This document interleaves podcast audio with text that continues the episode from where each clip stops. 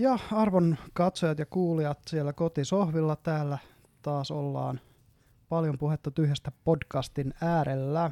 Ja juonteina perinteisesti Antti. Ja Jouko.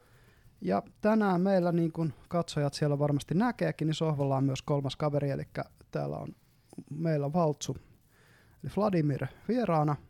Tervetuloa. Kiitos, että saan tulla mukaan. Tervetuloa vaan muunkin puolesta. Yes, ja tota, oikeastaan siinä vaiheessa, kun me ruvettiin tästä puhumaan, että, että tota, Valtsu voisi meillä tulla vieraaksi, niin silloinhan meillä oli puhetta, ensimmäinen mikä tuli niin kuin aiheena mieleen oli tuo yksinäisyys, sä oot jonkun verran sitä tutkinut. tutkinut, niin pitäisikö meidän siitä aloitella tässä puhumaan? Mm, joo, tuota noin, mä tosiaan, tai käydäänkö ehkä lyhyesti vielä jonkinlainen esittely tavallaan. Ehkä se historiikki Se voisi olla, vois niin olla kontekstin kannalta hyvä. Joo, ehkä se on ihan hyvä. Ja tota, varmaan alkuun voi sanoa siis, suthan varmaan parhaiten tunnetaan siitä sun väännöstä tota, sen lääkkeettömän elämäkirjoittajan lääkärin kanssa muutaman vuoden takaa. Joo, eli jos mietitään, että mä itse ehkä en niin kuin suuremmassa mittakaavassa ole mikään julkisuuden henkilö, mutta on kyllä tälleen tapauskohtaisesti päässyt vähän julkisuuteen mun terveysblogin kautta, koska se, siihen liittyy jossain vaiheessa tämmöinen mielenkiintoinen draama, kun herätin kriittistä keskustelua lääkäri Antti Heikkilän tuotannosta ja jossain vaiheessa siihen liittyen tuli sitten ihan Ylelle ja Hesarille niin tämä aihe nousi ihan kärkiuutiseksi, että si- siinä mielessä on tavallaan joillekin ihmisille julkisuudesta tuttu. Kyllä, sä oot sitä blogia pitänyt jo vaikka kuinka kauan, eikö vaan? Joo, mä perustin 2010 vuonna Valtsun terveysblogin, ja mä ehkä noin kymmenen vuotta kirjoitin sitä silleen aika niin kuin aktiivisesti ja mä oon tavallaan aika ylpeä siitä, että se on siis tämmöinen, niin no jotkut kirjoittaa terveysblogia sillä tavoin, että he kertovat omasta terveydestään ja näin, mutta mulla oli vähän semmoinen, että mä ensin luin paria, paria sataa muuta blogia, joissa oli kirjoituksia liittyen terveyteen, lääketieteeseen, ravitsemukseen ja sitten aloin myös lukea aika paljon tutkimuskirjallisuutta, niin sitten mulla kehittyi erilaisia näkemyksiä aiheisiin ja aloin niistä sitten kirjoittaa. Ja mun blogissa on tosiaan ollut ravitsemuksesta juttua, vuorokausirytmistä ja monista terveyden, terveyteen liittyvistä näkökulmista. Ja tosiaan kun me kohta varmaan jutellaan sitä yksinäisyydestä, niin tavallaan tämmöinen sosiaalinen elämä oli yksi aihe, jota mä käsittelin blogissa aika pitkän kirjoituksen kautta ja päädyin oikeastaan yhdessä vaiheessa telkkariinkin puhumaan siitä. Niin sähän oot tota, myös itse terveysalalla eli hammaslääkärikoulutukseltasi. Joo, Öm, nyt pari vuotta tehnyt töitä vähän tässä sekä terveyskeskuksessa että vähän tälleen erilaista hammashoitotyötä, että tällä hetkellä esimerkiksi paljon sitä, että ajetaan ihan autolla hoivakoteihin ja hoidetaan siellä olevia hyvin ikääntyneitä ihmisiä. Mutta joo, tämmöinen terveysalan koulutus tuli hankittua sitten. Se, oikeastaan se blogi oli ensin ja Aivan. innostuin terveysasioista ja sitten koska se blogi syntyi, kun mä olin jo luki, muistaakseni Abi-lukiossa, niin Joo sitten piti miettiä vähän ammatillista suuntautumista, niin valitsin vähän niin kuin tietynlaisena monen tekijän summana hammaslääkärin tutkinnon, ja on mm-hmm. sitten oikeastaan siinä rinnalla tehnyt myös ihan lääketieteen tutkimusta pikkusen. Olisikohan mulla joku seitsemän vertaisarvioitua artikkelia vähän niin kuin ikään kuin harrastuksena syntynyt. Ja onko nämä kontaktit sitten tullut sun blogin kautta, mitä kautta sä oot näitä kirjoitellut No, joiltain osin. Eli mulla on tämä suomenkielinen Valtsun terveysblogi. Mm-hmm. Ja mä esimerkiksi joskus kiinnostuin sellaisesta aiheesta kuin punavalohoito. Se, se liittyy siihen, että on tutkittu, että voisiko punaisella lampulla tai punaisella valolla valottaminen auttaa joihinkin sairauksiin. Mm-hmm. Mulla on tällä hetkellä sivuprojektina semmoinen Excel-taulukko, johon mä oon nyt listannut joku 7000 tutkimusartikkelia aiheesta, niin tota, Öö, no esimerkiksi se punavalohoito, mä tein siitä suomenkielisen tähän Valtsun terveysblogin artikkelin ja Mm-hmm. mä sain sitä kautta kontaktin THLn tutkimusprofessori Timo Partoseen, joka on niinku sellainen valo- ja vuorokausirytmiekspertti. Sitten me kirjoitettiin hänen kanssa pari artikkelia muun muassa, että sitä no blogi on siinä ollut apuna kyllä joo, Mm-hmm. ja sitten siihen punavalohoitoon liittyen mä oon julkaissut ne samat blogitekstit myös eng- englanninkieliseen blogiin, niin sitä kautta on saanut myös ulkomaisia tutkijakontakteja, parhaimmillaan jopa Harvardista asti, mutta ei, en halua korostaa ehkä hirveästi niitä laitoksia, mistä kanssa tutkijat on, tai ne Joo. kirjoittajakaverit on ollut, mutta pointti on, että on, se on kyllä blogi auttanut tavoittamaan tutkijoita. Onko tuo punavalohoito sama kuin tuo near infrared? Joo, eli käytännössä kyse on punaisesta valosta ja lähiinfrapunasta, jotka on valon spektrissä todella lähekkäin. Ja niillä on aika samanlaisia vaikutuksia, että ehkä se dramaattisen ero on siinä, että punaista, valosta, punaista valoa silmä näkee, mutta sitten kun lipsutaan sinne lähiinfrapunan alueelle, niin se alkaa olla jo ihmissilmälle aika lailla näkymätöntä. Mutta jotkut tavallaan käyttää punaista valoa hoi- hoitomuotona ja jotkut käyttää lähiinfrapunaa, joka taas, jota ei pysty oikein näkemään. Se on siitä näppärä tutkimuksissa, että sitä on kohtuullisen helppo sokkouttaa ihmisiä, kun antaa toisille näkymätöntä lähiinfrapunaa hoidoksi ja toisille sitten näkymätöntä lumehoitoa, eli käytännössä vaan osoitetaan lampulla ihoon ja ihmiset ei oikein tiedä, että saako ne nyt näkymätöntä valoa vai eikö ne saa mitään, koska ei se oi, niillä in, intensiteeteillä se ei oikein niin kuin, lämmitäkään sitä ihoa. Joo, kyllä, kyllä. Se- Semmoinen kyssäri mulla vielä heräsi, että muistaakseni niin kuin mistä sä sitten innostuit silloin api, apina siitä, siitä, että alkaisit kirjoittaa tuosta terveysaiheesta blogi. Oliko sulla joku tietty juttu, mikä sulla silloin niin kuin, Joo, hyvä kysymys. Öm, no silloin lukioaikoina mä ehkä just huomasin sen, että monissa yhteiskunnallisissa keskusteluissa ja aihekeskusteluissa on kyllä tilaa uusille näkökulmille. Eli voi olla, että mulla oli mielessä joku ajatus ja kukaan ei ollut tuonut sitä esille. Mm-hmm. Ja sitten mä ajattelin, että bloggaajana mulla on hyvä sauma tavallaan tuoda aina jotain uusia näkökulmia, joista on aika vähän keskustelua. Mm-hmm. Et mä nyt tuon joitain esimerkkejä esille, että esimerkiksi mä itse, no puhutaan ihan pikkuhetki vaikka D-vitamiinista, niin tota noin, D-vitamiini on semmoinen terveysaihe, johon liittyy aika paljon sellaista hyvin innostunutta näkökulmaa. Mä itse jo joskus ennen kuin kukaan oli hirveän innostunut D-vitamiinin mahdollisista terveysvaikutuksista, niin mä olin jo innostunut, koska siitä oli jossain netin syövereissä hyvin innokasta keskustelua. Mm-hmm. Ja sitten kun koko kansa innostui et D-vitamiini, tai D-vitamiinin terveyshyödyistä, niin siinä vaiheessa mä aloin taas vähän muuttua kriittiseksi, koska mä katsoin sitä kokonaisnäyttöä siinä vaiheessa jo vähän silleen, että heikkotasoisissa tutkimuksissa D-vitamiini yhdistyy hyvään terveyteen ja sitten kun katsotaan menetelmällisesti laadukkaampia tutkimuksia, niin on kyllä ihan hirveästi niin kuin heikkoja tuloksia ja nollatuloksia, että onko tämä hype nyt jotain tämmöistä perätöntä kuitenkin. Niin mä esimerkiksi siitä kirjoitin blogitekstin ja myös tiedeartikkelin, Mm-hmm. ja tavallaan koin, että kun ei aika harva muu oli kirjoittanut tällaista kriittistä näkökulmaa, niin mun kannattaa. Ja Mm. sitten esimerkiksi tavallaan mulla blogin se kaikkein tunnetuin sisältö oli se, kun mä kritisoin sitä lääkäri Antti Heikkilän tuotantoa. Eli mä olin itsekin lukenut hänen kirjoja ravitsemuksesta ja hän nosti esille paljon kaikenlaisia kiinnostavia ideoita, mutta niissä, niitä kun luki vähän huolellisemmin ja tarkisti vaikka hänen käyttämiään lähteitään, niin ne oli usein ihan todella huvittavan räikeässä ristiriidassa sen kanssa, mitä hän väitti. Eli se oli sille aika kiinnostavaa, mutta sitten oikeastaan kukaan ei missään kritisoinut häntä silleen kovin asiallisesti. Mm. Eli jotkut professorit oli jossain iltalehtijutussa sanonut, että tämä Heikkilä on mustavalkoinen ja änkyrä, kenen kanssa ei voi keskustella, mutta ei ollut tavallaan nostettu esiin, että tässä oli tällainen väite, ja tämä väite on täysin ristiriidassa hänen itse käyttämän lähteensä kanssa.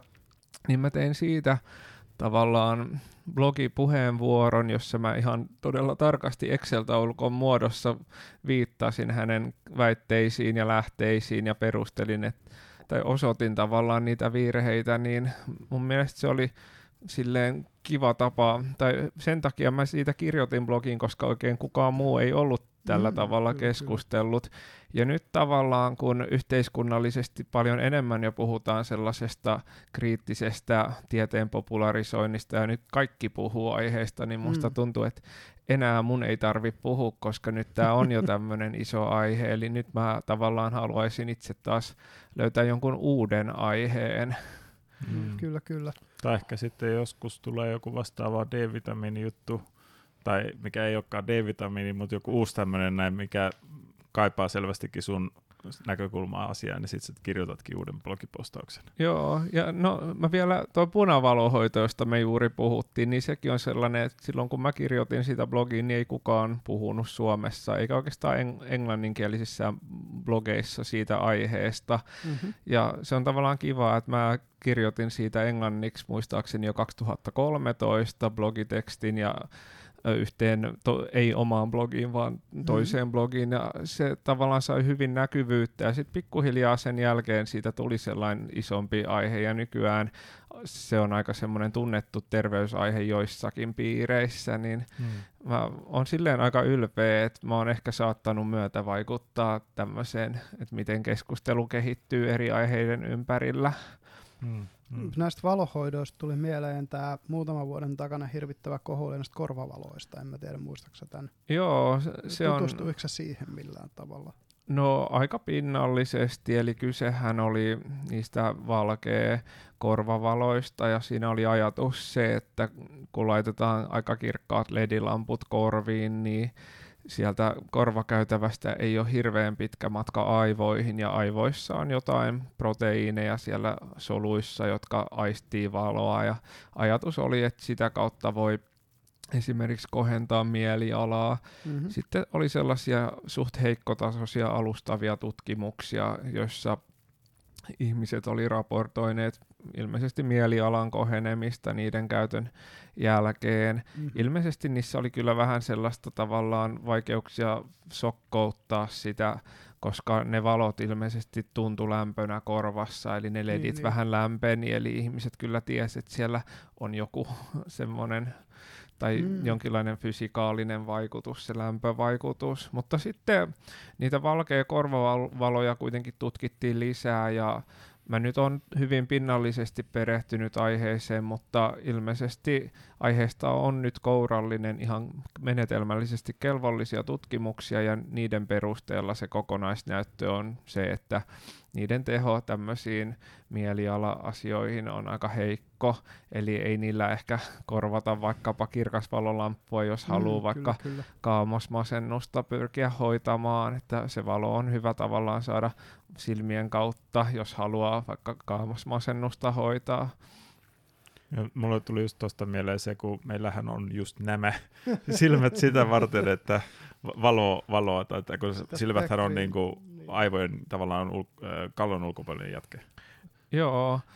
Ja sitten mulle siitä vaan tuli mieleen sitten, että no, jos haluaisit vähän tuollaiset valkea niin kuin silmälasit, että sitten se olisi niin kuin ledi, ledit tuossa sangoissa niin kuin sohittaa silmää kohti, että sehän olisi niin kuin kirkasvalolamppu niin kuin laseissa. No kaikenlaisia tuollaisia tuotesuunnitteluja on kyllä tullut vastaan, kun on lukenut tiedeartikkeleita, että on jo niin kuin kauan kauan sitten tutkittu sellaista vähän niin kuin lippaa, lippistä, josta se lippa tuottaa valoa. Yhdessä tutkimuksessa taisi jopa olla, että oli niin kuin, tuotti just lähiinfrapunaa näkymätöntä, ja sekin yhdistyi mielialan paranemiseen. Olisikohan ollut kaamos masentuneita koehenkilöitä, mutta sitten yksi ryhmä sai myös kirkasta valoa. Mm-hmm. Ja sitten kun katsoo vaikka sinne punavalotutkimuksen suuntaan, niin siellä on tutkittu kaiken maailman niin kuin punavalo laser hammasharjoja, eli niin kuin, että hammasharjasta saa valoa sinne suuhun ja ikeniin ja niitä tuotekehittelyt, niin niitä on tosi paljon moneen suuntaan. Mä en nyt Varmasti. suoraan muista, mitä kaikkea hassua siellä oli. Mä muistelen, että jostain UV-hammasharjasta on tullut jotain YouTube-mainoksia itselleni, että se niinku tappaisi bakteereja suusta ja muuta. Mites se, kun sä oot hammaslääkäri, niin... No tässä on varmaan kyseessä tämä suomalainen Lumoral-tuote, eli tämä on niin sanottua valoherkistin hoitoa, eli Joo. olisikohan se joku indosyaniini vihreä se lääkeaine, mä en nyt muista tarkalleen Joo. sen niin kuin, nimeä, mutta se pur, sellainen purskute ekaksi otetaan suuhun, että mm-hmm. suussa, niin se aine ilmeisesti kiinnittyy hampassa olevaan plakkiin, eli bakteereihin, mitä suussa on. Niin Joo. Niin sitten kun sä vielä valotat sitä sillä kirkkaalla sinisellä valolla, niin se aktivoi sen, onko se nyt indosyöniin, niin vihreä vai mikä, hmm. niin tota, ja tämä tuottaa semmoisen niin antimikrobisen vaikutuksen, eli se on vähän niin kuin tapa desinfioida suuta, vähän niin kuin suuvedellä, mutta ilmeisesti tehokkaammin. Tämä Lumoral-tuote, sitä ei ole vielä ihan hirveän pitkällisesti tutkittu. Mm-hmm. Sitä taitaa nyt pisin semmoinen niin kuin tutkimusaineisto ihmisillä olla kolme kuukautinen ja se on vähän niin kuin osatulos yhdestä vähän pidemmästä tutkimuksesta, niin voi ehkä jonkinlaisia päätelmiä tehdä vähän luotettavammin joskus vuoden parin tai kolmen päästä. Mutta joo, tämä on esimerkki siitä, että jos miettii millä tapaa lääketieteessä on kaikenlaisia valohoitoja mm. ja näin, niin tuo valoherkistinhoito on myös aika kiinnostava alue. Sitä myös muu- muualla käytetään kuin suussa. Joo, joo. Ja siis sehän on, niin jos jostain kaamosmasennuksesta puhutaan jossain vaiheessa muista D-vitamiini, mistä puhuit aiemmin, niin mm. sehän yhdistetään D-vitamiinin puutteeseen. Mutta en mä tiedä, onko sillä sitten ollut, onko sitä pystytty niinku todentaa, että siinä olisi joku No yhteys. jos puhutaan D-vitamiinin vaikutuksista, niin tämä on tosiaan vähän hämmentävä juttu, että D-vitamiinin puute korreloi tosi moneen terveysongelmaan, eli tavallaan samat ihmiset, joilla on terveysongelmia, niin niillä on todennäköisemmin D-vitamiinin puute, mutta sitten se, että mikä tavallaan aiheuttaa mitä, niin eli se tavallaan syy-seuraussuhde ei vielä tavallaan ole selvää, eli kyllä se voi olla siitä, että vaikka masentuneet ja huonovointiset ihmiset ei sitten myöskään jaksa mennä ulos, mm. niin tavallaan sit se voi olla niin sanottu käänteinen kausaliteetti, eli että ei niin, että D-vitamiini aiheuttaisi masennusta, vaan että masennus aiheuttaisi matalaa D-vitamiinitasoa. Niin, kyllä, kyllä. Ja sitten voi olla, että vaikka ihmiset, jotka syö hyvin epäterveellistä ruokaa, joka ei sisällä niin sitä D-vitamiinia edes mm-hmm. pieniäkään määriä, niin sitten he saava, saattaa olla, niin kuin, että se huono terveys johtuu siitä ruokavaliosta ja myös se matala D-vitamiinitaso johtuu siitä huonosta ruokavaliosta. Mm, Eli tämmöiset korrelaatiot on tavallaan tosi hankala, ni, niistä on vaikea tehdä varmoja päätelmiä lääketieteessä, niin sen takia tarvitaan muita tutkimusasetelmia. Esimerkiksi mm-hmm. satunnaistettu tutkimus on hyvä, että otetaan kerralla jopa tuhansia ihmisiä esimerkiksi, joilla on kaikilla vaikkapa keskimäärin ei niin korkeat D-vitamiinitasot, ja sitten laitetaan ne vaikka muutamaksi vuodeksi syömään. Ihan arvotaan, että puolet saa D-vitamiinia ja puolet saa lumetta, niin mm. sit siinä on ihan selvää, että pystyy erottamaan, että tuottaako D-vitamiini jotain terveyshyötyä. Ja tämmöisiä megatutkimuksia on nyt tehty ja julkaistu jo. Suomessakin oli melko iso sellainen Finnish Vitamin D Trial, Joo. eli FIND-tutkimus. Ja yleisesti ne tulokset on ollut aika heikkoja, eli ne on syönyt aika paljon pohjaa D-vitamiinin niin kuin mahdollisilta terveyshyödyiltä, eli ainakin voidaan sulkea pois sellainen ajatus, että D-vitamiini olisi nyt sellainen selkeä ihmelääke, joka mm. muutaman mm. vuoden aikaskaalalla pystyisi selvästi vähentämään vaikka jotain sydäntaudin riskiä, että toki kaikenlaista spekulaatiota voi näistäkin huolimatta har- mm. niin kuin toteuttaa. Että jos jonkun ajatus on vaikka, että sun pitää syödä ensin sitä D-vitamiinia 20 vuotta ennen kuin se suojaa syövältä, niin tällaista ei ole tutkittu mm, vielä. Mm, kyllä, niin kyllä. tämän takia tämä onkin vähän tämmöinen vielä mielipiteitä jakava aihe, kun Mm. ihan kaikkia vastauksia ei olla luonnollisesti saatu. Mun Joo. oma omakohtainen adek- anekdootti D-vitamiinin käytöstä on tällä, että mä joskus reilu kymmenen vuotta aloin syömään sitten D-vitamiiniin niin kuin, vähän niin kuin reilummin, että mm. mitä se nyt on keskimäärin 100 öö, mikrogrammaa, kun se nyt on. Se on aika yleinen, eli 4000 yksikköä. Joo, 4 5 000 yksikköä suurin piirtein päivittäin tai joka toinen päivä, niin, niin mun niin flunssa sairastaminen putos ehkä neljäsosaan aikaisemmasta. Että tämä nyt on vähän sellainen, että okei, että Mm. tein, satuinko tekemään jotain muitakin elämäntapamuutoksia kenties samalla, tai, mutta että, että se että ei ole, tietenkään se ei ole mitenkään kontrolloitu, mutta että ainakin itse, Mm. itse olen sit kokenut kuitenkin, että se on ollut sellainen tolla tavalla hyödyllistä. Sit. Joo, tuosta niin D-vitamiinista ja ylähengitysteiden infektioista on tehty jonkun verran niitä satunnaistettuja tutkimuksia ja niitä on koostettu yhteen systemoiduissa katsauksissa ja meta-analyyseissä, niin mun mielestä se tulos jossain parin vuoden takaisessa katsauksessa oli semmoinen, että niin kuin jos katsoo sitä kokonaisnäyttöä, niin sen mukaan näyttäisi, että joku 10-20 mikrogrammaa D-vitamiinia vähentäisi hieman in, in, hengitystä ja infektioiden riskiä.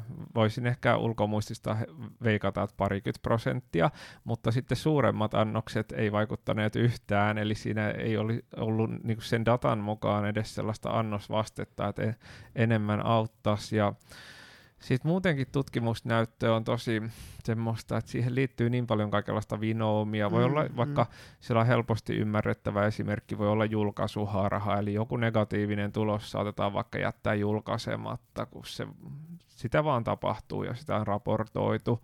Mhm. Niin tota, sit tää, et mä itse en tavallaan siis näe ihan hirveän selvää vielä tieteellisesti perusteltua yhteyttä, tai en näe, että olisi hirveän uskottavaa näyttöä sille, että D-vitamiini vähentäisi hengitystieinfektioita.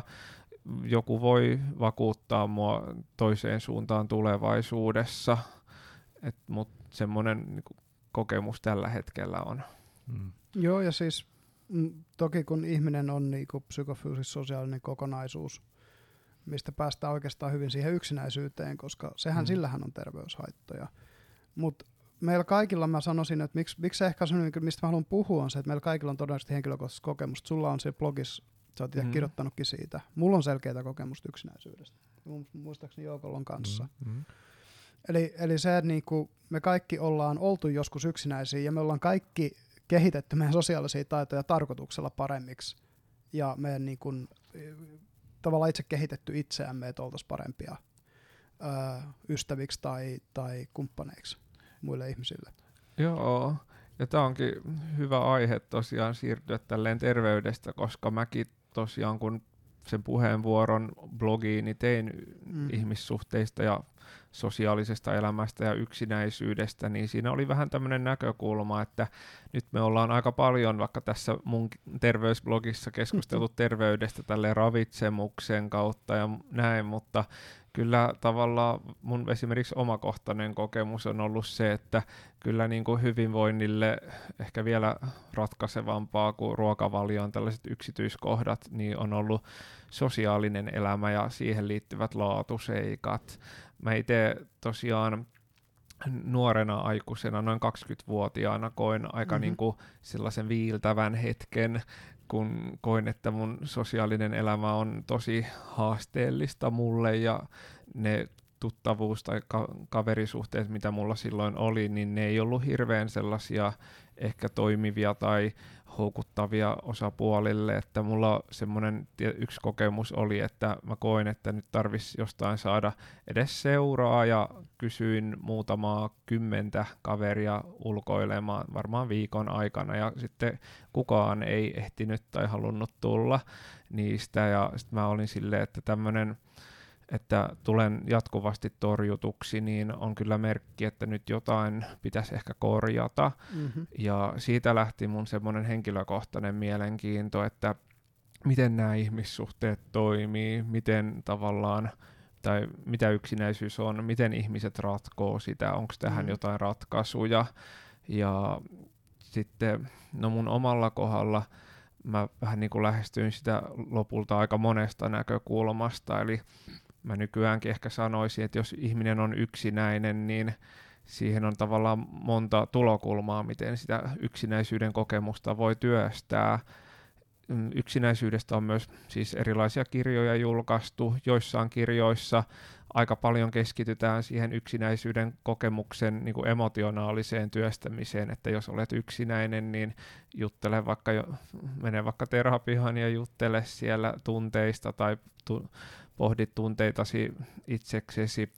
Mutta sitten on myös tällaisia konkreettisia tulokulmia, että miten vaikkapa minne kannattaa mennä, jotta löytää uusia ihmisiä, mitkä paikat on sellaisia, mistä niin kuin luotettavammin saa ehkä hyviä ystäviä, että kannattaako mennä vaikkapa kadulla juttelemaan tai baarissa, vai kannattaako miettiä jotain harrastuspiirejä, vai mikä nyt on se tapa tavallaan löytää edes uusia ihmisiä. Sehän on ihan hyvin olennainen kysymys.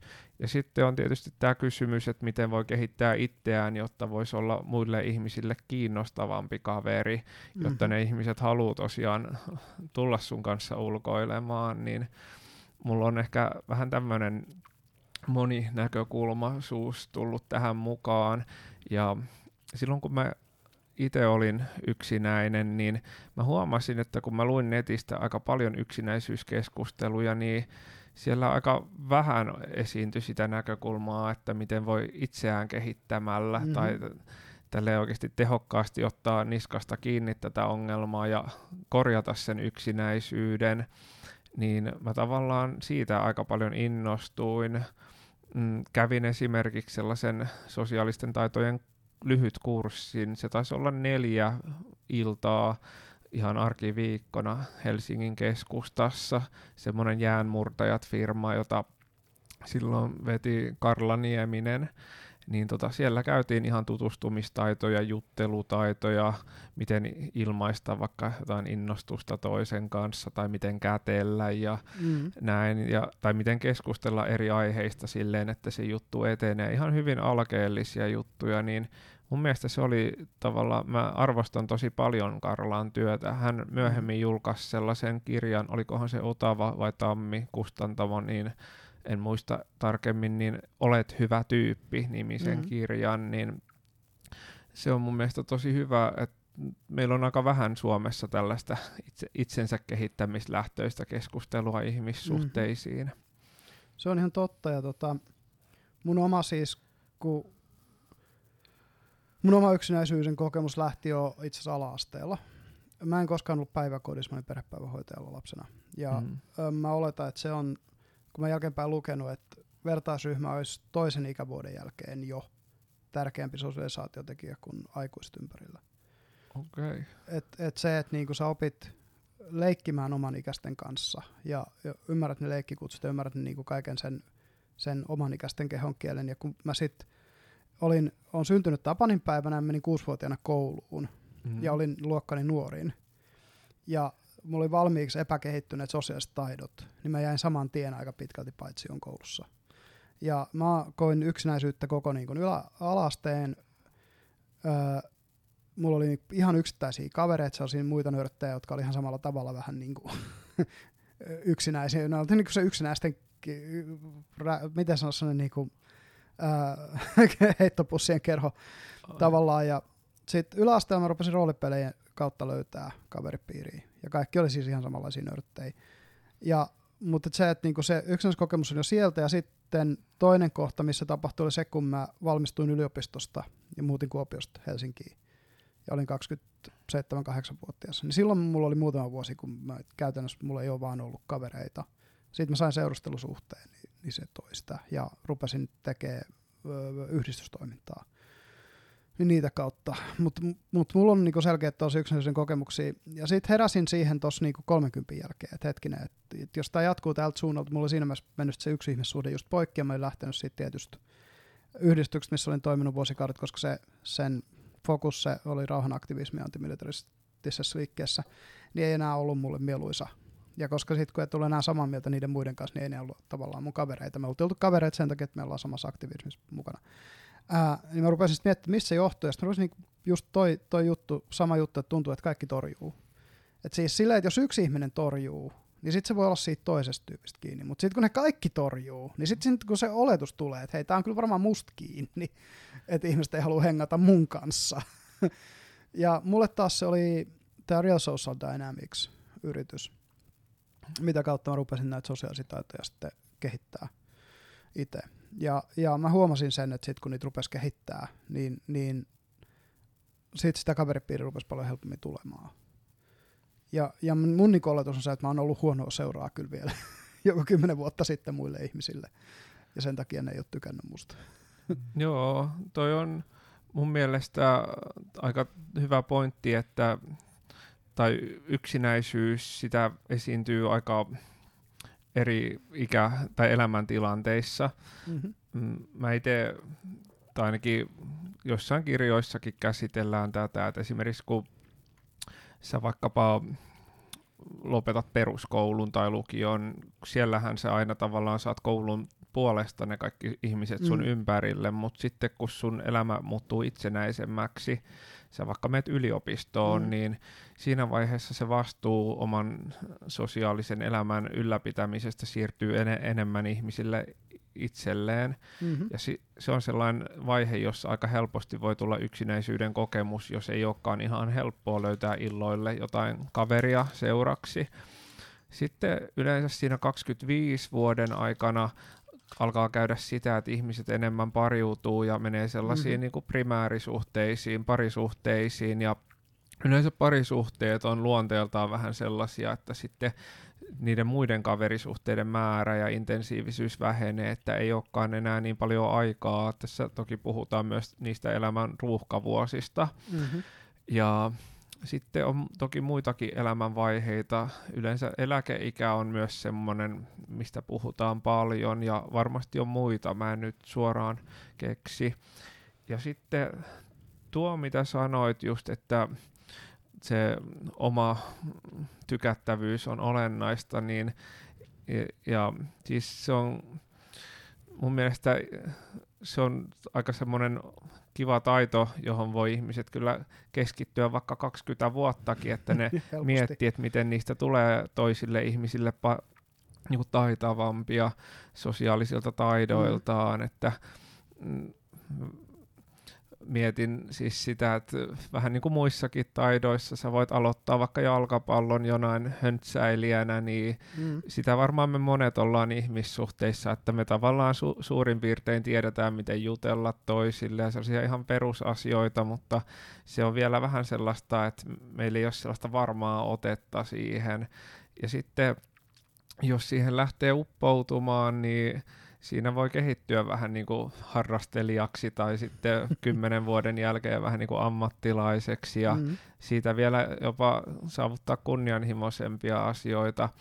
Mä itse olen tosi ylpeä siitä, että kun mulla silloin kymmenen vuotta sitten itsellä oli mun mielestä aika kehnot, tai laadultaan ehkä kehnot ihmissuhteet. Mm-hmm. Kyse ei ollut välttämättä siitä, että ne ihmiset, kenen, kehen mulla oli kehno ihmissuhde, olisi ollut kehnoja, vaan että se tavallaan ei ollut sellaista hyvää vuorovaikutusta heidän kanssa, niin nykyään mä koen, että mulla on hyvin paljon sellaisia läheisiä, todella hyviä ihmissuhteita, missä jaetaan paljon ja mm. opitaan toisilta ja silleen ja niihin liittyy myös sellainen pitkä kestoisuus ja monivuotisuus, että vuodesta toiseen ollaan hyviä ystäviä ja näin, niin se harjoittelu on tuottanut tulosta.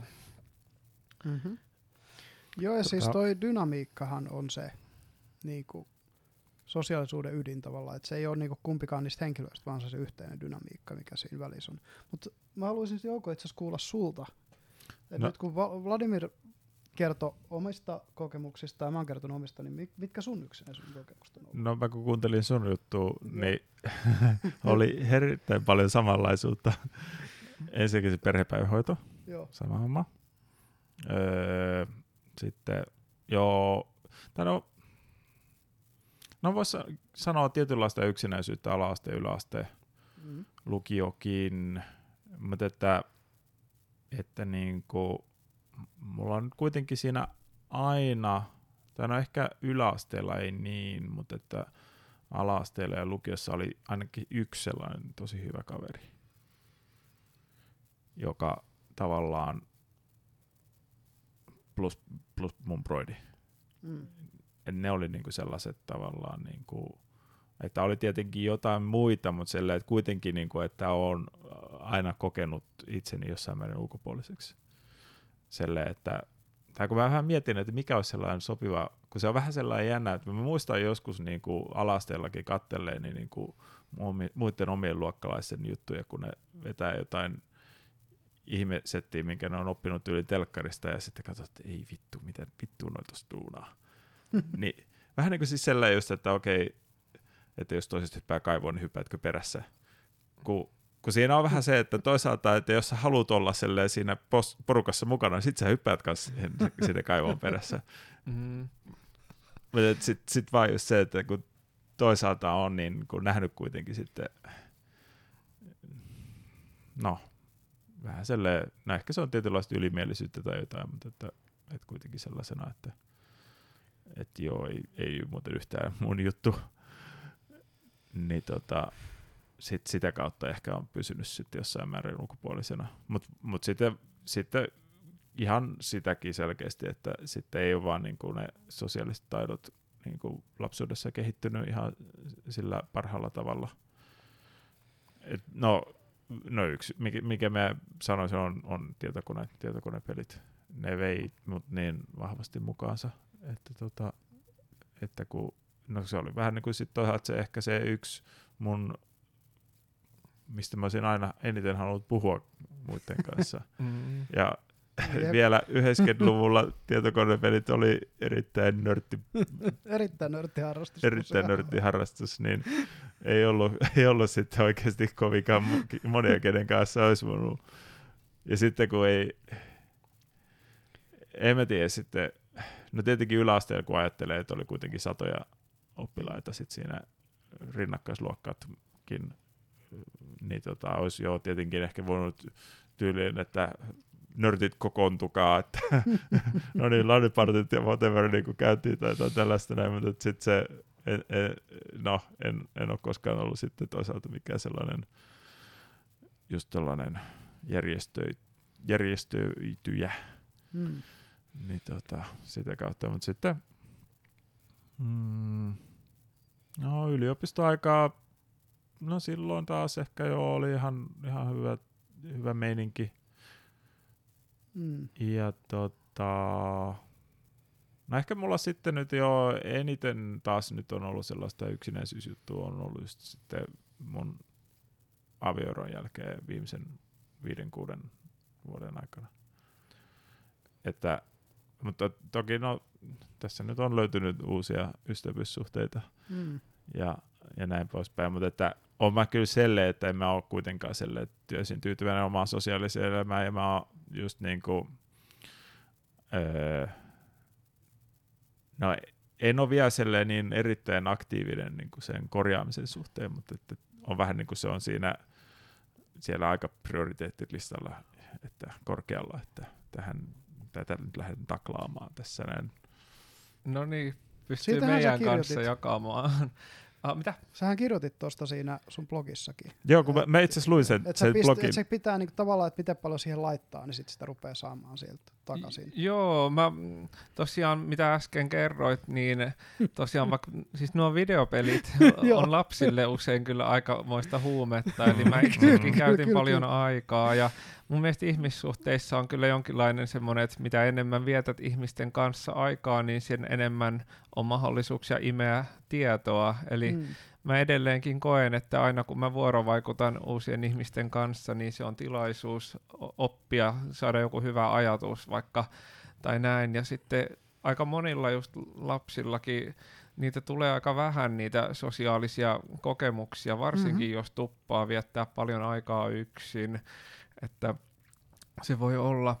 Ja sä Antti sanoit tuosta niinku ihmissuhteiden niinku dynamiikasta, että mm. se on tärkeä, niin mä tosiaan kun kirjoitin sinne omaan Valtsun terveysblogiin siitä yksinäisyydestä, niin mulla oli semmoinen lista, olikohan 15 ideaa, että miten voi parantaa ihmissuhteiden laatua, mm. niin siellä oli niinku sellaisia seikkoja, kuten esimerkiksi tämmöinen luottamus muihin ihmisiin, eli mm tavallaan silloin kun mulla oli niitä haasteita ihmissuhteissa, siihen liittyi sitä, että mä todella vähän ilmasin sellaisia asioita, jotka oli mulle vaikka tunnetasolla hmm. sellaisia vähän niin kuin intensiivisiä, että en tavallaan puhunut hirveästi omista tunteista ja sitten myös pidin aika paljon salaisuuksia tavallaan liittyen omaan elämään, niin tota, yksi, mikä paransi ihmissuhteita todella ratkaisevasti mun mielestä, oli ihan vaan se, että mä aloin, mä vaan aloin puhua avoimemmin ja vapautuneemmin ja luotin, että muut ihmiset tavallaan suhtautuu siihen ihan hyvin. Ja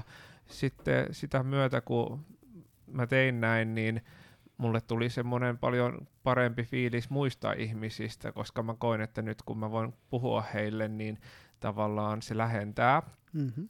Ja sitten samoin tavallaan tästä dynamiikasta vielä sekin, että yksi vinkki, mitä mä oon sinne kirjoittanut, on se, että kannattaa ylipäätään puhua ihmisille samaistuttavista aiheista, ja jos ei osaa, niin vaikka opettelee, että jos itsellä just on se, se on kyllä aika turmiollista, että no sä mainitsit, että jos on, ai, haluaa puhua videopeleistä ainoastaan, niin se voi olla muille ihmisille hankalaa, ja mulla oli ehkä vähän sama tilanne, mä luin vaikka niitä terveysjuttuja, mm. mutta en mä voi niinku vetää keskustelua muiden ihmisten kanssa, joka koko ajan kääntyy siihen, että mitä tutkimuksia mä oon lukenut tai näin, mm. niin kannattaa miettiä sitten, että pystyykö kiinnostumaan joistain sellaisista vaikka yleisinhimillisistä aiheista.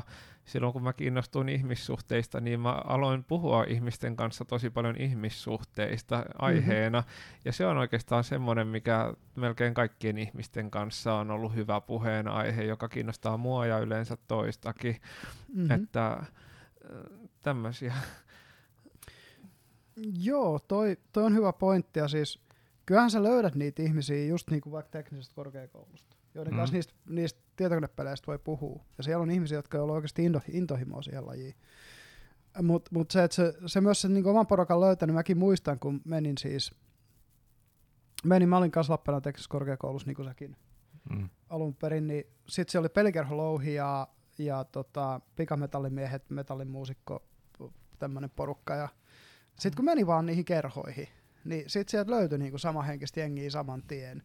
Ja sitten yhtäkkiä se, että sä selität suuvahdossa jostain, jostain roolipelisäännöistä, niin yhtäkkiä onkin kaikkien mielestä kiinnostavaa sun ympärillä, mistä niin kuin vielä lukiossa olisi. Mä kävin Savonlinnan kokos pikkukaupungissa, vielä sen kaupungin huonoimman lukion, mm-hmm. niin tuota, e, missä, missä, missä oli jääkiekkolinjaa ja kaikkea tällaista, niin se oli ihan, niin kuin, ihan tappopaikka olla, tiedätkö, nörttinä. Ei mm-hmm. siellä ketään kiinnostanut jutella samoista aiheista. Se oli jännää, kun niitä löytyi mutta silti se niinku huomasi, että ää, tavallaan edes niissä nörttiporukoissa ei ollut hirmu helppo kuulua joukkoon sen takia, että mä olin kuitenkin sosiaalista taidoltani aika epäkehittynyt ja siis mä voin ihan suoraan että mä olin kohtuullisen narsistinen ihminen nuorena. Mm. Ja, ja niin se, oli, se on sellainen, mistä eroon pääseminen on ollut iso prosessi. Tarkoitat se siis semmoista tavallaan, että sä vähän niin kuin suhtauduit vähän niin kuin jotenkin ylimielisesti muihin ja keskityt enemmän omiin, tai jotenkin nostit itseäsi No siis se vähän just enemmänkin niin, että niinku ne asiat, mitkä mun mielestä on tärkeitä, on tärkeitä ja ne, mitkä muiden mielestä tärkeitä ei ole. Ah, joo, totta. Ja... Tämän tyyppisiä juttuja mulla oli. Joo, ja tai vo- se, että niinku mun niin. tunteet on tärkeitä, mutta jos mä loukkaan muiden ihmisten tunteita, niin sillä ei mitään väliä. Tämmöisiä jo, juttuja. Joo, hyvä pointti. Ja, ja kyllä... se tuli sitten niinku uhriasetelmasta, missä mä olin ollut niin pitkään siellä koulukiusauksessa ja muussa mäkin koen, että mä oon joutunut jonkun verran opettelemaan tavallaan sitä, että osaa asianmukaisesti noteerata muiden ihmisten tarpeita ja kiinnostuksia ja mm. toiveita ja silleen, että se on kyllä tietynlainen taitolaji myös mm. kuunnella mm. muita ihmisiä ja vähän niin kuin yrittää oppia, että mikä toiselle on merkityksellistä tai tärkeää. Ja nimenomaan se, että silloin kun toinen nostaa jonkun asian, mikä hänelle on tärkeä, että sä et vaan niinku oo sivuuta sitä ja mene niihin, mitkä sun mielestä on mielenkiintoisia, vaan sitten siinä just niinku tulee se semmoinen, että ai hei, sulla on tommonen kiinnostuksen kohde, että haluatko kertoa siitä lisää. Mä en olekaan tutustunut tuohon, mutta oikeastaan kuulostaa ihan hauskalta. Toi on muuten aika, jotkut tällaiset ihmissuhdekouluttajat, nehän nostaa sen ihan ykkösvinkiksi, että olemalla kiinnostunut mm. olet toisille ihmisille kiinnostava. Eli pointti, mikä se on, uh, don't be interesting, be interested tai joku tommonen. Ja se just viittaa siihen, että jos sä meet vaikka jonkun ihmisen kanssa vaikka kaveritreffeille tai siis niinku tutustumaan, mm. niin jos sä annat toisen osapuolen puhua omista ajatuksistaan ja tavallaan keskustelet sitten niistä aika paljon, niin se on ehkä parempi keino, jos sillä se toinen ihminen just kokee, että hän tutustuu suhun mm. sen sijaan, että sä itse kertoisit niitä omia juttuja hänelle. Eli yleensä ihmiset ehkä tykkää enemmän, jos ne saa tilaisuuden puhua omista mm. asioistaan ja tulla kuulluksi. Ja jos äsken puhuit tuosta kun on näitä pi- piirejä, niin kuin vaikka pela- niin kuin pelaajapiirit tai tällaisia, niin tämä on tosiaan tosi iso tämmöinen etu, varsinkin isommissa kaupungeissa, kuten täällä mm. Helsingissä, että löytyy kyllä ihan uskomattomalla tavalla yhteisöjä liittyen eri aiheisiin ja muutenkin tämmöinen y- yhteisöjen määrä on täällä Helsingissä ihan valtavan hieno juttu. Et mä äskettäin asuin pari vuotta pienemmissä kaupungeissa, Jämsässä ja Mikkelissä, niin mm-hmm. Olihan se niinku tavallaan haasteellisempaa ylläpitää sosiaalista elämää, kun tavallaan siellä ehkä ihmissuhteet toimii laajemmin sillä tavalla, että sä tutustut henkilökohtaisesti ihmisiin. Siellä ei ole ainakaan ihan yhtä massiivisella määrällä sellaisia yhteisöjä, mihin sä voit vaan mennä ja tulla ja ne mm. yhteisöt järjestää tapahtumia. Mutta täällä Helsingissä on siis ihan uskomattoman niin kuin helppoa tavalla, että silloin kun mä just aloin ratkoa sitä omaa yksinäisyysongelmaa, niin mm-hmm. mä olin just muuttanut Helsinkiin ja Mä, mä vaan katsoin netistä kaikenlaisia yhteisöjä ja menin niiden jäsen, niin kuin erilaisten vaikka yhdistysten jäseniltoihin, siis mm-hmm. vaikkapa jotain poliittisia nuorisojärjestöjä ja niitä jäseniltoja sun muita oli todella tiuhaan tahtiin, niin sit mä vähän niin kuin kävin tutustumassa ja täällä on tämmöinen meininki ja tämmöiset yhteisöt on mulle edelleenkin hirveän tavallaan olennainen. Et ehkä nyt uusimpana on, että on olemassa joitain opiskelijajärjestöjen lavatanssipiirejä, eli mm-hmm. siellä on kursseja ja sitten sellaisia vähän niin kuin tanssibileitä, missä harrastetaan sitä lavatanssia, niin se on ehkä tämmöinen tällä hetkellä mun ensisijainen sosiaalinen sellainen yhteisö, niin se on tosi kiva, että mun ei tarvitse tavallaan itse sopia kenenkään kanssa tapaamista, vaan mulla on kalenterissa, että näinä päivinä on näitä tapahtumia, sitten mä vaan menen sinne ja samalla tavalla kuin silloin lapsena koulussa, niin mm. sielläkin on sitten niitä tuttuja ihmisiä ja jotenkin vielä jotenkin sivistynyt myönteinen ilmapiiri ja silleen mm-hmm. tuntuu tosi helpolta mä myös aikuisena siis en ole täysin yhteisöjen varassa, vaan ylläpidän myös omia kaveripiirejä ja hmm. esimerkiksi järjestän kotona niin kutsuja jonkun verran, että kutsun ihmisiä porukalla kylään ja näin. Mutta se on kyllä, jos joku ihminen miettii, että olen yksinäinen, mistä löydän ihmisiä, niin suosittelen niin kuin ihan ykkösenä yhteisöjen etsimistä ja mm. vaikka sieltä yks, ihmisiin tutustumista yksitellen, mutta en ehkä sitä, että otat jonkun Tinderin tai meet kadulla tai baarissa juttelemaan ja tutustut vähän niin kuin tuntemattomaan ihmiseen, jolla ei ole mitään yhteistä sosiaalista piiriä, koska se on monin verroin raskaampaa. Se on haastavampaa, mutta se on myös tosi opettavaista, koska mä jossain vaiheessa itse harrastin tuota hommaa. Mm, Tinderi on eri homma siis no, sillä koska siinä on kuitenkin se, se siinä on se pariutuminen kuitenkin se pääasiallinen juttu, ei niinkään mm. ystävyys. No joo, totta. Tosin olen onnistuneesti saanut hyviä ystäviä sieltä. ja vähän silleen, että mennään treffeille, katsotaan, että onko tämä nyt mitä. Ja sitten se on kuitenkin päätynyt ystävyyteen ja sitten on niinku mm. yksittäisissä tapauksissa ihan todella hy- hyvää ystävyyttä ollut. Mutta tarkoitin tolleen yleisellä tasolla, että oli kyseessä nyt ihan kaveritutustuminen tai mm-hmm. pariutumistutustuminen, niin aina jos siinä on joku yhteinen porukka, niin se on jotenkin pehmeämpää ja helpompaa, kun ei tarvi nähdä niin paljon vaivaa ja se jotenkin ehkä saa enemmän kokemaan myös tuttuutta moniin ihmisiin, jos on jo valmiiksi yhteisiä kavereita ja silleen jotenkin mun mielestä kiva tapa. Ja t- täällä mm. Helsingissä paljon helpompaa kuin muualla. Mm. Mm-hmm, mm-hmm. Ja sehän luo semmoisia luottamusketjuja vähän niin kuin, että jos sä tunnet jonkun ja luotat siihen tyyppiin, jos se luottaa siihen kaveriinsa, niin sä pyst, tavallaan pystyt, implik- se implikoi, että sä pystyt luottamaan nyt siihen sen ka- sun kaverin kaveriinkin. Joo, mä luulen, että tämä on ihan yle- oleellinen mekanismi tässä. Niin mä veikkaan, koska se semmoinen social proofing, mikä siitä tulee, on niin kuin niin kuin englanninkieleksi, mitä se suomeksi olisi tavallaan? Mm, mä en ole nähnyt käännöstä, mutta social proofing tai proof, mm. niin on jo tämä termi, että tavallaan jos sä näet tavallaan, että tällä toisella ihmisellä on ympärillään ihmisiä ja sellaista mm. luottamusta, niin tämä ei ole ainakaan mikään ihan sitten vaan joku murhaaja, yksinäinen murhaaja. Olisiko sen nyt vaikka kääntääkin niinkin kankeasti kuin sosiaalinen todistusaineisto? Joo. Koska se vähän... sosiaalinen todistusaineisto, sehän, sehän vähän kriminaaliselta termiltä just tietyllä tavalla, mutta sitähän se on. Niin. kyllä, kyllä. Joo, totta. Se, se on jotenkin sellaista. Ja tota, siis tosta, tosta niinku, miten se toi kaveripiirit ja muu, just niin kuin sanoin, niin ne roolipelikerhot ja just yhteinen musiikin kuunteluharrastus just metallimies porukoissa ja ja näitä kautta mä oon löytänyt, ja mä oon ollut poliittisessa yhdessä nuorisojärjestössä, itse asiassa kahdessakin eri, eri äh, olin ensin kokoomuksen ja sitten myöhemmin vihreiden. Tosin mä en ole niin kovin poliittisesta, tai siis sanotaan, että mä, mä en tykkää siitä politiikan tavasta tavallaan.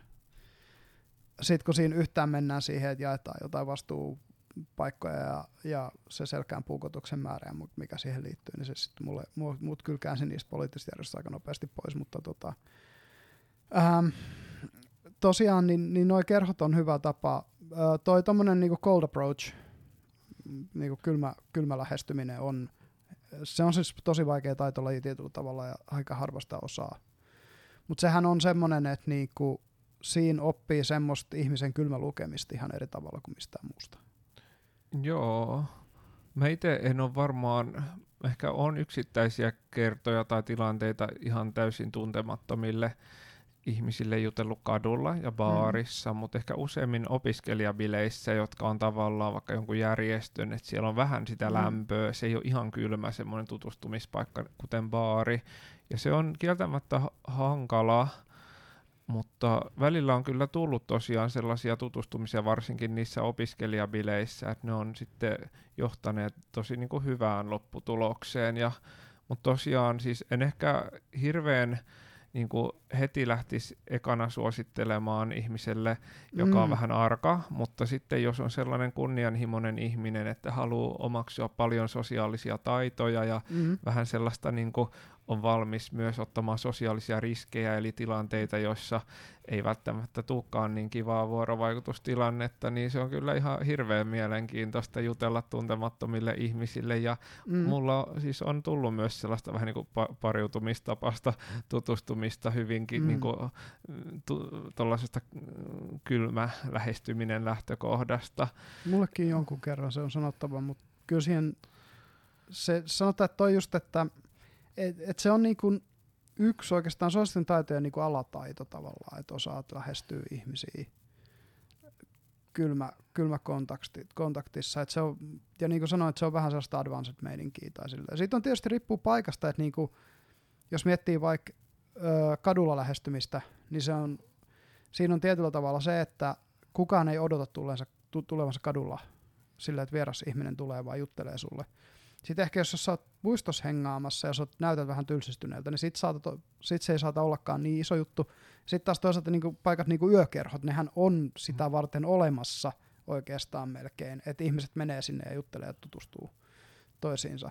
Et sekin on niin kontekstisidonnaista, että missä se on tavallaan miten se sanoisi, missä se on tavallaan... No, en Luontevaa. Niin, luontevampaa, just Joo, näin. Joo. Et mä, siis nyt kun miettii tällaisia yksittäisiä tutustumistilanteita, niin mä oon välillä siis jutellut niin kuin tuntemattomille junassa, jotka mm. istuu mun vieressä, niin niistä on pari kertaa tullut aika sellainen niin kuin hyvä tutustuminen.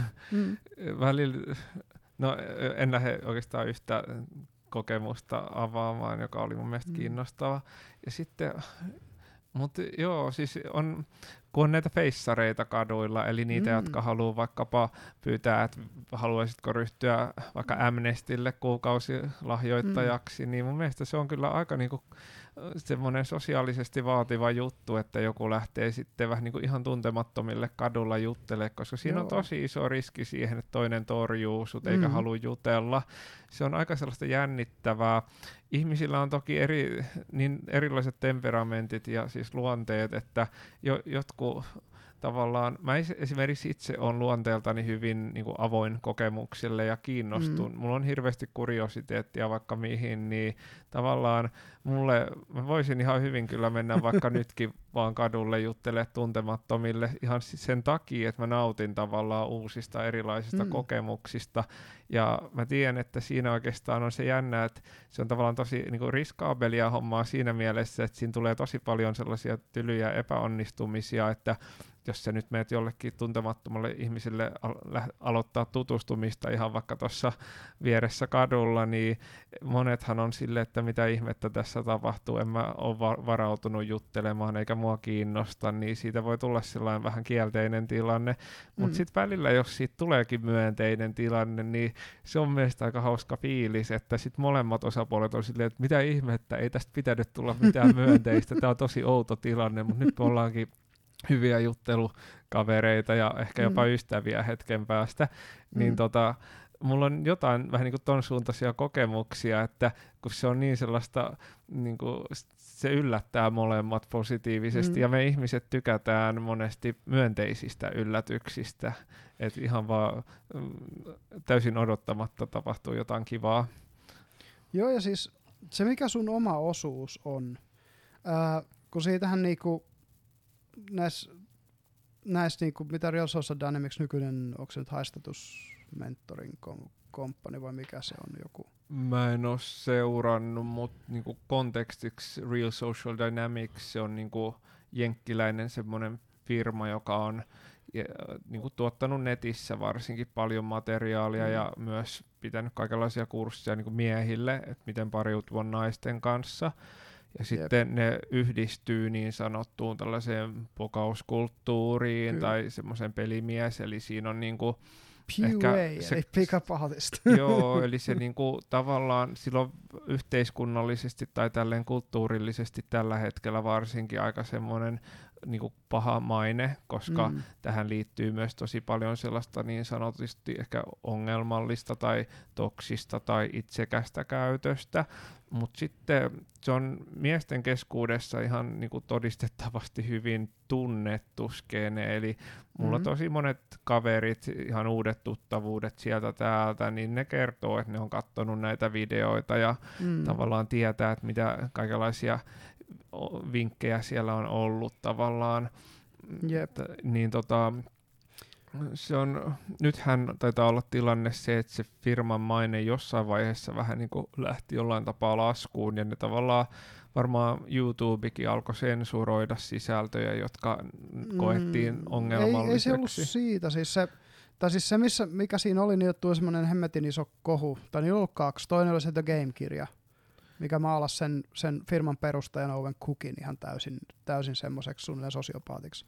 Joo, Ja sitten se oli silloin 2006, kun tämä Neil Strauss, jos on tuttu tämä kirja The Game. Mm, joo, mä oon lukenut sen. Se on Joo. suomeksi nimeltään Pelimies. Sitten on tota, ö, 2014 tuli tämä Julian Blankin ö, kohu siitä, että kun silloin oli tät, se meni rajumaksi ja rajumaksi se mainonta ja sitten silloin oli se yksi mainos, missä se oli silleen, että fuck hotties, these fatties.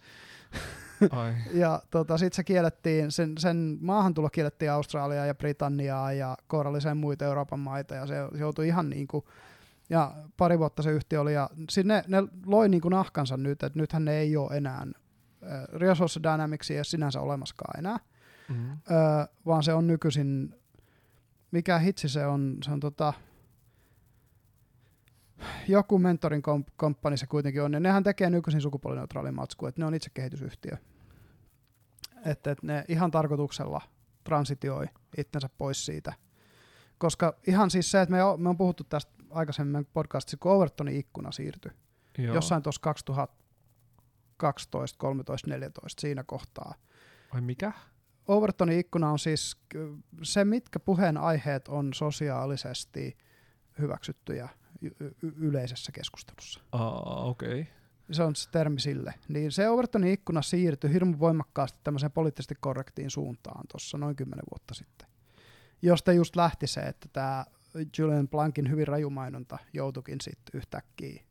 Se tyyppi oli CNNllä haastattelussa, joutui pyytää julkisesti anteeksi niitä sen toilailuja ja kaikkea. Joo, mä oon joskus siis tainnut katsoa sen videon, eli siinä oli tavallaan kyse, että hän oli tavallaan jossain omalla luennollaan puhunut asioita, jotka oli tavallaan hyvin ehkä seksistisiä tai tavallaan Joo, tulkittavissa niin jopa todella naisvihasiksi Kyllä, tai kyllä. ehkä voi jopa sanoa, että ne oli naisvihaisia. Mm. Ähm, ja sitten siitä tuli tollanen tosi Tai ainakin laaja- naisia halventavia. Joo, tosi iso kohu. Ja sitten Mm. se varmaan selittää, että tavallaan se joskus vielä viisi vuotta sitten aika paljon oli tätä skeneä just ympärillä ja nyt se R- tämä Real Social Dynamics eli RSD-firma on vähän niin kuin aika lailla jo Se on kuopattu. kuopattu. Joo, Mä mietin, että olisiko siinä sellaista aspektia, kun ne, ne, eikö ne päihut ala ole pitkälti päälle nelikymppisiä. Perheellisiä miehiä, ne Niin, kaikki on jo, että, että, se vähän niin kuin se, että no ajatellaan nyt, että vedettäisiin kelloa vielä 20 vuotta eteenpäin, ne olisi 60 tyyppejä, Niin, ja sitten olisi silleen, no niin nyt lähdetään tästä näin pokailemaan 20 hottiksi ja tuonne klubille, että tulkaapas nuoret miehet katsomaan, että miten se homma hoituu. joo.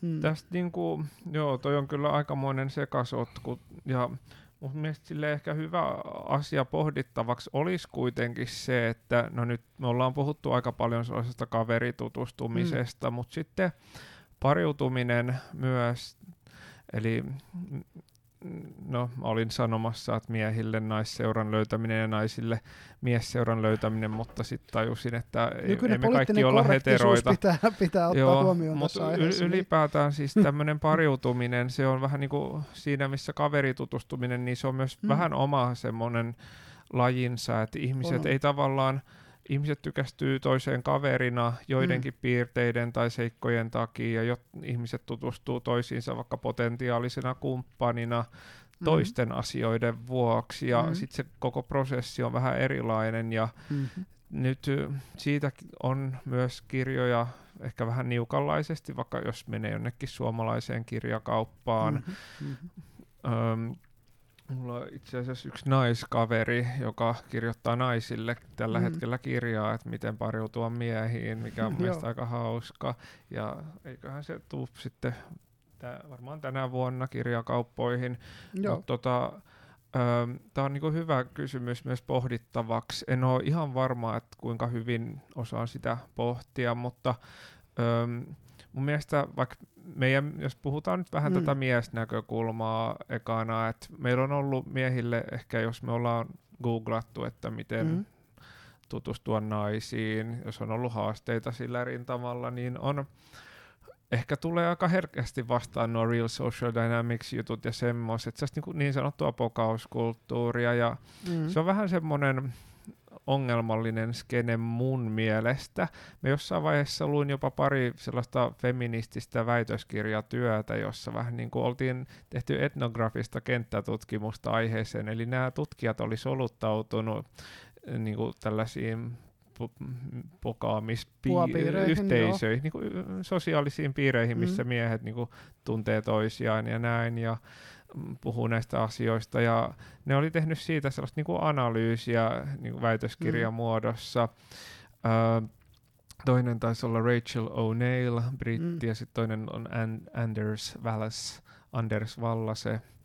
Ja sitten tota, no niissä nostettiin mun mielestä tosi hyviä niin kuin pointteja esiin, että mitä kaikki Mm. ongelmia siinä yhteisössä ilmeni, niin mä jossain vaiheessa vähän kirjoitinkin ylös, että mitäs kaikkia siellä oli. Et ensinnäkin se, että siinä ehkä ajatellaan pariutumista aika sellaisena niin kuin Mm. it, sellaisesta itsekkäästä näkökulmasta, että tavallaan miten minä voin saavuttaa joitain tavoitteita. Saatetaan väline arvoistaa Mm. mm. ihmisiä, eli nähdään ihmisiä vaikka tietyn asian kautta, mitä ihmisestä voi saada, että vaikka naisesta seksiä tai jonkinlaista mm. muuta mielihyvää tai näin. Siinä missä ehkä semmoinen nykyään, sanoisin vaikka itse, että mielekkäämpi tavoite ihmissuhteissa on se, että tavallaan kuunnellaan toi, toisten ihmisten niin kuin, tarpeita ja motiiveja ja yritetään tehdä semmoinen mielekäs ihmissuhde, missä ihmiset saa hyötyä eikä koe tavallaan tulevansa jollain tapaa niin kuin, hyväksi käytetyksi. Tai siis, että mm. Että se olisi sellainen niin kuin symbioosi, missä jatkuvasti ajatellaan tois, molempien etuja ja että on niin kuin yhdessä kivaa. Ja sitten mm. toinen ehkä näkökulma, mitä näissä väitöskirjatöissä tuli esille, oli semmoinen tietynlainen epärehellisyys tutustumisessa, eli että jos miehellä on vaikka jonkinlainen tutustumistavoite, haluaa vaan kevyttä seuraa, niin jos siinä lähdetään tavallaan antamaan viitettä jonkinlaista muunlaisesta vaikka syvemmästä kiinnostuksesta käyttäen vaikka jotain temppuja mitä, tai tavallaan mm. sellaisia retorisia niin kuin, ta, kun niissä Real Social Dynamicsissa ja muuallakin ehkä ehkä opetet, on ollut sellaisia opetuksia, että tavallaan millä tapaa niin kuin herättää toisessa kiinnostusta, niin ne jotkut on vähän sellaisia, että toinen saattaa saada toisenlaisen käsityksen sun kiinnostuksen luonteesta. Tai no, tämä on tapauskohtaista. Yksi ehkä iso ongelma on sellainen niin kuin liikasinnikkyys tai kieltäytymisten sivuuttaminen. Öö, viittaan siihen, että meillä on kulttuurisesti ollut perinteisestikin paljon skriptejä ja ehkä jossain mm. vaikka Venäjällä vielä enemmän, että jos nainen sanoo ei, niin sitten se saattaa tarkoittaa kuitenkin kyllä. Mutta sekin on tuossa yhteisössä ollut semmoinen tavallaan, mitä on niinku toistettu tämmöinen skripti, että naisen ei on, että yritä kovempaa. ja tästä tämä on semmoinen, niinku, mitä ehkä selittää myös sitä, että miksi tätä yhteisöä tavallaan, niinku, mihin, miksi siihen suhtaudutaan niin kielteisesti. Tuossa tuli tosi monta pointtia ja mä haluaisin vastata niihin, jos se Joo, on mahdollista. Se saa, Ekana lähdetään niin... tuosta feminismistä liikkeelle. Siis postmoderni öö, neomarksilaisuus, mihin, mihin tämä nykyinen kolmannen aallon feminismi perustuu, on itsessään toksista mun mielestä. Ja niillä on mm. ollut toksinen lähtökohta, jo tehdä niitä tutkimuksia, ne on halunnut leimata ne ihmiset, joita ne on tutkinut. Öö, mä, oon, mä oon aika varma siitä, että se menee näin jos ne kuuluu tähän, tähän porukkaan, Joo. tähän niin sukupuolen tutkimus porukkaan. Ähm, siinä on ensimmäinen mun kritiikki tälle aiheelle. Ähm, mä en kiellä, etteikö siinä porukassa, jossa äh, näitä niinku, äh, puajuttuja on, siellä on ihan kaiken näköistä viheltäjää, koska mä oon ollut niissä piirissä aika pitkä. Joo. en ole nyt enää viime vuosina, kun kohta tulee eka lapsia ja kaikkea, niin, niin tota, on jo vakiintunut ja avosuhteessa, suhteessa, mutta tota, ähm, mä haluan siitä vaan niin sanoa, etenkin ton, toi RSD on tosi väärin ymmärretty porukka, koska ää, toi vanha mysterymeininki, mysteri oli se, joka tavallaan loi tämän koko homman. Mm. Ää, mä en muista, että Erik von jotain. Joku Markovits Joku tämmöinen, joo. joo. Niin, niin hän oli nimenomaan sellainen tyyppi, että hän loi näitä skriptejä ja kikkoja ja muita, mutta RSDn niin pointti sen Game-kirjan julkaisun jälkeen etenkin – oli se, että ei, ei se mene niin, että että sä, sä voit niinku tavallaan huijata naisen sänky, tai siis sekin toimii, mutta et se, että niinku RSDn yksi niistä coacheista, Jeffi sanoo sen silleen, että susta voi tulla joko hyvä huijari, tai susta voi tulla hyvä mies. Joo. Mut sä voit itse valita kumpi, kumpaa sä oot. Jos sä oot se hyvä mies, niin sä tavallaan viehätät sulle sopivia naisia, ja, ja niinku se Owen jatkuvasti toistaa on se, että jos, jos joku nainen sanoo sulle ei, tai kieltää, ei halua olla sun kanssa kommunikaatiossa, sun pitää olla sosiaalisesti niin kehittynyt, että sä pystyt näkemään sen, että okei, tämä ihan oikeasti ei niin välitä musta. Ja sit sä voit sanoa hyvää illan jatkoa ja mennä seuraavaan. Se klubi on täynnä niitä naisia. Joku niistä tykkää susta joka tapauksessa, kun sä vaan tarpeeksi monelle puhut niistä omista jutuista. Ja sitten yksi, minkä mä haluan tuoda esiin, on se, että mikä niin kuin mulle avasi tätä tosi paljon. Oli se, että jaatko sä vai ootko sä niin kuin value leech? Että haetko sä niin kuin jotain arvoa siltä naiselta vaikka niin kuin seksiä, vai onko se itse asiassa tarjoamassa sille hauskan pitoa, joka sitten niinku luontaisesti lopulta johtaa siihen, että, että se mikä se hauskanpidon yl, tavallaan isoin muoto miehen ja naisen välillä heterosuhteessa on, niin on se seksuaalinen. Että tämmöisiä pointteja. Jo- Joo, tuo on hyvä kysymys. Tai niinku aihe tuo, kun sä mainitsit just tuon, niinku, mikä value, ähm, sano, Value leech, eli tavallaan niinku arvon, arv, ottaja Niin, tai niin, varastaja. semmonen, mikä se toinen, se myönteinen oli nimeltään? Arvon tarjoaja. Siis oot sellainen tyyppi, joka vaan niin kuin jakaa. Ja sitten se, että osaatko sä generoida omat positiiviset tunteet niin, että sä et tarvii validaatioa siltä naiselta. Et meneekö sä sille naiselle, että hei validoi mut, kun mä oon nyt mies ja sun pitää nyt kertoa, että mä oon hyvä mies ja taputtaa pään päälle, vai meneekö sä silleen, niin kuin, että hei mä oon tämmönen, tämmöistä asioista mä oon kiinnostunut, tästä mä tykkään jutella, tämmönen on mun huumorin taju. Ja sit sopiks tää yhteen? Joo.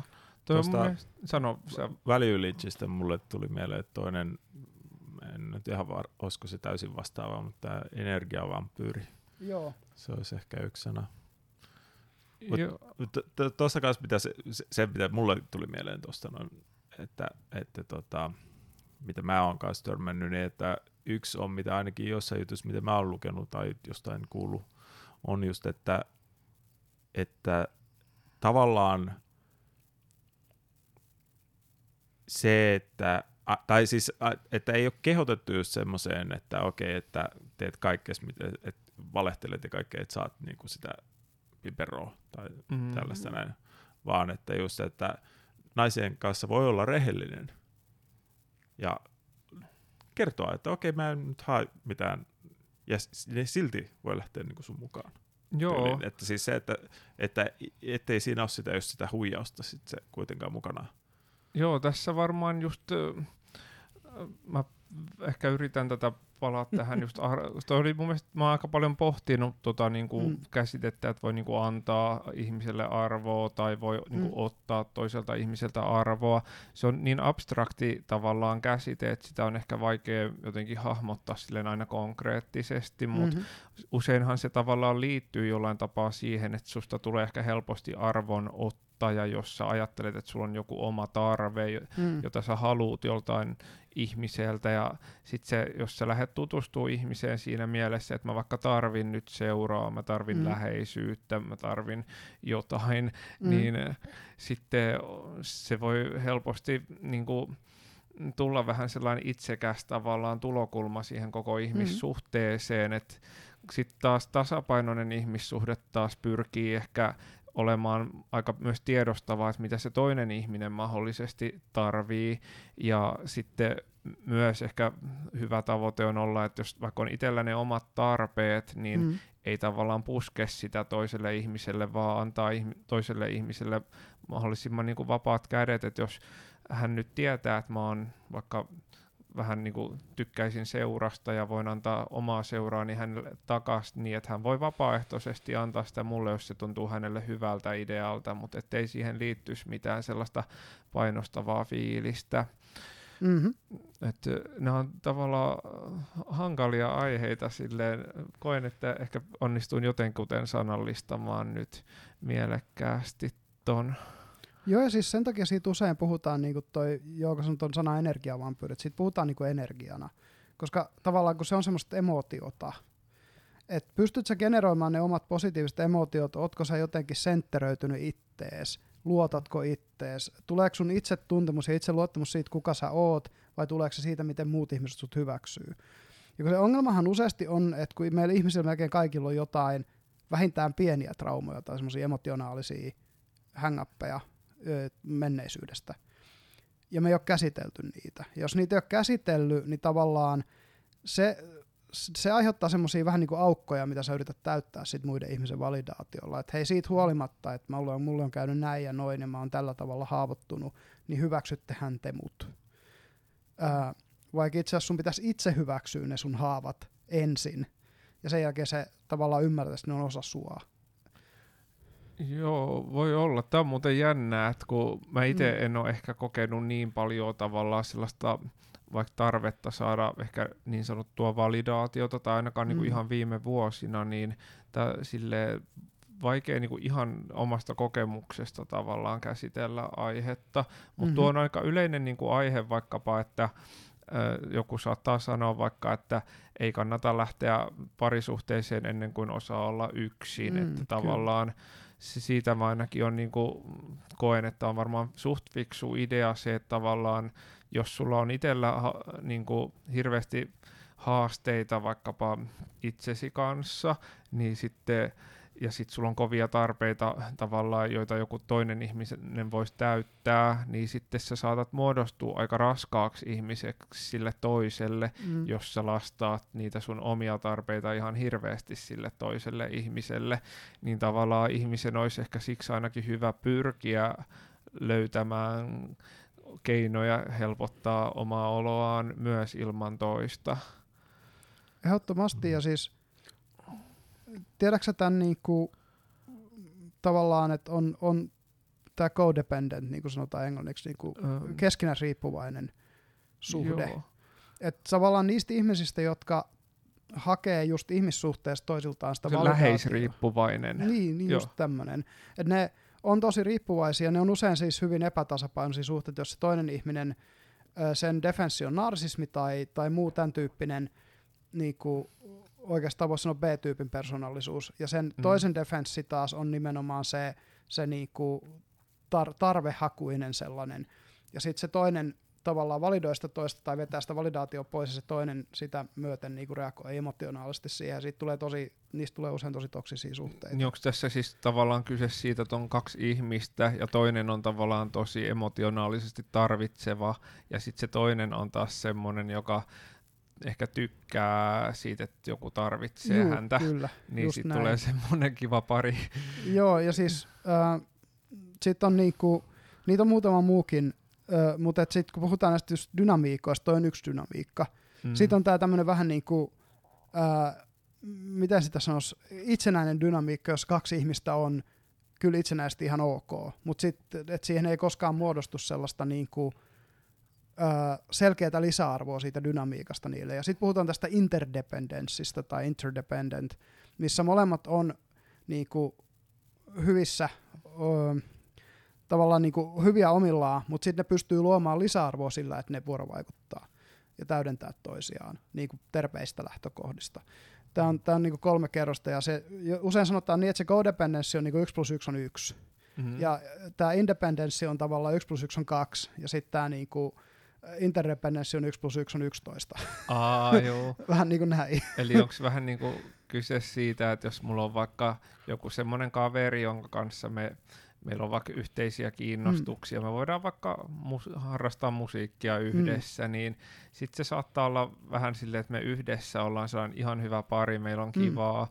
Mutta sitten on toki mahdollista muodostaa myös sellaisia ihmissuhteita, missä me oikeasti ihan hirveästi tuotetaan toisillemme iloa, jos mm. me vaikka pystytään myös jotain syvempiä asioita tuottamaan toisillemme, vaikkapa syvän ystävyyssuhteen kautta, jossa molemmat kokee, että saa elämäänsä lisää hyvää sisältöä.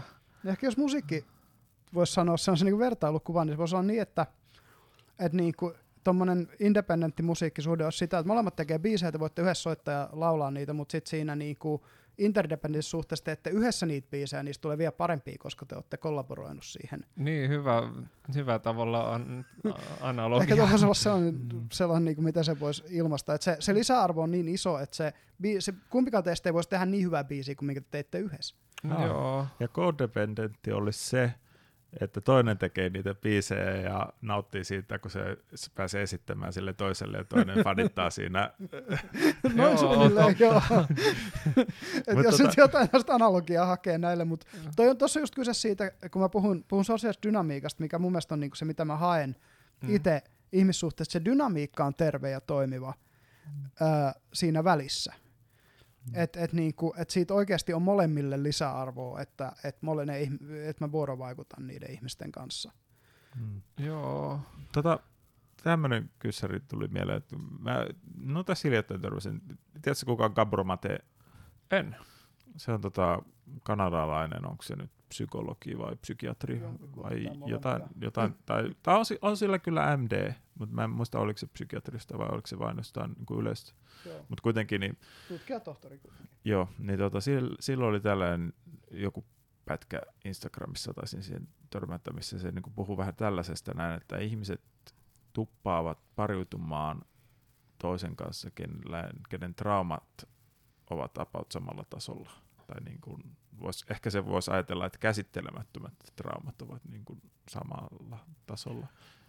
Eli sanotaan, että se kuinka rikkinäinen ihminen olisi, mm. niin että se, se pariutuu sit suurin piirtein, että jos ajatellaan, että toinen on niinku ihan hajalla, että täynnä traumeja, niin se ei käytännössä koskaan pariudu semmoisen kanssa, kenellä on oikein hyvä niin kuin se tota, on, on käsitellyt kaikki traumansa ja e-, elämä rullaa ja näin poispäin. Se voi kyllä siis silleen olla niin kuin ymmärrettävää, että ihmiset ehkä tykkää to, kanssa ihmisistä, joilla on jotain yhteistä, ja joskus se tavallaan joku kielteinen asia, vaikka joku haaste vaikka mielen, mieleen liittyen on sellainen, joka saa samaistumaan myös toiseen ihmiseen. Mm. Ö, mä joskus tosiaan tein opiskelijalehteen sellaisen artikkelin pariutumisesta, niin mä just tosiaan kun puhuit tästä, niin muistin, että on olemassa kaikkia tämmöisiä termejä, kuten vaikka ö, homogamia.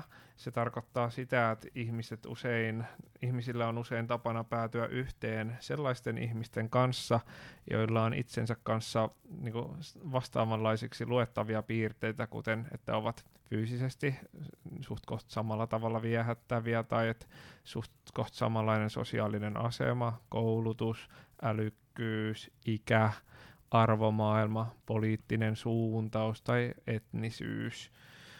Eli tavallaan sitä usein varmaan pystyykin havaitsemaan, että ihmiset, jotka on kumppaneita keskenään, niin on jollain tapaa samanlaista, mutta se varmaan voi myös vaihella, että missä niinku asioissa. Mutta tuo kuulostaa, että tuommoinen psyykkinen trauma tai jonkinlainen mielentila voi olla semmoinen, joka helposti voi samaistuttaa. Um, Pitäisikö meidän pitää taukoja jatkaa, jatkaa tästä tota, niin, niin, pariutumisesta keskustelusta vielä lisääkin, tai siis tästä ystävyys, ystävien tekemis, mistä meillä tässä on ollut nyt. Joo, katsotaan tauon jälkeen, että mihin aiheeseen päädytään. Jep. Ja tässä sitten tauolta palataan ja ja tosiaan jäätiin juttelemaan tästä yksinäisyydestä ja, ja ihmissuhteista ja niiden muodostamisesta. Mutta pitää vielä sen verran sanoa siis itteeni se, mikä mua huolestuttaa tässä yksinäisyysongelmassa, ää, mikä monella tapaa on tullut eräältäkin kontroversiaalisesta hahmota, eli Jordan Petersonilta, mm. että miehet rupeaa syrjäytyä meidän yhteiskunnasta ää, tosi voimakkaasti, niin nuoret miehet. Ja esimerkiksi Suomessakin arvioidaan, että on, on viisinumeroinen määrä nuoria miehiä, jotka ei ole peruskoulun jälkeen koulutuksessa, työelämässä tai missään mielekkäässä tekemisessä mukana. Onko tästä muuten tavallaan viisinumeroinen määrä, eli siis kymmeniä tuhansia ainakin? No, niin... Arvio on vissiin 10 ja 20 000 välistä tällä hetkellä. Okei, okay. entä onko tämä tosiaan sit myös tällainen sukupuolittunut ongelma, että on vähemmän naisilla tätä? näin ainakin näiden, siis näin maailmanlaista kun puhutaan ja otetaan huomioon tämä Jordan Petersonin, mitä hän puhuu, niin, niin nimenomaan se, että ää, kun esimerkiksi yliopistokoulutettavissa siellä alkaa olla aloja jossain yhteiskunta- ja humanistisissa tieteissä, missä joku 80 prosenttia uusista aloituspaikoista menee naisille. Aa, joo. Naiset on valmistuu lukiosta keskimäärin paremmin arvosanoin, peruskoulusta keskimäärin paremmin arvosanoin. Tämä on ihan koko niin länsimaiden läpi, kun katsotaan isoja tilastoja. Ja, ja tota, sitten se porukka miehistä, joka ei niin kuin, äm, joka on siellä heikoimmassa päässä, niin ei mm. sit enää saa mielu, melkästä käytännössä niin kuin paikkaa. Ja kun mun mielestä tämä on yhteiskunnassa sellainen ongelma, että sillä on monta implikaatioa. Ja mm. mä oon itse miettinyt, että niin kuin, kun Mä, mä oon itse auktoriteettiongelma ja se on tullut varmaan niille, jotka on tätä podcastia pidempään kuunnellut hyvin selväksi. ollut, ollut aina ja tuota, semmoinen ihminen, niin miten se sanoisi, mutta kuitenkin ja sitten, niin mitä mitä toinen, toinen mikä tuohon liittyy, sori joo, nyt tuli tämmöinen hetkellinen, niin tämä koira, koira sekoitti mun train of thoughtin hieman, hieman tuota, niin, niin, niin, kun sitten on nämä perinteiset miesvaltaiset alat, fyysiset alat, että niin kuin LVI-tekniikka ja sähkötekniikka ja tämän tyyppiset siis duunarialat, mm. rakennustekniikat ja muut, joiden arvostus on tosi matalalla, siis yhteiskunnallinen arvostus. Ja sitten meillä alkaa olla se, että jos meidän naisista suurin osa, suurin, paljon suurempi osa on korkeakouluttaja kuin miehistä, ja naiset haluaisi saada sosiaalistatuksessa korkeammalla olevan kumppanin keskimäärin. Tai vähintään sama. Vähintään samalla, niin, niin tämä luo semmoisia epäsuhtia. Toi on muuten, joo, hyvä pointti, tai um, toi on tosiaan tavallaan vähän sääli, että just tuollaiset työt fyysisesti ehkä mm. suuntautuneet työt, rakennus ja näin, niin jotenkin ne on tavallaan aika varmasti vaativia. Mm-hmm. Ja mä oon just kuullut, että kavereilla voi olla vaikkapa isä tekee jotain sellaista aika niin kuin epämiellyttävää työtä huonoissa sääolosuhteissa, mutta sitten siihen ammattiin liittyvät mielikuvat ei kuitenkaan ole ehkä hirveän sellaisia niin kuin kiitollisia tai arvostavia. Mm. Sitten mä itse tavallaan koen hassuksen, että mä itse olen valmistunut hammaslääkäriksi ja mm. mulle se koko homma on ollut silleen suht, suht koht simppeliä ja työ on Joo. sellaista, ei, se ei ole niinku liian vaativaa ja sitten mä tietysti saan ammattiin liittyen hirveästi arvostusta, että mä oon ehkä jotenkin tavallaan etuoikeutetussa asemassa mm. verrattuna sellaisiin ihmisiin, joilla on niinku haasteellisempaa, vaikka ne toiset ihmiset ei välttämättä, tai siis mä en ole parempi ihminen, mutta se on mm. silti tavallaan tällaista etua, on ehkä se mm. mun ajatus. Et, tuo oli kiinnostava tai niinku, aihe. Ja sitten kun sanoit tuon, että nykyään on ollut siis uutisissakin juttua, että naisilla on ehkä taipumus suosia pariutumisessa miehiä, jotka on ammatillisesti jollain tapaa ylempänä, niin tästä jonkun verran aina välillä tulee tutkimustuloksia mm-hmm. vastaan. Ja ilmeisesti jossain Norjassakin, joka on hyvin rikas maa, että ei siellä nai, tavallaan naiset eikä miehet kumpikaan tavallaan varmaan köyhyyteen mm-hmm. niin kuin on vajoamassa, mm-hmm. niin sielläkin ilmeisesti on tämä tämmöinen taipumus, että se ei tavallaan ilmeisesti niin vo- voimakkaasti aina liity siihen, että onko köyhä maa vai rikas maa, tai onko tämmöinen skandinaavinen tasa-arvoinen mm-hmm. maa vai mikä, että se saattaa jopa täällä olla sitä, että tosiaan su- naiset suosivat korkeammin koulutettua, että jonkinlainen sukupuolittunut tämmöinen ero on. Niin ja siis nyt siis puhutaan heterosuhteessa tietysti, koska se nyt on se valtavirta niin sanotusti. Et, et, en, en ole tutustunut seksuaalivähemmistöissä siihen, miten se siellä toimii. Sen voi sanoa ihan suoraan. Mm. Mutta et, et tästä just, että niinku, jossain Norjassakin, missä duunaripalkat on niin hyviä, että Suomesta asti lähdetään tekemään duunaritöitä Norjaan sen takia, että se osaa niin paljon parempaa palkkaa, mm. niin, niin kyllähän se kertoo siitä, että, että vaikka niistä duunareille maksettaisikin hyvin, niin ei se välttämättä ole. Ja musta tuntuu, että se liittyy tietyllä myös niihin tiettyihin mielikuviin, mikä näillä, näillä aloilla on, mihin se sosiaalinen status liittyy enemmän kuin, kuin esimerkiksi rahalliseen korvaukseen. Joo, mä ti- näin joskus tutkimusartikkelin, jossa taidettiin jotenkin todeta, että ihmiset, jotka tavallaan kaipaa sosiaalista statusta tai niin kuin asemaa tai jotenkin mm. ehkä arvostusta, niin sitten ne sitten just päätyy tämmöisiin ammatteihin kuin lääkäri ja juristi, että siinä on jonkinlainen semmoinen korrelaatio. Silloin mm. kun mä aloitin lääkiksessä, mä sanon lääkiksessä sen takia, että se on, mä, me hammaslääkäritkin ollaan kouluttauduttu lääketieteellisessä tiedekunnassa, vaikka Joo, se kyllä. tutkinto-ohjelma on hammaslääketieteen lisensiaatti, mm-hmm. niin mä aika paljon kysyin ihmisiltä tavallaan, että miksi sä tulit tänne lääkikseen, että onko sulla millaisia motiiveja, niin monet tavallaan just sanoo, että haluan auttaa ihmisiä tai että meillä perheessäkin ollaan lääkäreitä tai näin. Mm. Et mutta mietin, ja ei siellä ihmiset kyllä kovin monet millään tapaa silleen vaikuta siltä, että ne olisi niinku maine edellä tai niinku ha- hakemassa sieltä jotain mainetta tai näin, mm. mutta toki tällaisia asioita on aika vaikea silleen, jos suoraan kysyy, niin silleen havaita, että kuinka moni oikeasti kaipaakin vaikka mm. jonkinlaista arvostusta ja sen takia on valinnut tuollaisen lääkärin uran, että mm voi, voi kyllä olla, että meillä on silleen vähän enemmän sellaista vaikka porukkaa kuin vaikka jossain rakennus työhenkilökoulutuksessa, niin. jossa ollaan ihan sujut, että ei nyt hommatakaan tällaista hirveästi, hirveän arvostettavaa asemaa, mutta tehdään nyt jotain työtä. Kyllä ja siis mua niin kuin, mulle taas itselle se, että mä oon viime vuosina oppinut tosi paljon arvostaa näitä raskaita fyysisiä ammattikoulutettuja töitä. Et, et siis koska vaikka se koulutus niissä on huomattavasti matalampi ja paljon helpompi suorittaa kuin yliopistokoulutukset. Kun mm. mähän on itse taas tietojenkäsittelytieteen eli IT-alan maisteri, Jouko on dippainssi tietotekniikasta, eli ollaan molemmat niin kuin, kans korkeakoulutettuja. Mutta kun rupeaa ymmärtää sitä, että niin kuin, kaikki se, mille tavallaan meidän työ rakentuu, niin sen on rakentanut nämä duunarit. Kaikki ne sähköverkot ja kaikki ne tietoverkot ja jokuhan sinne kiipeä mastoon niitä 4G ja 5G antenneja ruuaamaan. Ja se ei todennäköisesti ole maisteri tai dippainssi, joka sen tekee. Mm. Et, et, niinku, ja sitten kaikki sanitaatiot ja tämäkin, niin kuin nämä rakennuksetkin, missä me asutaan ja missä vaikka tätä äänitetään, niin, niin se, en, en mä osaisi tällaista rakentaa.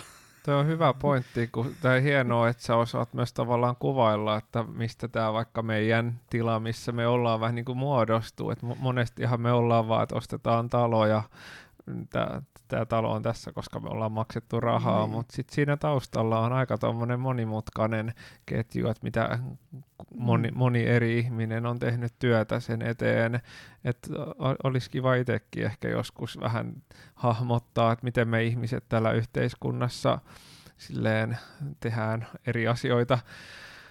Kun sanoit tuosta, että miehet tai miehiä, nuoria miehiä on tolleen syrjäytyneenä ja mm todennäköisesti ehkä enemmän kuin naisia, niin, ja että se jonkun verran ehkä ratkaisu voisi olla se, että jotenkin osattaisi kollektiivisesti enemmän arvostaakin sitten niitä ammatteja, että hmm. tavallaan Ehkä... Miehet, jotka on käteviä käsistään, hakeutus luontaisemmin sit tekemään niitä ammatteja. Niin, että joku saattaa kokea, että nyt kun oli uutisissa juttu, että eihän naiset arvosta miehiä, joka on duunari tai niinku mm. rakennus, puhutaan, no tälle, niin tekee tällaista, niin se voi toki karkottaa jonkun, että ei sit koekaan mielekkäänä. No toki onhan se nyt jos lähtee tolleen ajattele koulutuksen kautta, on se mm. tietysti parempi kuin ei-koulutusta, mutta se on mm. kuitenkin aika semmoinen kielteisestä lähtevä tavalla ajatusmalli, että onko mieluummin jätänkö tähän peruskoulutasoon vai menkö tekemään tutkinnon, jota yhteiskunta ei arvosta, että niin. ei sekään kyllä hyvältä niin tunnu, että varmaan että pitäisi jonkinlainen tämmöinen yhteiskunnallisella tasolla kollektiivisesti saada se sävy myönteisemmäksi. Se kuulostaa sille hyvältä ratkaisulta. Ja onkohan, mm. mu, kun on näitä syrjäytyneitä ihmisiä, niin tämä on kyllä siis aihe, jota mä en tunne ja silleen olisi vaan hirveän kiinnostavaa niin oppia lyhyesti lisää, niin mitenköhän on, mä tiedän, että on, nykyään ehkä jonkun verran on sellaista toimintaa, että on vaikkapa nuoriksi, nu, onko, onko niin, että nuorisolaki määrittelee, että vielä 29-vuotias on vielä nuori. Niin olla, ja joo. sitten heille on saatavilla erilaisia tiloja ja palveluita, missä tavallaan monet liittyy tällaiseen mm et se on varmaan silleen suotuisaa kehitystä, että vaikka voi olla, että syrjäytyminen on ehkä lisääntymässä, mutta mm. silti toisaalta tähän yritetään vastata yhteiskunnallisesti myös tarjoamalla erilaisia palveluita, joista jotkut varmaan on jollain tapaa terapeuttisia tai sitten opintoihin tai työammattiin ohjaavia. Mm-hmm. Onks, tuleeko sulla vielä jotain niin kuin muuta sellaista tulokulmaa, että mikä tuollaiseen voisi olla ratkaisu? No siis, siitähän tota, yksi, mitä Jordan Peterson puhuu, nämä on nyt siis käytännössä hänen puheesta, mistä mä nämä poimin. Mm-hmm. Niin ihan se, että meillä on tietty määrä, kun puhutaan tästä Big Five, nykyisin Big Six personalitystä, jos tiedät tämän psykometrisen Mä tiedän Big Five, eli että ihmisellä on tavallaan viisi persoonallisuuspiirrettä, joita on ekstroversio, tunnollisuus, neuroottisuus, sovinnollisuus. Ja avoimuus uusille kokemuksille. Ja, joo, Sitten siihen on tullut joku kuudes, jota mä en nyt muista. Tästä Michael puhuu, kun hän oli meillä vieraana, kun hän on, hän on psykometriikkaa opiskellut muun muassa. Michael Laakasuo tulee muuten meidän vieraaksi varmaan ensi kuussa toisen kerran. Niin tota, se, se just, että – että et kun se disagreeableness, agreeableness, mikä se on, semmoinen myötäilevyys. Sovinnollisuus Sovin, varmaan. Niin.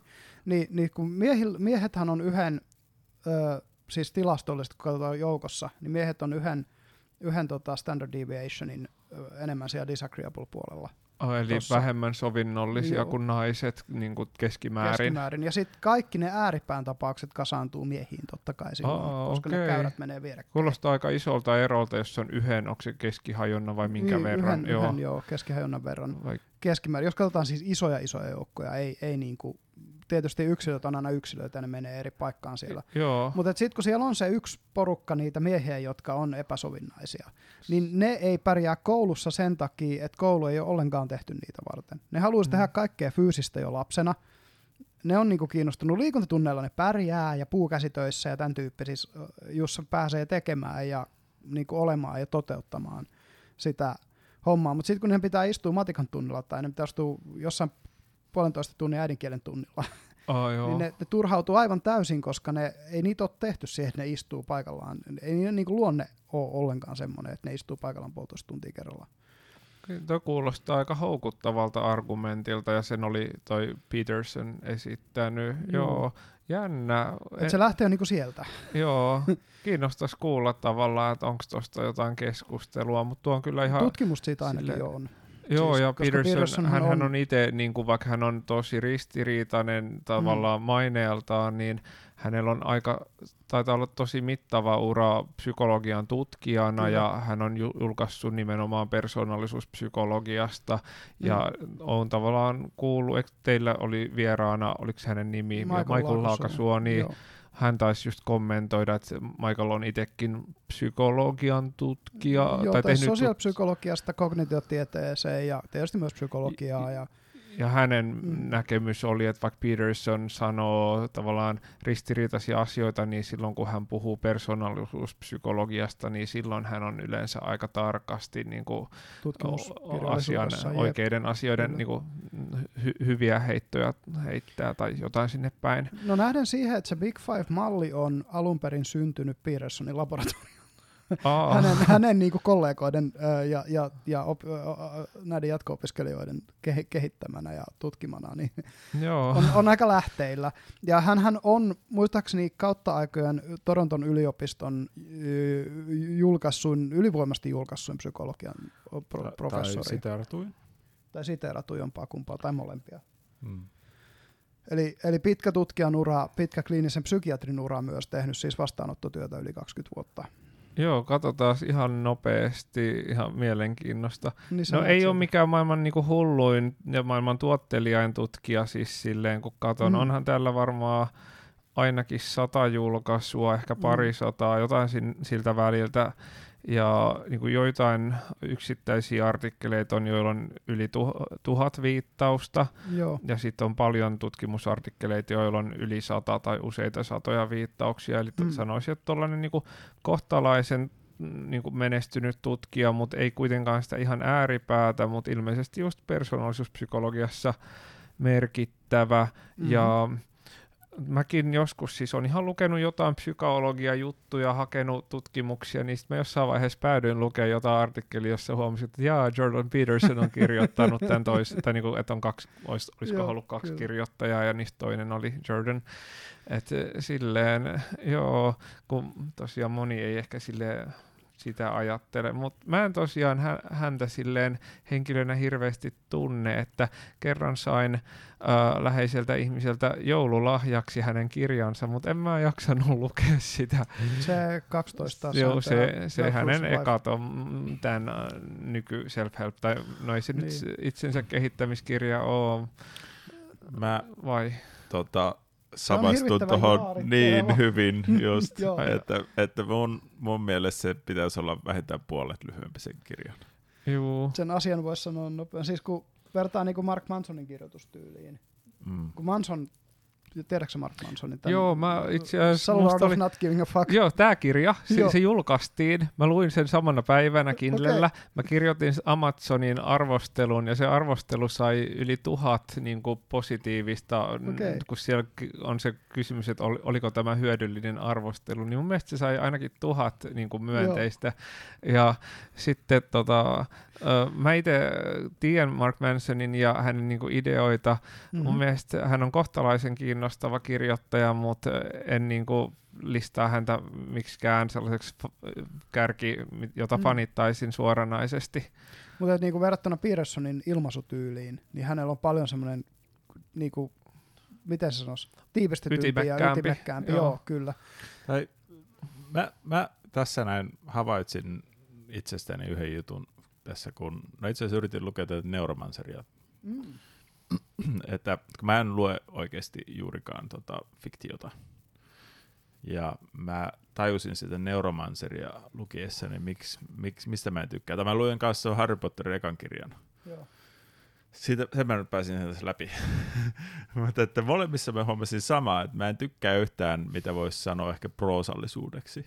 Eli sitä, että kuvataan käytetään puolisivua tai sivu johonkin, johonkin yhden tyypin kuvaamiseen. Että jos on, että Valtsulla on äh, Harry Potter-lasit ja tumma tukka ja parta ja sitten sillä on tällaista näin, käytetään kaikkea tällaista kuvailemaan, että ah, fuck, mä haluan nähdä, kuulla mitä tapahtuu, minun ei kiinnosta yhtään niin nämä, nämä tällaiset sivuseikat, että, että se, se, se, se, se, ja tämä oli sitten, mikä häiritsi mua siinä siinä... Ei, tää, ei, kun, siis on neuro, mutta Petersonissa, joo, koska joo. se, se, se, niinku, tuntuu, että se niinku niin haki sitä, tai kun sama homma oli siis, mä muistaakseni puhuin siitä sun kanssa, tai sitten mm. varmaan siinä podcastissa, kun tehtiin siitä, kun Peterson oli täällä Suomessa ja käytiin Joo, me, me käytiin kuuntelemaan se luento. Joo, varmaan jotain, mä tiedän muitakin tuttuja tai kavereita, jotka on käynyt niin yksi, yksi kysymyskin oli, mitä se, se vastasi siihen varmaan kymmenen minuuttia. Mm. Ja vielä sen jälkeenkin, kun se ehkä kahdessa ekas minuutissa niin kuin käytännössä tuli se vastaus sieltä, mutta se vaan jatkoi ja jatkoi ja jatkoi ja jatkoi. Joo, mä itse ehkä myös arvostan ytimekkyyttä, mutta myös arvostan, jos joku siinä ytimekkäässä vastauksessa osaa silleen käyttää sellaista ehkä kaunokirjallista tavallaan ilmaisutapaa, että kunhan se pysyy ytimekkäänä. Tarkoitan, että niin kuin meidän sa- meillä on san- suomen kielen sanastokin on aika laaja mm-hmm. ja asioita voi niin kuin ilmaista välillä tarkemmin ja silleen ty- jotenkin tyylikkäämmin, kun käyttää välillä vähän harvinaisempia sanoja ja näin, ja jotkut kirjoittajat on siinä hyviä. Niitä, no to, tyyliseikka on eri juttu. Tai se, se, on, se, se, se tuo sitä, se on niinku positiivinen juttu mun mielestä, mutta sitten se vaan, että just, että jos sen pystyy lyhentämään sen Joo. Että okei, jo käyttää sitten erilaisia ilmaisuja. Tai, niin, tai, tai sitten äh, jotain kielikuvia vaikka, mm. mit, mitkä ei silleen kuitenkaan niin kuin tarpeettomasti, ainakaan mun fiiliksen mukaan, pidennä sitä, sitten sitä niin kuin viestiä. Joo. Mut... Et se po- point, et sulla on joku pointti, mikä pystyy, sanotaan, että se ilmasta, jos mm. sä se töksäytöt vaan, niin se on viisi sanaa. Niin okei, sitten siitä voi tehdä vähän kauniimman, että sitten se olisikin kymmenen sanaa. Mutta sen lisäksi kaikki, mikä menee yli, että sitä pidennetään, pidennetään mm. niin kuin 20-30 sanaa, mm. niin se on kaikki turhaa ylimääräistä niin kuin sellaista se voi olla, joo. Mulla on tietynlainen myös semmoinen, että mä helposti kyllästyn, jos on joku liian pitkä sisältö. Mulla oli kaveri äskettäin pyysi, että, tai niin kysyi, että haluanko mä kuunnella yhden podcast-jakson, joka oli kolme tuntia pitkä. Mä laitoin sen kolminkertaiselle nopeudelle YouTubessa sellaista selainlaajennosta käyttöä, käyttäen, ja kuuntelin sen kolmen tunnin puheen tunnissa. Siinä auttoi se, että siinä oli myös tekstitys, niin mä pystyin Joo. tavallaan myös lukemaan samaan aikaan. Niin se oli musta kiva. Kolme tuntia en olisi missään nimessä kestänyt niin keskittyä, koska se aihe ei ollut niin mm, läheinen. Mm, Mulla on kyllä toisaalta se, että mäkin kun kuuntelen näitä podcasteja, mitkä on useamman tunnin, niin, niin en mä niistä varmaan oikeasti niin kuin kunnolla kuule puoliakaan. Harvemmin mm. mä niin kuin oikeasti pysähdyn keskit, keskittymään kuuntelemaan jotain. No se on vähän niin kuin radio, puheradio kuuntelisi. Mm. Et, et se on taustalla vaikka töitä tehdessä. Ja sitten kun tulee joku, sit on niitä sanoja mihin, tai ideoita, mihin sä oot kiintynyt, tai mitkä sulle on kiinnostavia. Yhtäkkiä joku mainitsee sellaisia, niin siinä vaiheessa sit hetkeksi loppuu se työnteko. Mitä se just sanoo? Sitten rupeaa kuuntelemaan hetkeksi. Joo, nyt on mielenkiintoista juttua. Sitten kun ne menetään johonkin muuhun, niin sitten takaisin työntekoon. Mm. Ja sitten se kuitenkin soi siellä taustalla ja kun sitä kuuntelee. Mm. Mutta mun on Jordan Petersonin puolustukseksi sanottava se, että kun hän on niin paljon väitellyt ja häntä on niin paljon syytelty ja hänen puheita on niin paljon lainattu kontekstin ulkopuolelle ja niillä lyöty leimakirveellä, niin hän haluaa todennäköisesti sen takia antaa pitkiä vastauksia ja, ja kirjoittaa pitkästi, että ne niin potentiaaliset väärinkäsitykset, mitkä siitä voisi joku tyyppi, joka tarkoitushakuisesti niitä etsii, ja, ja vasta-argumentit, joita siitä potentiaalisesti voisi tulla, niin ne yrittää jo niihin niin kuin tavallaan vastata siinä tekstissä itsessään etukäteen. Joo, t- eikö se teidän vieraana ollut se Michael Laakasuokin sanonut, että tavallaan osa kritiikistä, mitä häntä kohtaan kun, niin kuin esitetään, liittyy myös vähän niin kuin hänen tavallaan Ö, miten ryhmä, ö, mikäköhän se oli, että se liittyy siihen, että ketä ihmisiä hän ehkä edustaa, tai että mm. siihen, että hän kuuluu tähän porukkaan. Poliittisesti ö, tiettyyn. Nimenomaan kun se politiikkahan hänellä on se, mistä se kontroversio tulee. Mm. Et eihän se ole, eihän hän niinku, ole kontroversillinen hahmo mun mielestä tutkijapiireissä, vaan nimenomaan hän on kontroversillinen hahmo julkisissa piireissä sen politiikkas takia, koska hän nousi julkisuuteen, sit, kun hän vastusti sitä lakia, mikä olisi pakottanut, öö, oliko se just Ontarion osavaltiossa, niin ihmisiä käyttämään virallisissa konteksteissa toisen ihmisen haluamia öö, pronomineja englannin kielessä, kun, kun rupesi tulee näitä niin sanottuja woke pronomineja, niin kuin Zer ja Z ja kaikki tämän tyyppiset mm. niin sitten joku olisi voinut pakottaa sut käyttää niitä pronomineja ää, missä tahansa tilanteessa, mitä hän haluaa tulla, että et, et susta käytettä, mit, mitä kuka tahansa haluaa, että sen käytetään, joka on pakotettua puhetta, niin kuin hän sen ilmaisee. Niin sitähän se Jordan Peterson siinä vastusti, ja sen takia, kun ne piirit, jotka ajaa tätä asiaa, on poliittisesti hyvin voimakkaita, niin ne mustamaalas sen takia Peterson. Ja siitähän se koko kontroversiaalisuus lähti.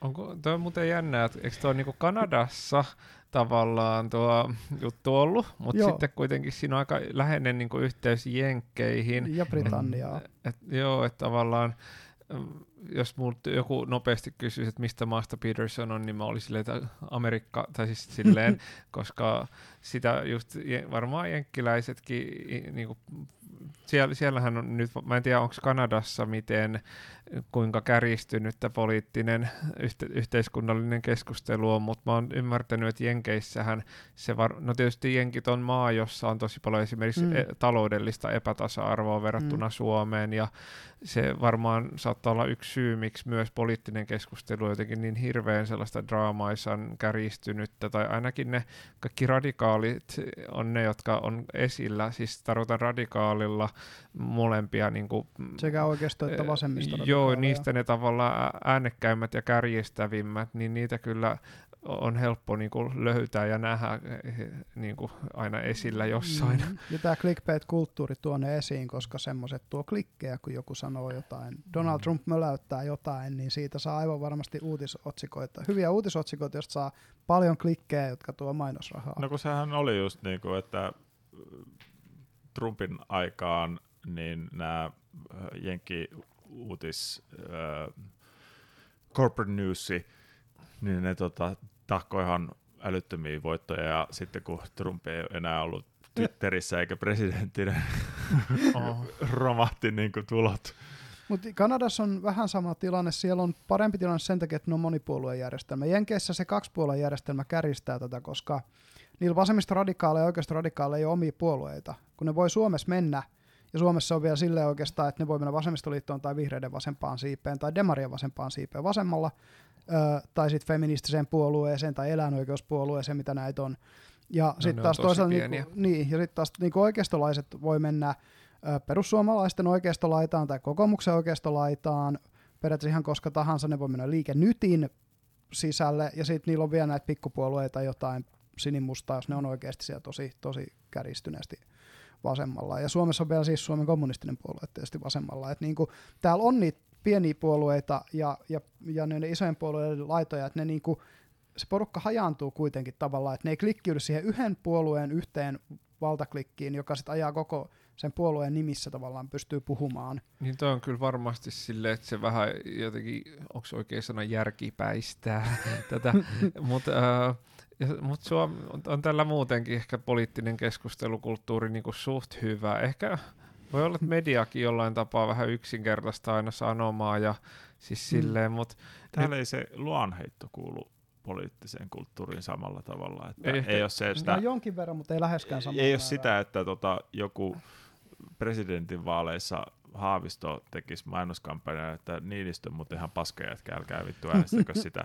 Niin, Toisin kuin Jenkeissä. Jenkeissä. Hyvä pointti, että aika iso ero siis siinä. Mutta joo, kyllä jos Twitteriä lukee, niin kyllä siellä joka suuntaan semmoista niinku tavallaan kärjistävää puhetta toisesta ryhmästä sille esitetään. Ja sit siellä Joo.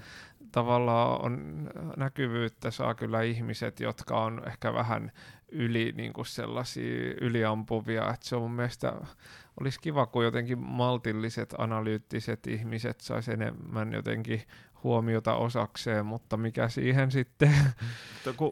Tuossa mä en muista, tämä oli taas jossain podcastissa, tuli, että joku puhui tästä näin, kun, mitä, kun se on, siinä on vähän niin kuin tavallaan se sellainen, no jos ajattelee niin kuin skuuppeja, että se on ensimmäinen toimittaja, joka skuuppaa jonkun ja saa sen lehteen, ja se tulee siinä ensimmäisen jossain tietyssä lehdessä, niin tota se, sehän se lehti tavallaan ja toimittaja saa sen kaiken niin kuin arvostuksia ja tän näin. Mm. mm, Mutta sitten kun nyt on tämä Twitter-kulttuuri tai tämä, niin vähän niin kuin se ensimmäinen tyyppi, joka nappaa jonkun, että a, toi muuten tyyppi onkin piilonatsi ja Mm. paljastaa tavallaan sen.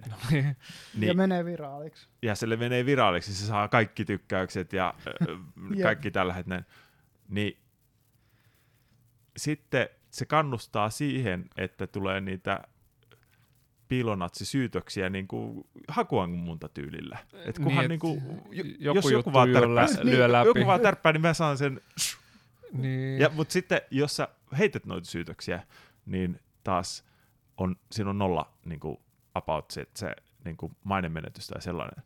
Että niin jos, jos vasta, teet va- vääriä syytöksiä, niin niistä ei tule kuitenkaan Niin. sitä semmoista negatiivista Et, palautetta et, yleensä. tai varsinkin, koska se on Joo. kuitenkin pääasiassa sitten sellainen tyyppi, ketä kaikki sun kaverit niin sanotusti vihaa. Et, jos sä oot vasemmalla ja sä heittelet niin kuin lokaa oikealle, ja jos ei se nyt tarttukaan, niin kuin osukaan ihan oikeaan ko- kohteeseen, no, mutta se on kuitenkin va- väärällä puolella, niin kaik, no whatever, it- it's fine, it's fine. Mutta että sitten kun sä saatkin sen, ja sit sä ootkin sankari, koska sä paljastit tämän.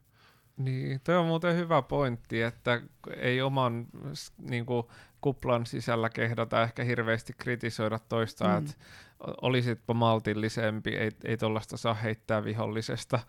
Mun Mm. mielestä sitä pitäisi ehkä olla, mutta joo, nyt muuten t- näiden, kun äsken oli eduskuntavaalit, niin pidin jotenkin tosi myönteisinä, kun kuuntelin vaikkapa puheenaihe-podcastia, niin Joo. siellä on niitä sellaisia parin tunnin mittaisia debaatteja, että vaikkapa ko- kokoomuslainen ja vasemmistolainen keskustelevat taloudesta yhdessä, Mm. tai että ö, perussuomalainen ja SDP-läinen keskustelevat maahanmuuttoasioista, niin jotenkin kun just Twitterissä näkee sellaista hyvin jotenkin Mm. kärjistynyttä, si- epäsivistynyttä väittelyä, niin siellä mä olin tosi yllättynyt, että miten nämä poliitikot tai nämä ehdokkaat sitten saikin ihan sellaista mun mielestä reilua, harkittua, hienovaraista debaattia aikaiseksi. Ja siinä myös hyvin tuli esille asiat, joista he oli yhtä mieltä. Ja siellä just vaikka kun vasemmistoliiton edustaja ja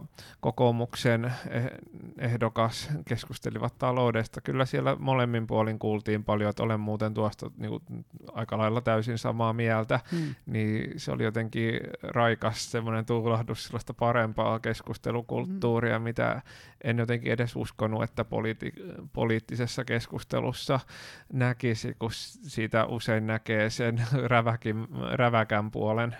Se on, se on se, että kun se on ihan eri homma huudella jossain kaukaa toisten selän takana tai Twitterissä kuin kasvotusten. Ja Mm. siinä alkaa niin kuin samalla tavalla niin kuin rääkymään whatever. Et se, tavallaan se, just se omassa kuplassaan tai sitten Twitterissä tai tällaisessa puhe on halpaa. Siis sillä Mm. koska sä voit vaan sanoa vähän niin kuin mitä tahansa suurin Keyboard piirtein. Warriors. Niin, koska, koska sä, sä et just saa sitä niin kuin, et kyllä se, niinku se, se, että tämä livenä siis keskustelu, niin se tuo niin- sellaista siviliteettiä siihen. Mm. Ja sitten se, että se on pitkä formaatti. Että siinä ei tarvii niinku miettiä, että loppuuko multa aika kesken. Kun oot vaikka jossain huomenta Suomessa tai muussa tämmöisessä niinku ju- todella suositusjulkisessa foorumissa, niin sulla on 10 minuuttia, josta saat puhua neljä minuuttia. Ja se toinen puhuu neljä minuuttia ja se juontaja puhuu kaksi. Niin, niin, niin tota, sun pitäisi neljäs minuutissa kertoa kaikki se mun sanottava. Mutta sitten kun sulla on kahden tunnin podcasti, kolmen tunnin podcasti, niin siinä voi seikkaperäisesti selittää, miksi on tullut niihin päätelmiin, mihin on tullut, ja, ja mitkä on niitä nyansseja just siitä aiheesta. Et se, sen takia mä tykkään tästä niinku pitkäkestoisen podcastin formaatista itse yleensä ottaen formaattina, koska, koska näissä pystyy käymään seikkaperäisesti läpi asioita. Ja se vielä, että se mahdollistaa sen yhteneväisyyksien löytämisen, koska ei ole, tuossa kun jos ollaan lyhyt juttu, niin okei, käytetään siitä niin kuin suurin osa, no, me ollaan tästä samaa mieltä, tästä samaa mieltä, joo, kaikki, joo, no okei, no tässä viimeiseksi voisi vähän miettiä, missä ollaan eri mieltä, että ei se, ei se vaan, se, se ei vaan toimi, koska se, se ei ole kuitenkaan se jutun juoni. Se ei ole mediahallinnallisesti ö, toimiva markkinointikeino, mutta sulla on joku pointti. Mm. Olin siis sanomassa, että just tosi hyvä pointti, että tämmöinen, on aikaa jutella, niin se toki niin kuin, selventää viestiä. Ja mulla on siis omakohtainen kokemus, tämä nyt palaa vähän siihen yksinäisyysaiheeseen, että mä olin tehnyt sen blogikirjoituksen yksinäisyydestä ja sosiaalisesta elämästä ja ihmiskosketuksesta sinne Valtsun terveysblogiin, ja jossain vaiheessa toi hyvin, so, oliks, ol- olikohan se nyt hyvinvointisosiologian professori Juho Saari oli sille, että hei, kiinnostaako mennä telkkariin paneelikeskustelemaan Mm. tämmöisen Ylen A2 yksinäisyysiltaan, niin mä sitten siellä kävin keskustelemassa. Meitä oli siis varmaan kymmenkunta ihmistä keskustelemassa yksinäisyydestä yhteiskunnallisena ongelmana. Ja siellä oli muun muassa just Juho Saari, siis Mm. professorina on vaikka kirjoittanut kirjan Yksinäisten Suomi, joka on sellainen niin kuin akateeminen teos yksinäisyydestä Suomessa. Mhm. Sitten siellä oli poliitikkoja, kuten Antti Rinne ja Matti Vanhanen. Sitten siellä oli tämä, onko tämä maalaislääkäri Tapani Kiminkinen. Joo, Sitten siellä oli yksi jääkiekkoilija, mutta mä en muista hänen nimeä, ehkä joku Helenius saattoi olla.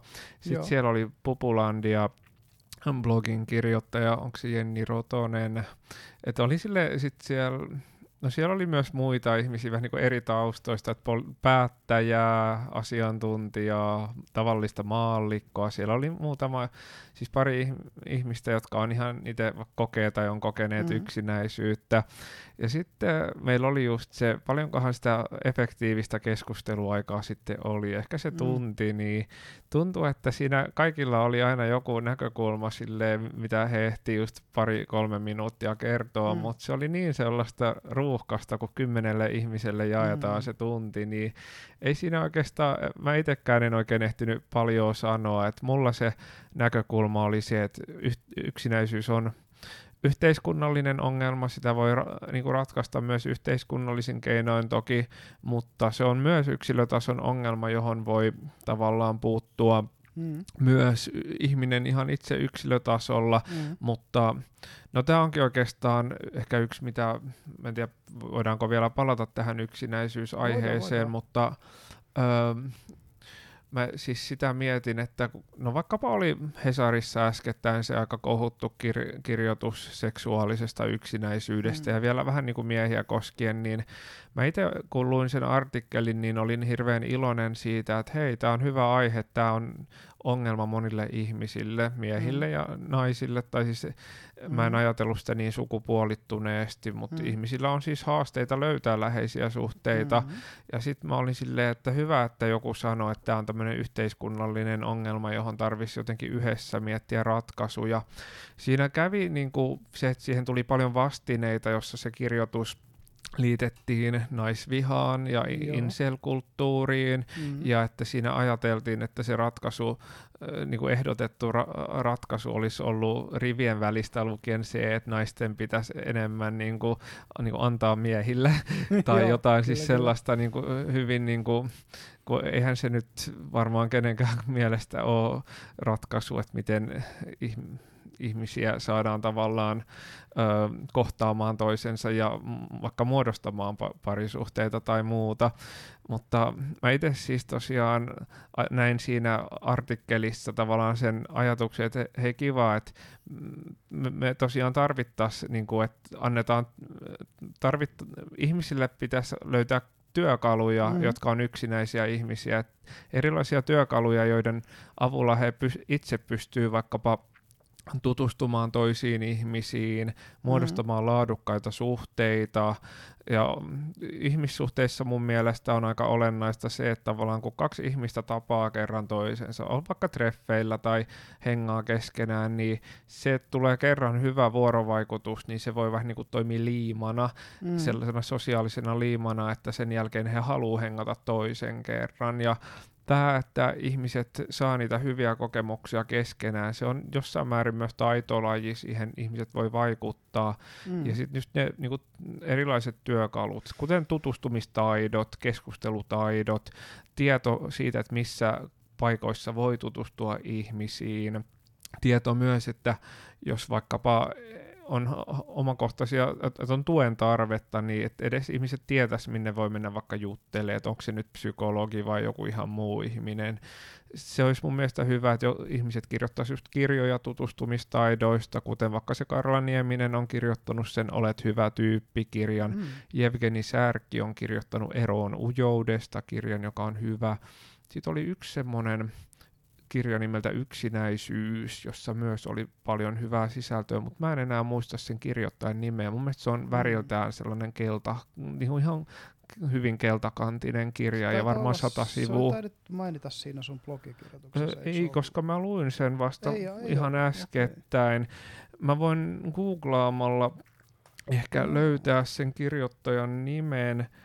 Öö, mä kerron sen kohta, se löytyy ainakin Helmet-kirjaston kokoelmista, niin mutta siis pointti, että esimerkiksi tuollaiset, että joku tuottaa tietoa ihmisille erilaisista ähm, tu, vaikka tutustumiseen liittyvistä taidoista, niin se on mun mielestä todella, mitä ehkä kaivattaisi. Se on Vesa Nevalaisen kirja Yksinäisyys vuodelta 2009, eli melkein 15 vuotta vanha kirja, mutta on se edelleen niin kuin ihan rakentava ja hyvä. Ja varmaan vielä ihan relevantti kuitenkin. Joo. Tuskin ne yksinäisyyden perussyyt on muuttunut 15 vuoteen juuri. Ei. Ja siis oikeastaan jatkan vielä ihan lyhyesti. Esimerkiksi Joo, se, että vaikka aiheista puhuttaisiin podcasteissa, olisi mm. hyvää yhteiskunnallista kehitystä. Että siitä, niin kuin, että löytyisi enemmän podcast-jaksoja, joissa pohditaan, että miten ihmiset voi helpottaa itseään, jos kokee so, niin kuin yksinäisyyteen liittyviä haasteita, jotka siis voi olla tosi, toki moninaisia mm. eri ihmisillä.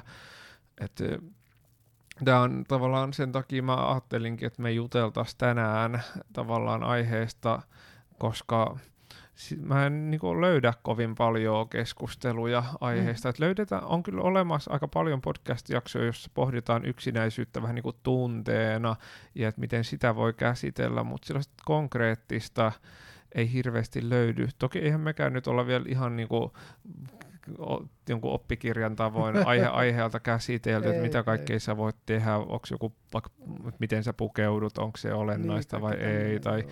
näin, mutta me ollaan nyt sivuttu mun mielestä aika montaa kuitenkin aihetta.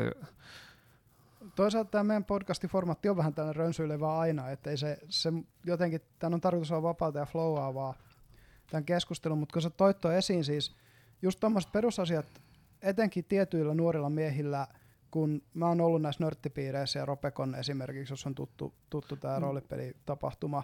Tavallaan, joo. Niin tota, sit kun siellä ihan oikeasti on sellaisia ihmisiä, jotka tulee sinne, että ne on pakko käännyttää pois, koska ne haisee niin pahalta, kun ne ei pidä omasta perushygieniastaan huolta. Ja, ja tota, saattaa olla, että ruokatahdot vaatteissa ja muuta, kun ne tulee sinne, että mä tuun pelaamaan nyt Magic the Gatheringia tänne. Et, et muuten tuu, koska muut ihmiset häiriintyy sun hajusta jo niin paljon, että ei ne pysty olemaan sun seurassa. Ihan niin kuin tällaiset perusasiat tietyiltä ihmisiltä puuttuu, ja se on varmaan se alintaso, mitä... Ja multakin oikeastaan, su- ei nyt ehkä samalla tavalla, mutta joiltain osin puuttuu, että kun ei näitä silleen koulussa jotenkin ehkä opetettu mm. silleen tällaisia taitoja, niin mä sitten opin ne vähän jälkijunassa. Et siis se, No joo. En Mulle taas opetettiin kotona, että hei, et siis deodoranttia, kainaloa ja, ja puhtaat vaatteet on ihan niinku perusjuttu. Et, Toi, musta tuntuu, että on vähän sellainen juttu samalla tavalla kuin tota, yleensäkään ihmissuhdetaitoja ei opeteta yleensä ottaen koulussa. joo, nyt itse asiassa oli just uutinen, että Tampereella aloittavat opettaa tunnetaitoja alasteen opiskelijoille, mikä musta oli ihan sika hyvä idea. Hmm. Koska niinku tunnetaidot on, kun okei okay, puhutaan sosiaalisista taidoista, niin tunnetaidothan on tavallaan toinen sellainen iso juttu, että miten sä käsittelet sun omia tunteita, tunnistat sä niitä, pystytkö sä sanallistaa niitä, ö, pystytkö sä käsittelemään niitä, pystytkö sä olemaan niiden kanssa. Sehän on tosi tärkeä osa sitä koko hommaa, koska jos sä et ole omien tunteiden kanssa sinut, niin just tulee niitä sellaisia, voi tulla jopa sellaisia väärinkäsityksiä, vaikka kukaan ei puhu susta pahaa, niin saatat olettaa, että joku puhuu susta pahaa, kun sulle tulee sellainen tunne siitä vaan, tiedätkö? Ne on vähän ehkä rinnakkaisia. Vähän niin kuin joku Niin. pelaa tennistä, niin hänen on oppi, helppo oppia sitten sulkapalloa. Jep, Niin ehkä tunnetaidot ja sosiaaliset taidot on aika rinnakkaisia taitoja. kyllä. Ja ne liittyy selkeästi toisiinsa, koska siis hyvät tunnetaidot omaavat ihmiset oppii sosiaalisia taitoja paljon helpommin. Mutta sitten siinä on vähän se, että sama homma, jos ajattelee just vaikka sitten jostain mies, miesten näkökulmasta tyyliin naisten iskemistä, että siinä on aina hyvin pitkälti ollut sellainen, että, että no, kyllähän nyt tämän kaikki, se, se, tai että se, se, se, tulee siinä, että sitten kun sä menet ekan kerran baari 18-vuotiaana, niin joo, kyllä sä tiedät tavallaan, sitten sit sä niinku jotenkin ohjaudut sinne, että se on vähän niin kuin sellainen, että Ne kaksi isoa deluusio, mitä miehillä on. Toinen on se, että miehet osaa tapella ja toinen on se, että miehet osaa iskeä naisiin. Ne on kaksi sellaista niin kuin heteromiesten isoa deluusiota. Mm. Ja, ja kun suuri osa meistä ei osaa tapella todellakaan ja suuri osa meistä ei todellakaan ymmärrä, miten oikeasti niin kuin interaktioidaan naisten kanssa. Kyllähän muutenkin sosiaalinen vuorovaikutus, jos en ole sanonut, varsinkin tuollaisissa romanttisissa Mm. suhteissa, kun ne on jotenkin vähän sellaisia luonteeltaan ehkä jotenkin äm, aika in, voi olla intensiivisiä, niihin Mm. liittyy voimakkaita tunteita ja myös mm, si- niissä ne vaatimukset, että miten huomioida toista ihmistä ja Mhm. Uh, muutenkin sit myös se, että ihmiset kokee itse voi- voimakkaampia Mm. tunteita ja se voi olla tosi vaikeaa tai pitkä prosessi oppia, että miten mun itse kannattaa vaikka just käsitellä näitä tunteita ja toimia ja vuorovaikuttaa toisen kanssa, niin siis Mm. sehän on ihan todella vaikea taito, että vaikka mä itse nyt olen joku kymmenen vuotta vähän niin kuin aktiivisesti pohtinut ihmissuhteisiin liittyviä Mm. asioita, on Facebookin mukaan tutustunut pariin tuhanteen ihmiseen ja on kaikenlaisia ihmissuhteita läheisiä ja pinnallisia ja Mhm. siis äh, koettuna, niin mä silti koen, että monet tollaset asiat, ne vaan on luonteeltaan niin haasteellisia, että ei niitä oikein ikinä opi silleen hyväksi. Et ehkä koen, että on ihan hirveän paljon, mulla on nyt niitä niin sanottuja työkaluja ihan hirveästi enemmän mm. kuin ennen, että jos tulee haasteita vastaan, niin niistä on paljon helpompi selvitä silleen sujuvasti ilman, että Mhm. joku ihmissuhde vaikka kärsii tai että jotain sil- siltoja palaisi tai näin, mutta e- ei se kyllä ihan hirveän helpoksi niin kuin edes harjoittelemalla muutu, on Mhm. mun mielipide. Tota, pitäisiköhän tähän vaiheeseen ottaa nyt vaikka, että se olit maininnut siinä blogipostauksessakin vähän niin kuin vinkkejä, että mitä ihmiset voisivat tehdä, mutta ajatellaan vaikka tällainen skenaario, sä muuttaisit uuteen kaupunkiin tai u- uuteen kaupunkiin uudessa maassa, niin miten sä lähtisit niin kuin taklaamaan sitä verkostoitumisongelmaa? Mm, Joo, mä ehkä ekaksi kattosin ylipäätään keinoja, missä voi vaan kohdata ihmisiä, vähän toki pohtisin, että minkä henkisiä ihmisiä, en ehkä en ole ehkä kovin uskonnollinen, niin ehkä, en ehkä menisi seurakuntaan tutustumaan, mutta katsosin just erilaisia, netistä erilaisia ratkaisuja, että missä on harrastusmahdollisuuksia mm. ja näin, ja joskus tavallaan vaikka uuden harrastuksen aloittaminen, ei välttämättä se harrastus niin paljon kiinnosta, mutta voi olla pieni uteliaisuus, niin vähän niin kuin samalla meidän katsoo ihmisiä ja samalla sitten myös sitä harrastusta. Et esimerkiksi kun asuin Mikkelissä, niin aloitin, menin pariin musiikkiporukkaan soittamaan, koska harrastan pianoa. Ja siellä sitten, kun vuoden pyörii niissä porukoissa, niin kyllähän siinä sai sellaista yhteisöllisyyden kokemusta ja sitten myöskin tavallaan joitain vähän niin kuin ystäviä sitä kautta. Ja mm. sitten toki tällaisia soolo-tutustumiskeinoja on olemassa, että vaikkapa Facebookissa on näitä ryhmiä, missä joko ihmiset hakee ystäviä tai saattaa järjestää mm. jotain lautapeli-iltoja. Et kävin vaikka, no siellä kun Mikkelissä asuin, niin kävin lautapeli-illoissa ja tutustuin siellä jonkun verran ihmisiin. Tai sitten, no esimerkiksi Tinder oli mulla myös siinä tavallaan työkalupakissa, että siellä Mikkelissä sain nyt ainakin yhden niin kuin mun mielestä tosi hyvän ystävyyssuhteen, että me ekaksi katsottiin, että onko tämä nyt sellaista, halutaanko me nyt tapailla sille jossain pariutumismielessä vai ystävinä, mutta sitten tuli ystävyyssuhde, että työpaikaltakin tuli kavereita, mm. joita näin välillä myös vapaa-ajalla, että tavallaan aika monta tapaa on, mistä voi löytää ihmisiä, ja sitten esimerkiksi meillä oli taloyhtiössä lenkkisaunailtoja, Öö, niin mä kävin siellä, ja, tai mä jos osan ajasta op, siis sellaisessa opiskelija-asuntolassa asun, niin mm. niin siellä oli opiskelijoita, niin juttelin niiden kanssa, ja nekin tuli tutuksi. Eli mulla se tapa oli vähän niin kuin sieltä täältä katsoa tutustumismahdollisuuksia, millaisia ihmisiä on, ja sitten se oli mulle tavallaan kiva, kun mä oon just harjoittelemalla vähän niin kuin oppinut juttelevaiseksi, että pystyy keskustelemaan aika monista eri aiheista ja elämän osa-alueista. Voi jutella ihmissuhteista, urasta, harrastuksista, voi kertoa jotain omakohtaisia kokemuksia tai kuunnella muiden ihmisten tarinoita. Että ei mm. tavallaan ollut jutusta pulaa yleensä ihmisten kanssa. Niin ja tälleen näitä niin kuin ekana tulee mieleen, olisikohan tähän joku muu tulokulma, että jos mietin sitä vanhaa itseäni, joka oli sellainen vähän sosiaalisesti kömpelömpi, niin kyllähän mä sen jälkeen on monia asioita muuttanut, että jopa pukeutumisen suhteen, mulla jossain vaiheessa T-paidat oli koko L, vaikka mä oon S-kokoinen, että on ostanut istuvampia vaatteita ja pukeudun nykyään silleen, että värit sopii ehkä paremmin yhteen, mm. kaikkea tämmöistä, että haluan olla jossain määrin edustava, mietin jopa, jopa omaa ulkonäköä, vaikka se tuntuu pinnalliselta, ja Öö, mitähän muita tämmöisiä tulokulmia. Melkein pitää luntata sieltä vanhasta blogitekstistä. Että Toi hygienia on tietysti, niin kuin mistä jo puhuttiin. Joo. Ihan jo se, että sä oot, sun kanssa on miellyttävä olla, olla niin kuin se ja toi pukeutuminen hyväksi nostat sen esiin, koska se on mulla ollut myös semmonen, semmonen, mihin mä oon itse ruvennut kiinnittää huomioon. Et, et. Ja sitten se vielä, että vähän niinku kontekstisidonnainen pukeutuminen, että mihinkä meet, tavallaan minkälaiseen tilanteeseen meet, niin sen mukaan se siisteys. Ja, niin. se, että sulla on aina siistit vaatteet, mutta ne ei voi olla rennommat toisissa tilanteissa kuin toisissa esimerkiksi.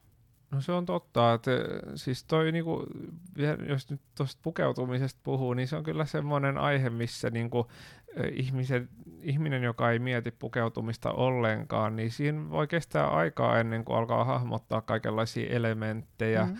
Että tavallaan mä jossain vaiheessa, kun mietin, että kaikki pukeutumisjuttuja, mä saatoin istua Helsingin tuolla Kampin kauppakeskuksen pihalla Narinkatorilla ja tuijottaa tai katsoa tunnin ajan ohikulkevien ihmisten pukeutumistyylejä. Mä vaan niin kuin istuin paikassa, missä mua ei silleen hirveästi noteerata ja Joo. Katoin niin kuin ihan vaan tunnin välein, että jaa tommoset kengät, jaa tuo housun ja paidan värimätsää tuolla lailla, jaa tolla miehellä on kiva tollanen tumman sininen murrettu yeah. shortsiväri ja sitten samoin toi um, pikeepaita on tommonen viininpunainen ja nämä värit nä- mm. nä- näyttää sopivan kivasti yhteen, niin mä oon itse aika paljon yrittänyt vaikka valokuvia ja ihmisiä katsomalla vähän niin kuin huomata, että mistä mä tykkään pukeutumisessa ja sen takia mä esimerkiksi nykyään siis suosin tiettyjä väriyhdistelmiä mm. ja siis näin, että se on ihan hauska tommonen osa-alue. Eli joo, eli nyt sivuttiin äsken nämä, että minne paikkoihin voi mennä, missä tutustua mm. ihmisiin. Toki mä nyt vielä Helsingistä sanon, että opiskelijajärjestö, poliittiset järjestöt. Ähm, Kerhot on yksi aika joo. hyvä, urheiluseurat on hyvä. Sitten niin, sit se lavatanssiharrastus, eli tällaiset mm. niinku harrastukset, missä kohtaa ihmisiä ja Kyllä. on mahdollisuus vuorovaikuttaa vapaasti. Ehkä joku jalkapallo on vähän semmoinen, että siinä kyllä ehtii myös jutella, mutta joku vaikka, jos nyt kuoro on mahdollinen, niin se on silleen, että siihen liittyy usein myös jonkun verran hengaamista sen Mm, laulamisen kyllä. ohessa ja sitten siellä on usein niin kuin, miehiä ja naisia sekaisin, niin se on silleen Jep. vähän mm, tavallaan ehkä jotenkin, kun mie, no jos tykkään ja haluaa mieskavereita vaikka itse miehenä, Mm. niin joku urheilujoukkue voi olla siihen, tai urheiluporukka siis Mm. voi olla myös hyvä. Mitähän, mä oon siitäkin tehnyt kyllä jonkun listan, että mitä kaikkia tällaisia harrastusporukoita on. Mä ehkä löydän sen tästä ihan saman tien. Sitten, no joo, siis. Hel- Helsingissä on hauska, kun on myös niin kuin esi- eri kielisille on kaikki kielikahvila Mm, kyllä. tapahtumia, onko joku, onko se joku meetup.com vai mikä, niin mä oon joskus käynyt niissäkin yksittäisiä Mm. kertoja, se on aika hyvä. Sitten välillä mä oon kysynyt kavereilta, jos mulla on kavereita, että minne voi mennä hengaamaan. Ja joskus no, ihmiset on ihan kutsunut mua vaikka jonnekin kotibileisiin, että ne on tiennyt, Mm. että jaa, tämä Valtsu kaipas jotain seuraa, niin kutsutaan muuten tuohon mun järjestämään tapahtumaan. Niin Mm. joskus silloin, kun mä olin, y- koin sitä yksinäisyyttä, niin mä muistan, oli sellainen tilanne, että kaveri piti jotain vappuhengailua tuolla niinku ulkona kavereiden kanssa, niinku piknikkiä, ja sitten kutsui mut mukaan, niin siitä muodostui aika pitkäaikaisiakin ystävyyssuhteita sitten ihan, että yhdestä kutsusta, ja mä itse oon järjestänyt nyt aika paljon tapahtumia, ja mä oon vähän niinku miettinyt, että ketä ihmisiä kannattaisi kutsua sille myös mukaan siinä mielessä, että ehkä joku kaipaisi nimenomaan vähän Mm. seuraa, Kyllä, kyllä. niin se on yksi. Sitten jos tykkää tavallaan, yksi mistä mä oon tykännyt harrastuksena on improteatteri, eli on ainakin Helsingissä löytänyt kaveriporukoita, jotka järjestää jonkun verran, että harjoitellaan yhdessä niin teatteri-improvisaatiota. Mutta näitä toki on paljon ja mm. ihan perinteiset tapahtumatkin, ne on ehkä vähän hankalempi, että meitä jonnekin konserttiin ja juttelet Mm. siellä ihmisille. Se ei ole yhtä helppoa kuin tämmöiset, että on joku yhteisö, joka järjestää koko ajan niitä tapahtumia. Joo, ja siis se, että et silloin kun sä oot jossain harrastusporukassa tai muussa, kun siinä on jo valmiiksi se punainen lanka, joka yhdistää kaikki siellä olevat, eli siinä on se yksi luontava tapa tietyllä tavalla ottaa se kontakti, kun puhutaan siitä harrastuksesta, mitä ollaan tekemässä. Sitten jos sä menet puhumaan ihmisille konsertista tai baarista tai muussa, no okei, konsertissa tietysti se, että no te olette molemmat tullut kuuntelemaan samaa bändiä, te todennäköisesti molemmat pidätte siitä bändistä tietenkin siinä kohtaa, mutta etenkin just jossain baarissa, kun me juttelee vieraille ihmisille, itse asiassa suurin osa ihmisistä, jos sä menet sinne hyvällä fiiliksellä sillä, että hei, mä voisin tulla juttelemaan teidän kanssa, jos se on teidän mielestä ok, vähän tällä tyylillä. Mutta jos se ei ole, niin hei, mä voin jatkaa iltaa johonkin muualle. Ni, niin aika monet on avoimia juttelee, siis miehet ja naiset. Ihan vaan, ja, ja kaveriporukat vaikka ottaa uusia ihmisiä. Tai niin kuin yksi on puulipöydän ääressä Joo, baarissa, että hei, voiko mä haastaa voittajan, kun kaksi ihmistä pelaa? Joo, totta kai, tuu vaan mukaan. jos on kyllä totta, että niitä mahdollisuuksia on kyllä kaikkialla, että jotkut niistä on vaan sellaisia, että ne on vähän eh, se epäonnistumisen tavallaan riski mm. siinä, että tuleeko siitä nyt jotain, on suurempi. Totta Ai niin, kai. Joo, mulla oli vielä joku mielessä. Ai niin, täällä Helsingissä on tämmöinen, kun mä harrastan laulua, niin Joo. jossain vaiheessa aloin käydä vaan samassa karaokebaarissa usein. Siis sellaisessa, Aa. missä ihmiset ei laula koko ajan ihan nuotin vierestä kännissä, vaan sellaisessa, missä on ihmisiä usein jo ihan alkuillasta ja ne vähän niin kuin harrastaa sitä karaokea. Niin sitten mä huomasin, että oli Helsingissä jopa sellainen Facebook-ryhmä, joka liittyy karaoke-laulamiseen, ja siellä sovittiin aina, että mennäänkö vaikka tänään tänne karaokebaariin vaikka kello neljältä iltapäivästä, niin mm. sitten sieltäkin on löytänyt ihan on sellaisia pysty, pysyviä ystäviä, että kaksi me nähtiin siellä, mutta sitten alettiin kutsua toisiamme kylään ja näin, niin siis näitä kyllä on ollut aika paljon. Mutta joo, tässä oli tämä paikat. Sitten jossain vaiheessa mä sanoin siitä, että se, että pystyy laajentamaan keskustelua. Mm. Jos sulla on jotain, mikä, siis sä ajattelet vaikka sun vapaa-ajalla mielessä vaikka ihmissuhdeasioita, tunneasioita, se, että sä pystyt jakamaan sen sit sille toiselle ihmiselle, se vaatii luottamusta, että mä, jos mä sunkaan vaikka, tai Mm. teidän kanssa keskustelisin, niin eihän se nyt ole ihan itsestään selvää, että mä jaan vaikka jotain omia sellaisia asioita, jotka mä haluaisin ehkä tietyllä tasolla salata, mutta sitten jos mä kykenen siihen ja huomaan, että reagoitte siihen mukavasti, niin kyllä se tavallaan mun mielestä nostaa heti ihmissuhteen tasoa ihan hirveän paljon. Mm. Ja mä tavallaan kannustaisin ihmisiä vähän ehkä koettamaan uusien tuttavuuksien kanssa, että sen sijaan, että puhuu pelkästään jostain uutisista ja urheilusta, niin koettaa, että mistä toinen ehkä äh, pystyy juttelemaan, että vähän heittää tälle, että mitäs mieltä olet tä- tämmöisestä mm. aiheesta, tai kertoo jonkun omakohtaisen tarinan ja katsoo, että miten toinen reagoi, kun sä kerrot, niin sitten jos sitä on keskustelumahdollisuuksia toisen ihmisen kanssa kykenee laajentamaan aina vaan mm. tälle kiinnostavempiin aiheisiin, niin kyllähän se on niinku myös aika iso juttu ihmissuhteen laadun kannalta. Et ei tarvi, jollain ihmisellä voi olla kyse siitä, että hänellä on jo niin ne riittävä määrä kavereita, mm, että ne ei ole vain riittävän hyviä kaverisuhteita, niin sit ei välttämättä tarvi edes uuteen paikkaan mennä etsimään uusia ihmisiä, että parantaa mm. niitä vanhoja ihmissuhteita tolleen laadullisesti ja mulla on sitä tapahtunut Öö, nyt tulee kyllä hirveä monologi. Mä yhden asian sanon tähän vielä kylkeen, että yksi, mistä mä oon tavallaan, mitä mä oon kokenut ihmissuhteissa aika silleen samalla tavalla lähentäväksi tekijäksi kuin se, että pystyy juttelemaan tuommoisista syvällisistä mm. tärkeistä aiheista on myös ihmiskosketus. Joo, Eli mulla on sellaisia kaveripiirejä, joissa niin kuin on sellaista vähän niin kuin läheisyyskulttuuria, että siellä on luontevaa halata muita tai hierohartioita tai nojata mm. toiseen sohvalla, et, niin se mulla ainakin henkilökohtaisesti luo samanlaista sellaista turvallisuuden tunnetta kuin myös se, että pystyy puhumaan avoimesti. Ja se on mun mm. mielestä aika kiva. Joissain kaveripiireissä se voi olla jopa hyvin äärimmäistä, että siellä ihmiset halailee sy- niin kuin halikasoissa, sillä on ihan mm, koko ajan niin kuin, se joissain piireissä, siis ihmisillä on eri mukavuusasteet, että mikä Jep. tuntuu luontevalta ja mikä on niin kuin liikaa, mutta se, että sitä olisi ainakin vähän, mun mielestä parantaa sosiaalisten piirien tasoa ja esimerkiksi nyt kun sanoin, että tykkään käydä siellä lavatanssipiireissä, niin monethan lavatanssit on sellaisia, että siellä niinku, se on, monet tanssit on sitä, että sä vähän niinku halaat toista ihmistä ja kävelet niin, tavallaan se musiikin se mukana, äh, siis suljetun otteen tanssit, mm. ja mm. se, se on sellainen aika kiinnostava ja mun mielestä toimiva konsepti, ja mä itse oikeastaan kun kiinnostuin tästä kosketuksesta ihmissuhteessa aiheena, niin vähän niin kuin toin sitä omiin kaveripiireihin, niin että vähän niin kuin Öö, aloin itse vaikka vähän halata ihmisiä vaikka moikatessa ja lähtiessä ja mm. silleen saatoin jossain vaiheessa vaikka just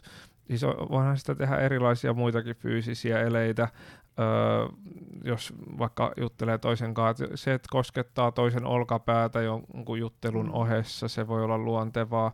Kosketuksessa on tosin se vähän niin kuin haaste, että kosketus voi joissain tilanteissa olla ei-toivottua tai semmoista, joka luo jonkinlaista painetta toiselle ihmiselle. Mm. Et se on vähän niin kuin taitolaji oppia tavallaan niin kuin lisäämään kosketusta ihmissuhteeseen, jos siitä siis tykkää, ja, mutta sitten sillä tavoin, että myös toinen ihminen tykkää siitä eikä niin kuin mm. koe sitä vaan huonoksi asiaksi.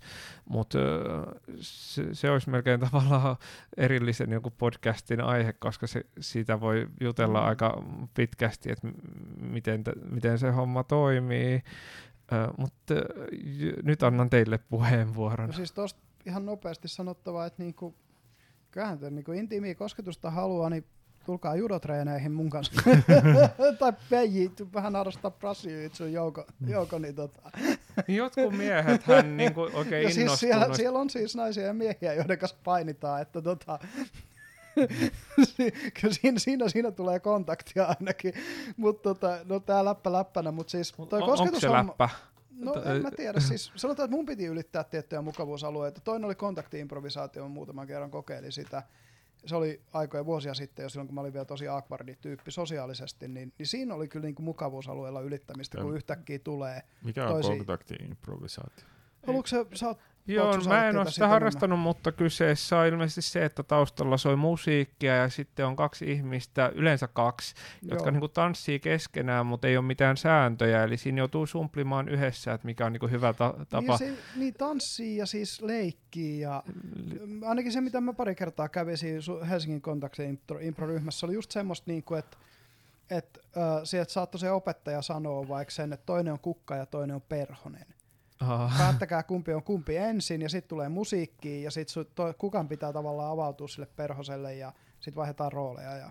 Kuulostaa tosi haasteelliselta ja No varmasti oli. kuumottaa aluksi, mutta siis näissä kaikissa, siis vaikka kun lavatanssi, mä itse kävin alkeiskurssin, se oli aluksi mun mielestä jotenkin vähän kuumottavaa, paljon ihmisiä, paljon, ja vähän ihmiset hikoilee, sitä pystyy haistaa, sekin Mm. tuntuu aluksi vähän jotenkin ärsyttävältä, mutta tota, sitten siihen tottuu ja se on lopulta ollut ihan hirveän hyvä. Ja varmaan tuommoinen kontakti-impro tai sitten joku tuollainen äh, brasilian jujutsu, niin se, se, eikö se yhtä laillakin ole sellaisia, että monet uudet lajit vaatii vähän totutteluaikaa ennen kuin edes tietää, että voisiko ne olla ihan miellyttäviä. Mm, Mutta siis mä tiedän mieskavereita, jotka on ihan hullusti innostunut tuollaisista painilajeista, että mä en kyllä. pitäisi varmaan joskus mielenkiintoista kokeilla, että miksi se on edes kivaa. Mä en tiedä, ehkä mä en tykkää, mutta olisi tavallaan kiva kokeilla joskus, että tietäisi, että mitä jos siinä onkin joku semmoinen kiva juju.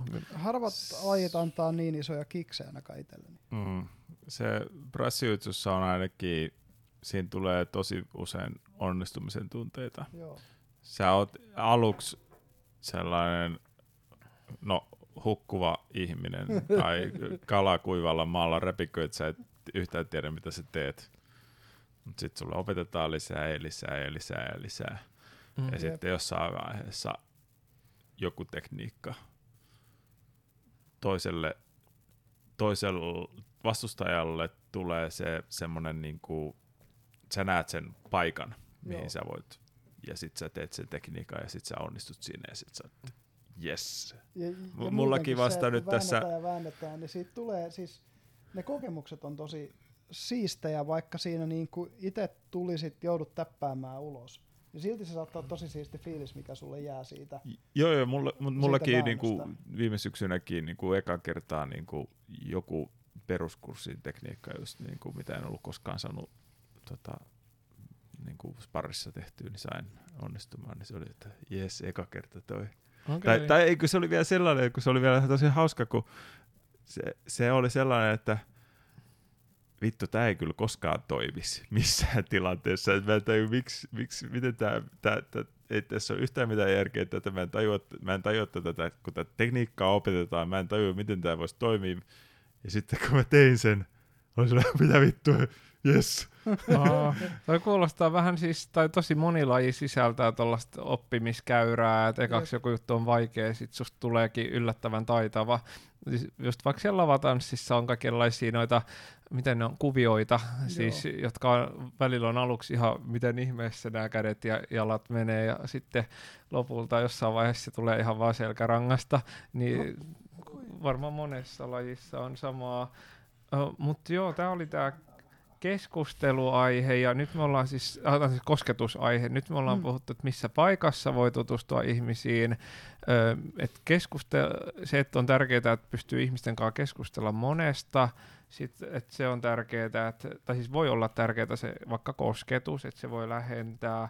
Mulla on ainakin yksi, ainakin, ah, niin pukeutumisesta ollaan puhuttu myös, ja hygienia, joo. Yksi on tämmöinen vähän niin kuin, että on ehkä hyväksyvä eikä liian täydellisyyden tavoittelu äh, hakunen. Mä tarkoitan sitä, että ehkä kun mä olin lapsi, niin koulussa oppii sellaista näkökulmaa, että me ollaan vaikka tällä luokalla ja nuo Mm. muut ihmiset tuolla on ihan tyhmiä, niiden kai voi kaverata, että minä olen hevari, tuo on räppäri, tuo on Mm. tyhmä ihminen, tai että vain pinnallis, äh, tietyt ihmiset ovat pinnallisia tai tyhmiä tai muuta, mm. niin se luonnostaan on vähentynyt ihan vaan kun on tullut aikuiseksi, mutta mä itse olen vähän kääntänyt jopa tolleen niin kuin ympäri, että mä oon yrittänyt ymmärtää vähän kaikenlaisia ihmisiä.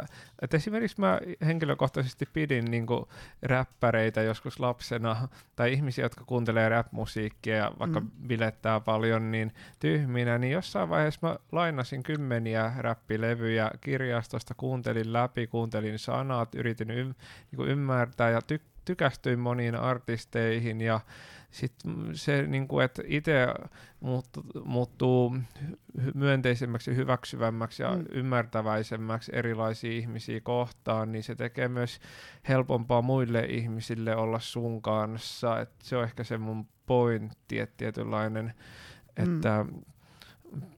no joo.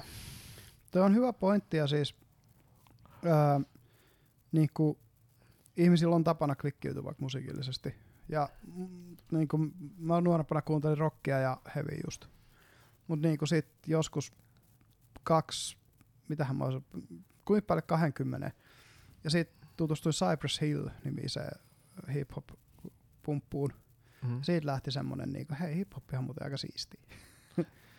Et sit kun oppi niinku sen, siitä tulee yksi uusi ulottuvuus elämään myös. Joo. Ja sitten oikeastaan tähän vähän niin kuin hyväksymiseen ja muuhun liittyen myös mm. ihan olemassa olevan ihmissuhteen sisällä, että jos sul on joku ihmissuhde, niin aika usein siellä tulee jotain pieniä, että joku on eri mieltä sun kanssa, tai joku ei tykkää jostain, mitä sä teet, tai sä et tykkää jostain, mitä toinen tekee, niin semmoinen tietynlainen liikakriittisyys voi olla niinku mm. ongelma, että sit se on aina hyvä oppia suhtautumaan muihin silleen tavallaan myönteisen kautta. Mm. Siis toki välillä myös ta- täytyy olla kriittinen, jos mm. tuntuu, että toinen vaikka kohtelee sua huonosti jos jollain Rajat tavalla. pitää osata vetää. Mm. Siis sun pitää olla tietoinen omista rajoista ja pystyä kommunikoimaan ne muille ihmisille silloin, kun ne yrittää ylittää niitä. Joo. Ja, ja just... se on tunnetaito, siis että sä tiedät edes omat rajat, koska siitä monilla ihmisillä on just läheisriippuvuutta esimerkiksi. Niin ei ole selkeää käsitys. Ne omat rajat on hähmäiset. Ja sitten tajuat, että ne on ylitetty vasta niin kuin paljon sen jälkeen, kun ne on jo ylitetty. En tiedä, onko sulla... Um, mä en ole ehkä se ihminen, jo, jonka niinku rajoja on ylitetty silleen, että tavallaan öö, mä olisin niin läheisyyden kaipuussa, mm. että mä sallisin mua kohdeltavan huonosti. Mm. Mulla on jotain yksittäisiä kokemuksia silleen, että vähän niin kuin joku toinen on kokenut mua kohtaan, että mm. hän tarvitsisi ehkä mua tai siis silleen mm. tykkää mun seurasta kaipaa. Mm. Ja sitten se on niin kuin tavallaan mennyt, että se ihmissuhde on mennyt jollekin alueelle ja sitten he on kokenut, että ei olisikaan niin kuin halunnut sitä. Et siis on, on jonkinlaista omakohtaista kokemusta, mutta toi ei ole silleen niin tuttu aihealue, mutta on varmaan aika ylei, yleinen. On kuullut monilta ihmisiltä tavallaan, vaikka että on itse sanonut, että he on vaikka kokee olevansa läheisriippuvaisia, ja että on ollut vaikka monta kertaa parisuhteessa, mm. jossa he on vaikka niin kuin kokenut, että se toinen kohtelee sitten huonosti, mutta he ei osaa lähteä siitä parisuhteesta. Tai ei osaa laittaa rajoja sille kohtelulle. Ja myötäilee toisen toiveita liikaa. Siis se, että myös niin kuin tekee asioita, mitä ei haluaisi tehdä sen takia, että toinen vaatii tekemään niitä. Joo. tai pyytää tekemään niitä, koska ei osaa sanoa ei. Siis mulla on ainakin useampia naiskavereita, jotka on kertonut, että kumppani on niinku pettänyt vaikka ihan toistuvasti, mutta he ei halua lähteä parisuhteesta, mm. tai että kumppani on heitellyt tavaroilla tai ollut mm. sille väkivaltainen. Onko nämä varmaan sitten sitä samaa tavallaan? Mä luulen, että toi on se sama kuin, kun miehillä se sitten enemmän on se, että niinku siinä sietää semmoista niinku henkistä tai, tai psykologista tavallaan, öö, koska naiset harvemmin käyttää fyysistä väkivaltaa. Niin joo, se voi olla, että on, tai luulen, että on tällainen sukupuolittunut ihan, ero. Kä, kä, ihan käytännön tällaisia juttuja, että nainen sanelee, että vaikka tänä viikonloppuna tehdään tää, tää ja toi juttu, ja sä tuut mun kanssa tekemään tämän tuon ja tämän jutun. Ja sulle ei ole siihen niinku sananvaltaa. Vaikka itse haluaisit jäädä kotiin pelaa tietokonetta, niin sun pitää lähteä mäkihyppykisoihin sen naisen kanssa, koska Oh, joo. Koska to- se määrää niin. Kuulostaa toki huonolta siis, jos ihmissuhteesta tulee liian jotenkin kaven, elämää kaventavaa, että on, mm. tulee jotenkin tuollaisia, että tehdään asioita, joita ei haluttaisi tehdä. Ja kai se on siis monille jo todellisuutta, mutta on, on, on silleen kokemuksellisesti ehkä vieras aihe, että onneksi ei ole tuollaisia joutunut kai kokemaan. Joo, mulla nuoruudessa oli vaikea vetää rajoja ja, ja tota, ää, monet noista jutuista tulee siis kotioloista vähän, että jos sulla on ollut hyvät kotiolot, eli sulla on hyvät ja läheiset välit vanhempiin ja vanhemmat on ollut, ollut tavallaan niin kuin terveitä, niin sitten todennäköisesti sullakin on aika terve tapa tuntea itsesi ja ilmasta itteesi ja vetää rajoja ja muuta. Ja mun mielestä niinku se, se, että mitä enemmän niitä ongelmia siellä kotona on ollut lapsuuden aikana, esimerkiksi sun vanhemmat on tarvitsevia ja sä oot joutunut myötäilemään niitä, niin sitten todennäköisesti, kun sä oot jonkun partnerin kanssa, joka on tarvitseva, sä myötäilet sitä, koska sä oot tottunut siihen että lähisuhteessa myötäillään sitä toista. Joo. Et niinku tämmösiä, et kot, kotikasvatuksella on iso vaikutus näissä jutuissa, öö, ja sitten tietysti jossain määrin kaveripiirillä. Et sit jos oot vaikka niin kuin minä ollut pitkään yksinäinen, niin sit hirmu herkästi on sellaisten kaverien kanssa, joiden kanssa ei ehkä olisi pitänyt olla kaveri, mutta koska se nyt sattuu olemaan siellä kaupungissa, missä oot, niin suunnilleen ainut tyyppi, jonka kanssa voit olla kaveri. Jossain 30 000 asukkaan Savonlinnassa. Joo, tätä kyllä kuulee välillä siis, että ö, kaikki kaverini ovat todella ikäviä ja kielteisiä, mutta hengaan heidän kanssa, mm, koska hengaan heidän kanssaan. Niin tai... ei muitakaan. Parempi se kuin olla yksin. Niin. Joo, ja äskettäin kuuntelin podcastia, jossa siis oli niin kuin, nostettiin esille vankeja Joo. ja heidän näkemyksiä, niin siellä joku taisi sanoa näin, että niin kuin on hengannut näissä huonoissa piireissä, koska en kestä olla yksin. Mm. Niin tosiaan se voi olla, että jos joku ihminen kaipaa todella paljon jotain sosiaalista, niin sit mm. ei ole ehkä niin valikoiva. Ja on kyllä olisi tosi hyvä, jos vaikka tulevaisuudessa kehitys olisi siihen suuntaan, että ihmisillä olisi enemmän varaa valita vähän niin kuin sopivia ihmissuhteita ja toki myös itse käyttäytyä paremmin keskimäärin ja ka- kaikkea mm. sen suuntaista. Tai toi, jos ajattelee just kun puh- otit vankit puheeksi, että mikä on jossain niin kuin Supermax-vankilassa tai semmoisessa, mikä on se rangaistus siellä, se pahin rangaistus, on se, että sut pannaan eristysselliin. Eli vaikka sä oot siellä tosi paatuneiden rikollisten ja vaarallisten rikollisten keskellä, niin niin äärimmäinen juttu on eri, sut, eri sun eristäminen niin. siitä, siitäkin sosiaalisesta piiristä vielä. Mm. Joo. Et eristyssellit on, on niin kuin, sehän on myös niin kidutuksen muoto, että ihmisiä pidetään pitkiä aikoja pienessä kopissa yksin. Joo, olisi kiva tavallaan tietää, kun siis ilmeisesti kriminologian saralla on jonkun verran puhetta siitä, että ei vankiloissa se, että keskitytään niin paljon rankasemiseen, mm. on tavallaan vähän epäkehittävä tulokulma, että no oikeutta tavallaan tulisi tehdä, mutta sitten ehkä vankilan tärkein tavoite on tuottaa tai saada sieltä ulos ihminen, mm. joka jatkossa toimii paremmin. Että niin rehabilitaatio. Siihen on joku, onko se reha, rehabilitoivan kriminologia vai mikä, mm. joku tuommoinen re-alkunen se oli. Joo, että se, että niinku yhteiskuntakelpostetaan ihmisiä käytännössä. Ö, siinä vaan tulee se ongelma, että sitten on joitain rikoksia, niinku, mitkä ylittää semmoisia rajoja, joista mä en tiedä, että onko niinku enää tavallaan palattavissa normaalielämään, niin kuin esimerkiksi murhat ja tapot, etenkin murhat. Mä, mä taas melkein, just, mä en muista, onko mä sun kanssa tästä puhunut, että murha, niin kuin jos ajattelee, että sanotaan näin, että joku tappaa sun rakkaan mm. ja se murhaa sen, kuka sen tapon teki, mm. niin, niin tota, mitä tavallaan yhteiskunnalla olisi tavallaan pelättävää susta, koska mm. Se... No konteksti on kyllä tuossa ihan selkeästi tärkeä. Mm. Mutta sitten taas tämmöinen, joka tappaa kännissä mm. ja, ja toistuvasti, mm. ja okei, se ei, se ei ole tarkoituksellista, mutta tämähän on selvästikin niin kuin yhteiskunnalle vaarallisempi kuin... Et mm. selleen, niin kuin, että just niin kuin, että niin kuin, just, että se konteksti on kyllä niin kuin, että eihän, mm, eihän sekään mm. tietenkään niin kuin yhteiskunnallisesti hyväksyttävää ole tuollainen vendetta Ei kostomurha. Joo, eikä se ole inhimillisesti järkevää edes. Mm. Mutta että, että tavallaan niin kuin selleen, jos loogisesti ajattelee, niin jos ei vastaavaa tapahdu, että mm. joku toinen läheinen tapetaan, joku, joku toinen tappaa jonkun toisen läheisen, niin tai sittenhän se, se mikä, mikä toisaalta, mikä takia just yhteiskunnan puolesta toi on niin kuin, ö, lopetettava, on just nämä kostonkierteet. Niin. No Koska cool. sittenhän se saattaisi johtaa... Sit... Siitä Sam Harris kirjoitti hyvin tuossa Moral Landscapeissa siitä Albanian, Albanian kunniamurhakierteistä. Joo. Et siellä on niinku sukupolvien pitkiä kunniamurhakierteitä. Apua. No Et- joo, ihan ymmärret, siis tavallaan ymmärrettävää. Mm. Mutta joo, siis tiet- ja noissa tuomioissa tietysti joutuu miettimään, että voiko tu- joku pitkä tuomio niin tuottaa pelotteen, mm. Mm.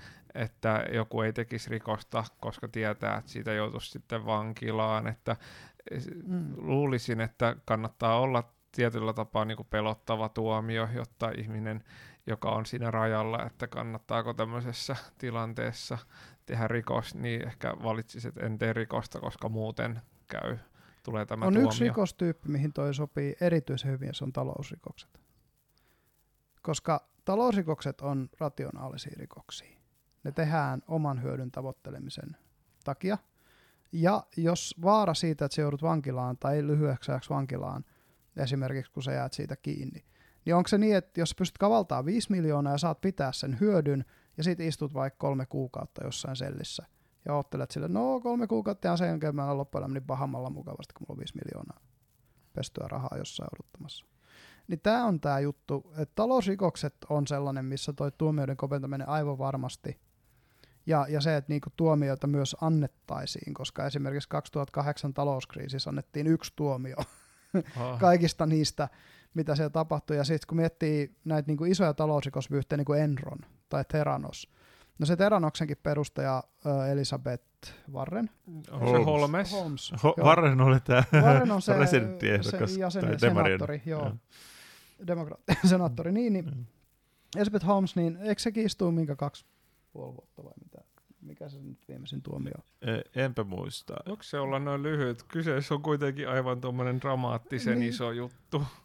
Ja se, että, että niinku kukaan niistä derivatiivien tekijöistä vuonna 2008 ei joutunut edes vittu syytteeseen. Mm. Niin se, että sit jos talousrikoksista ei anneta isompi tuomioita, mutta sitten jos mennään niinku crimes of passion, mitä ne on, tavallaan intohimorikokset, Mm. että joku, joku tappo, niin se on ihan sama, mikä sen tappon rangaistus periaatteessa on, koska sillä ei ole hirveästi pelotevaikutus, koska ne tehdään semmoisella hetkellä, kun sulla ei ole Mm. rationaalista ajattelukykyä. Mm. Murha on sitten erikseen. Murha Mm. tehdään suunnitellusti. Mm. Äh, mutta sitten taas se, että kun kuuntelee niinku, mitä, no Peterson on tutkinut näitä murhaajia ja psykopaatteja ja, ja kouluampuja ja muita, niin, Mm. mm. niin kun kuuntelee, mitä niistä sanotaan, kun siis ne on vaan niin, niillä on niinku siis se rationaali on se, että itse asiassa on eettistä tappaa ihmisiä, koska ihmisillä on niin iso negatiivinen nettovaikutus maapalloon ja, ja muihin ihmisiin. Mä oon ymmärtänyt, että aika usein rikoksen, rikosten tekijöillä tai ihmisillä, no, jotka nyt on vankilassa, niin on Mm. aika paljon kurjuutta taustalla. Että se selittää, että on vaikka lapsena kärsinyt ihan Mm. kauheasti tavalla tai Mm. toisella. Ö, toi Elisabeth Holmes taisi saada kyllä 11 vuotta. No sai sentään 11 vuotta, että hyvä. parempi kuin kaksi. Kyllä. Ja se nyt kuulostaa jo siltä, että ton kokoisesta kavalluksesta pitäisikin saada ton kokoinen rangaistus. Joo, ja luulisin, että jossain Jenkkilässä annettaisiin pidempiäkin, kun siellä tulee aina niitä superpitkiä. No, ihan sama. No, mutta ne ei tule talousrikoksista, ne Joo, superpitkät. ne superpitkät Joo. tulee niistä Mm. just, just tota murhista ja tapoista ja tämmöisistä. Mm. Ja siellähän on se monessa osavaltiossa se three strike rule. Niin se joo. Eli pikkurikos, pikkurikos, kolmas pikkurikos, oot elinkautisen. Oho, Joo, siellä on semmosia. Mutta se pitää kyllä ylittää musta se, oliko se niin, että sen pitää jokaisen niistä pitää olla kuitenkin vankilatuomio. E, niin feloni. Feloni, Eli, joo. e, Niin kuin siellä on se, ne misdemeanorit ja felonit, että kolmannesta felonista saa. Eli Joo, mutta, mutta et se, Okei. se, se, se vissiin just, kun esimerkiksi joku kannabishan on jossain osavaltiossa sen hallussapito on feloni. Joo, kyllä. Niin, että kolme kertaa jäät kiinni ma- ma- marisätkässä, niin, niin se on elinkautinen. pahimmillaan saada elinkautisen. Okei. Ja, ja siellä on oikeasti tämmöisiä tyyppejä elinkautisissa.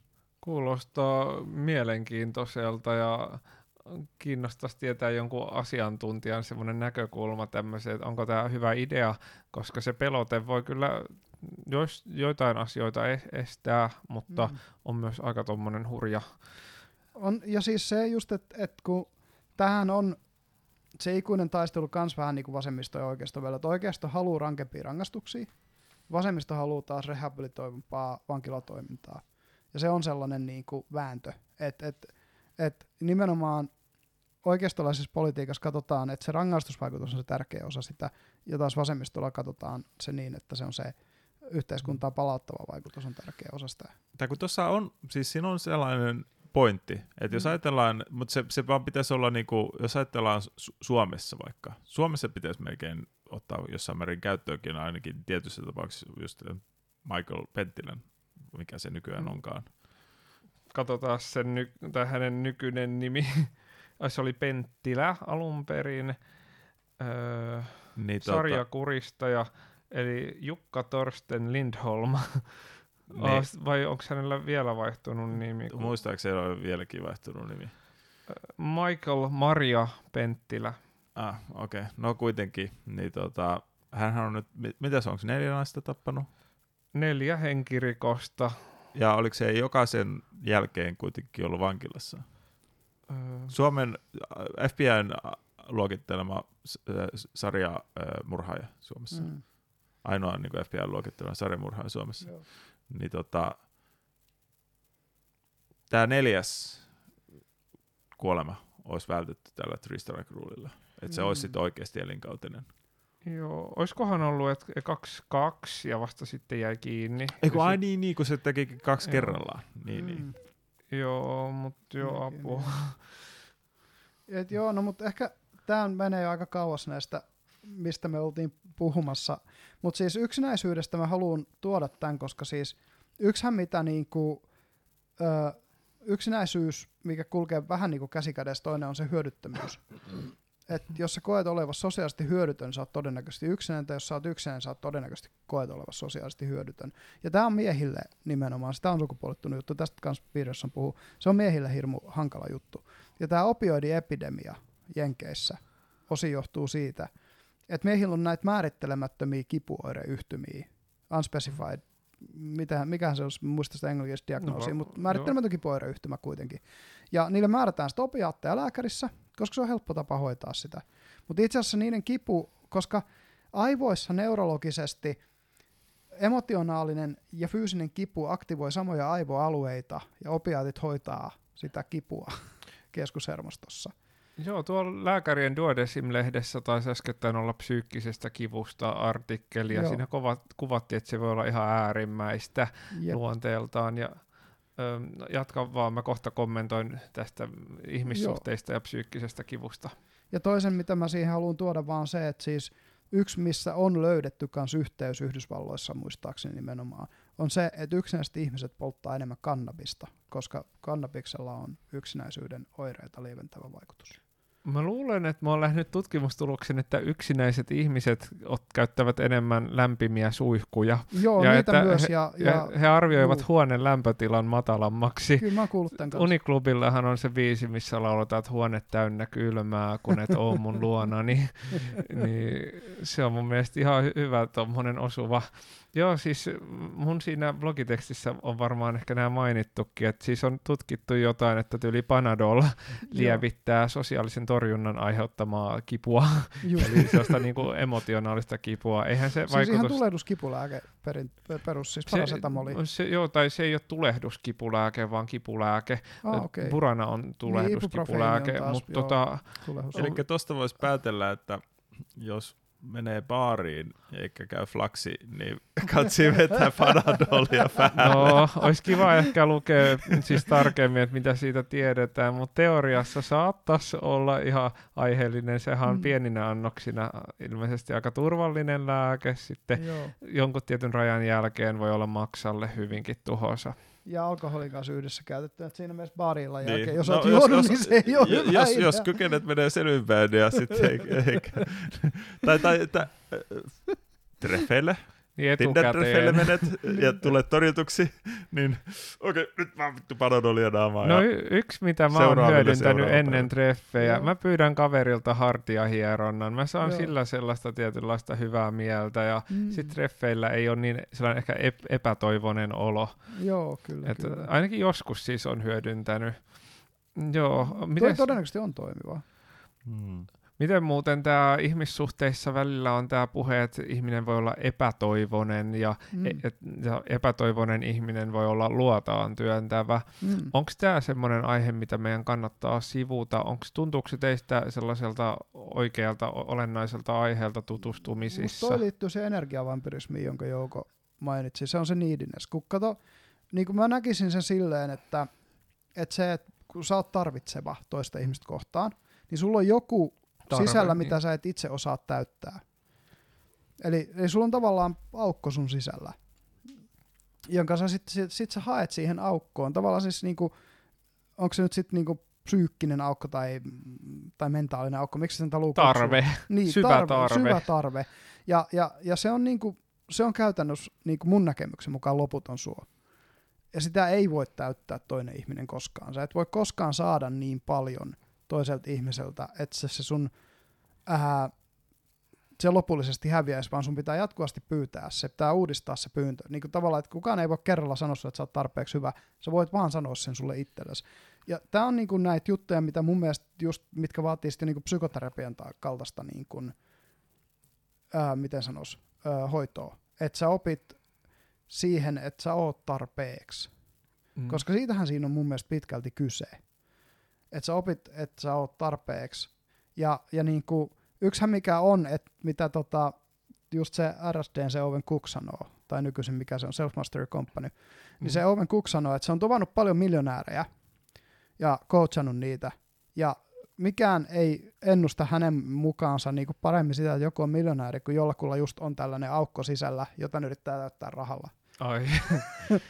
se ajaa niitä tekemään sitä niin kuin bisnestä ja hankkimaan lisää rahaa. Ja sitten ne on silleen, että no kun mä oon miljonääri, niin se täyttyy. No hitto ei täytty. Kun mulla on sata miljoonaa, se täyttyy ihan varmasti. Ja sitten niillä on sata miljoonaa. On silleen, no kun ei ole täyttänyt on vittu miljardööriksi. Toi- Ja toi sitten voi niillä on ky- niin jatkuva joo. tarve lisää rahaa, lisää rahaa. Toi voi kyllä olla, että semmoinen, että jos kokee jotain voimakkaita tarpeita, Mm. niin se voi kyllä aktivoida ihmistä ihan todella mielenkiintoisilla tavoilla. Varmaan joskus just u- uran kautta, Mm.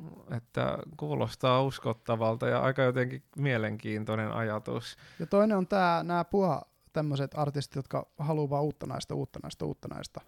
Niin just sama juttu. Et no kyllä sit kun mä oon pannut 50 naista, 100 naista, 200 naista, niin kyllä sit, sit, sit mä tunnen, että mut hyväksytään. Mutta ei, kun se vaan jatkuu ja jatkuu. Se on sellainen niin kuin noidan kehä, mihin sä joudut. Ja puhutaan seksiaddikteista, kun sitähän se tavallaan on. Semmoista niin kuin, se on enemmän muista validaatioaddiktiota kuin seksiaddiktiota itteensä. Joo, voi olla. Tai voi olla myös molemmista kyse, Mm, kyllä, kyllä. tai, tai se yksilöllisesti. Toki, toki. Joo, välillä just YouTubessa on tullut näitä tällaisia ihmisiä vastaan, jotka oikein mainostaa, että minulla on ollut 900 Jep, jotain yh- yhden illan juttua tai muuta. jep. Niin joo, kyllä siinä jo, jotain mielenkiintoista on siinä, kun siis ainakin yksi tämmöinen henkilö tavallaan niin kuin oikein mainostaa sitä, vähän niin kuin, että olen kova tyyppi, koska minulla on nämä. Niin, Sitten kyllä. mä oon silleen, että jaa, tä, tämäkö tekee sitten ihmisen silleen, hi, tai vaikka hienoksi ihmiseksi tai joksikin, jolta voi ottaa oppia ihmissuhteisiin. Niin.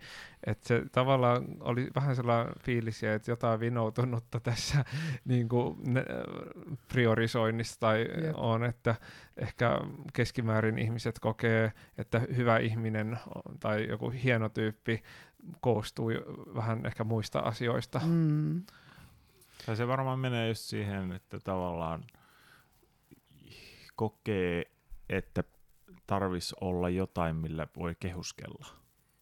Että tää, tää on nyt oikein, nyt mä oon pannut tuhatta naista, tää on nyt semmoinen, millä voin kerskailla kaikille tyypeille, ketä mä tapaan. Tai sitten, että okei, mä oon saanut tämän 100 miljoonaa, niin mä voin kehuskella tällä kaikille tyypeille, ketä mä Mulla on tapaan. hienompi Lamborghini kuin kellään muulla. Ne. Miten- No joo, jos mietitään tuota kehuskelua Mm. mm. siis ilmiönä, tuleeko teillä joskus silleen ajatus, että nyt mm, koin jotain kivaa elämässä, niin sain jotain, ja nyt tämä on tosi hienoa just sen takia, että voin kehuskella sillä. Onko se semmoinen kehus, niinku, ky- mahdollisuus kehuskella silleen? On se varmaan siis monille prioriteetti, koska mä tiedän ihmisiä, jotka vaan kehuskelee ja Mm. on, on kyllä mä varmaan itsekin välillä siis vähän niin kuin, en ehkä kehuskele suoranaisesti, mutta haen jollain keinolla joltain ihmiseltä hyväksyntää tai siis tiedän, että on vaikkapa mm, hakeutunut vaikka joihinkin tilanteisiin vaikka esi- esittämään musiikkia, koska tavallaan Mm. tiedän, että jotkut ihmiset tykkää, kun mä esiinnyn ja mä saan siitä tavallaan huomiota ja kehuja, niin siinä on ollut sellainen tietynlainen palkkio mm, kierre. Ja sitten saatan välillä kertoa jonkun tarinan, joka tavallaan, että saa mm, korostaa mun jotain hyviä puolia ja on niin kuin ajatellut, että nyt toinen ihminen saattaa huomata mut tai niin kuin arvostaa mua enemmän. Niin ehkä Mm. kehuskelussa voi olla se sama pointti. Se on vaan, että kun siinä tulee se sellainen try hardis Ah, ta, niin, tai si, si, siinä on se, että se, sä et ha, haetaan validointia sille jollain, millä Mm. sä, oot, sä, oot, sä oot hakenut sitä validointia ehkä just sillä rahan keräämisellä. Tai Sit sä et ole varmaan saanut sitä, sitä just mitä sä Mm. oot halunnut. Okei, okay, okay, mä en ole nyt saanut sitä validointia, mutta no, haenpa nyt sitten tuolta sitten, mu- i- Mm. et kats, katsokaa mitä mä oon saanut aikaiseksi. Mut Ja voisin tähän, tuokaa mulle tähän tuoda yhden, yhden taas näitä itsekehitys tämmöisiä niinku kehyksiä. Tää, Mm. että on kolme paradigmaa. No englanniksi on niinku having, be, doing ja being. Eli niinku, mitä se niinku omistamisparadigma tai Tai Minä having- omistan niin. niin. tätä ja tätä. niin, ja sitten on se, että minä teen sitä ja tätä, siis tekemisparadigma, joka taas on siitä, että haet sen ylpeyden siitä, että mitä sä teet, ja sit, sit niinku, tai ei ylpeyden, vaan sen niinku itse tunnon. Ja sitten Mm. kolmantena tulee sitten tämä niinku being tavallaan, että sulla on terve itsetunto siitä, kuka sä vaan oot ihmisenä, uniikki henkilö. Et, et niinku, ja, ja tämä just järjestys, että sit, jos sä oot siinä having-paradigmassa, niin se just, että sulla on se hieno auto ja iso talo ja, ja tiedätkö, niinku Gucci-vaatteet ja you know, kaikki mm. Mm. tämä, niin se on niinku se ensimmäinen. Sitten on se doing paradigma, joka on just sitä, että niinku, no okei, että mä hustlaan 10 tuntia päivästä tai 12 tuntia päivästä täällä lakifirmassa tai jonain CEOna tai jonain, niinku, tiedätkö, korkea-arvoisena henkilönä. Ja varmaan Ja se, myös, että saavutan siinä jotain, niin, että olen, kyllä. olen Et- vaikka toimittaja ja saan näkyvyyttä. Niin ihan sama mitä se on, mutta se just, että se, se sun tekeminen on se, kuka, sä, kuka Mm. t- luo sun itseisarvon, oman arvon tunnon. Mutta sitten sit siitä, niin kun mennään eteenpäin, niin se on se, että koska mä oon henkilönä uniikki ja mulla on nämä omat kokemukset, joita ei ole kellään muulla tässä kombinaatiossa, niin, niin se tekee musta ihan yhtä arvokkaan kaikki muutkin. Tuo on kyllä aika kiinnostava tuommoinen pointti, että tavallaan osaisi ihmisenä riisua pois sen, om, että niinku, mm, oman omaisuuden niinku tavallaan, ja sitten myös sen varsinkin tekemisen, että mä itse varmaan jollain tapaa on hakenut vaikkapa itsetuntoa sillä, että mä saavutan asioita vaikka terveysbloggaajana, tutkijana, Mm. mm. hammaslääkärinä, eli tätä, mitä mä teen ja teekö mä asioita hyvin ja Mm. onko ne asiat, mitä mä teen, niin, niin kuin saavutanko mä niillä äh, jotain ö, suurta vaikka, Mm. mm. niin sitten jos mä tavallaan pystyisin asennoitumaan itseeni silleen, että niin kuin olen hyvä tyyppi, vaikka en saavuttaisikaan, Hmm. niin se on kyllä, kuulostaa silleen terveeltä tai ainakin Mm. mm. niin kuin, hyvältä. Ja siis kun se ei kuitenkaan sulje pois sitä, että sä vois omistaa asioita ja tehdä asioita. Mutta sitten se tulee tavallaan, se ei tuu siitä, että sun tarvii tehdä niitä sen sun oman arvon tunnon takia tai omistaa sen sun oman arvon tunnon takia, vaan sä teet ja omistat niitä paljon terveemmistä lähtökohdista ja, ja enemmän siitä niinku tarpeesta, mitä, että se, että niinku se, se, mitä siinä nämä tyypit, jotka itse tavallaan on tässä paradigmassa, ne just sanoo silleen, että no sit ansaitaan rahaa, jotta voi pumpata sen takaisin sinne omaan yhtiöön, voi maksaa vähän parempaa palkkaa niille omille työntekijöille, ostaa vähän parempaa, niin kuin, ö, parempaa laitteistoa, jolla saa tehtyä parempaa jälkeä ja, ja niin kuin pystyy sitä, tiedätkö, ja sitten mahdollisesti se, että on vaikka joku isompi tavoite, mitä yrittää saavuttaa, niin voi sitten laittaa rahaa, olisi sitten vaikka niin kuin hyvän tekeväisyyteen sitä kohden, tai sitten voi laittaa sitä rahaa vaikka siihen, että niin kuin esimerkiksi tämä Selfmaster Company tekee, että niillä on niitä ilmaisia free tour-tapahtumia, missä ne opettaa ihan perusasioita ihmisille näistä niin kuin itsekehitys sosiaalisten taitojen asioista. Ja, ja se, että ne tekee sitä voittoa se yhtiö ja ne pystyy pumppaamaan sen takaisin sinne yhtiöön, niin niillä on varaa tehdä tämmöisiä, jotka helposti maksaa kuitenkin kymmeniä tuhansia dollareita niille tehdä. Joo, siis toi kuulostaa silleen tosi mielekkäältä, että Mm. mm. ihmiset niin kuin kykenee elämässään tekemään jotain, mikä tuottaa hyötyä kaikille, Mm. e- vaikka se tekeminen itsessään ei niin kuin, auttaisi heitä itseään. Tai et, Tai siis auttaahan se heitäkin ja yleensä ottaen tuommoiset ihmiset on aika sinut sen kanssa, että ne on löytänyt sen, mistä ne tykkää. niin se luo ehkä elämään aika paljon mielekkyyden Mm. kokemusta, että kykenee olemaan niin kuin, hyödyksi, Jep. vaikka se olisi sellainen tapa, jolla saa loisteliaisuutta. Niin kuin siis win-win tavallaan, että sä saat siitä sen, mitä sä haet, ja se porukka, jolle sä teet sitä, saa siitä sen, mitä ne hakee, ja se on voitto niin kuin molemmille. Joo, ja Se- tämä oikeastaan on just, niinku- siis tuli vaan mieleen, siis tää, että meillä on tämä hyvinvointiyhteiskunta, niin tämä on tavallaan kiva, mun mielestä tosi mieluisa ympäristö tämä Mm. Suomi, että tämähän on vähän tämmöinen rakennelma, että tavallaan Kyllä. öö, yhteiskunta, joka tukee vähän kaikkia, että semmoista niin kuin jaet,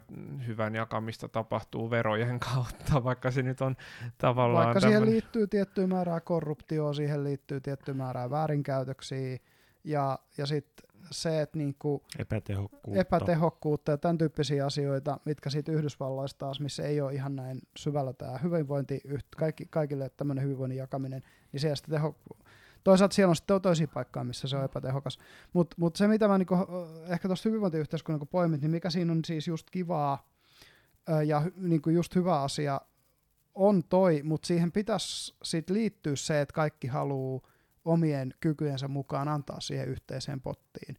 Et, et niinku, koska mä vietin itse neljä ja puoli vuotta työttömänä mm, vali, omasta valinnastani. Ja ensin kaksi vuotta hemmetin hyvällä ansiosidonnaisella päivärahalla. joo. Sehän on iso raha itse ihminen, kun jäi ansiosidonnaiselle. Se on kaksi vuotta voi pelata tietokonetta, lukee kaikki ne kirjat, mitä ei ole kerinyt töissä, töiden takia lukee ja pelata kaikki ne pelit läpi, mitkä halus pelata. Ja sitten vielä pari vuotta meditoida ja käydä kävelyillä ja tiedätkö, tehdä ihan mitä haluaa. Mutta sehän on täysin sellaista, niin kuin, että, että mulla olisi ollut kyky antaa siihen yhteiseen pottiin paljon enemmän, jos mä olisin vaan tehnyt semmoisia töitä. mm, Mutta koska mä en kokenut sitä mielekkääksi, no nyt mulla on tosi mielekäs itse asiassa duuni tällä hetkellä ja se on Itelan duuni. Mutta et, et niinku, jos, jos, niinku, jos ihmiset ei ole valmiita tavallaan, kun, kun, kun sitten on taas mulla on niinku kavereita, joilla on perinnöllisiä sairauksia, joiden takia ne on ö, pakollisella lääkityksellä ja, ja niinku pyörätuolissa jotka, joille ei ole sitä mahdollisuutta jakaa, mutta joille se ihmisarvoinen elämä on kuitenkin sellainen, mikä mun mielestä kuuluu. Niin, niin niitä ehdottomasti yhteiskunta tarvii tukea, mutta jos ne ihmiset niin kuin minä, joilla on mahdollisuus antaa se yhteisen potti, että tämän tyyppisillä ihmisillä voisi olla se ihmisarvoinen elämä, niin ei halua antaa sitä, vaan vetää kotiin päin. Niin, niin kyllähän se aiheuttaa sitten sen niin kuin ison ongelman. Joo, kyllä tuo on niinku potentiaalinen tuollainen vapaamatkustajuus niinku haaste. Jep.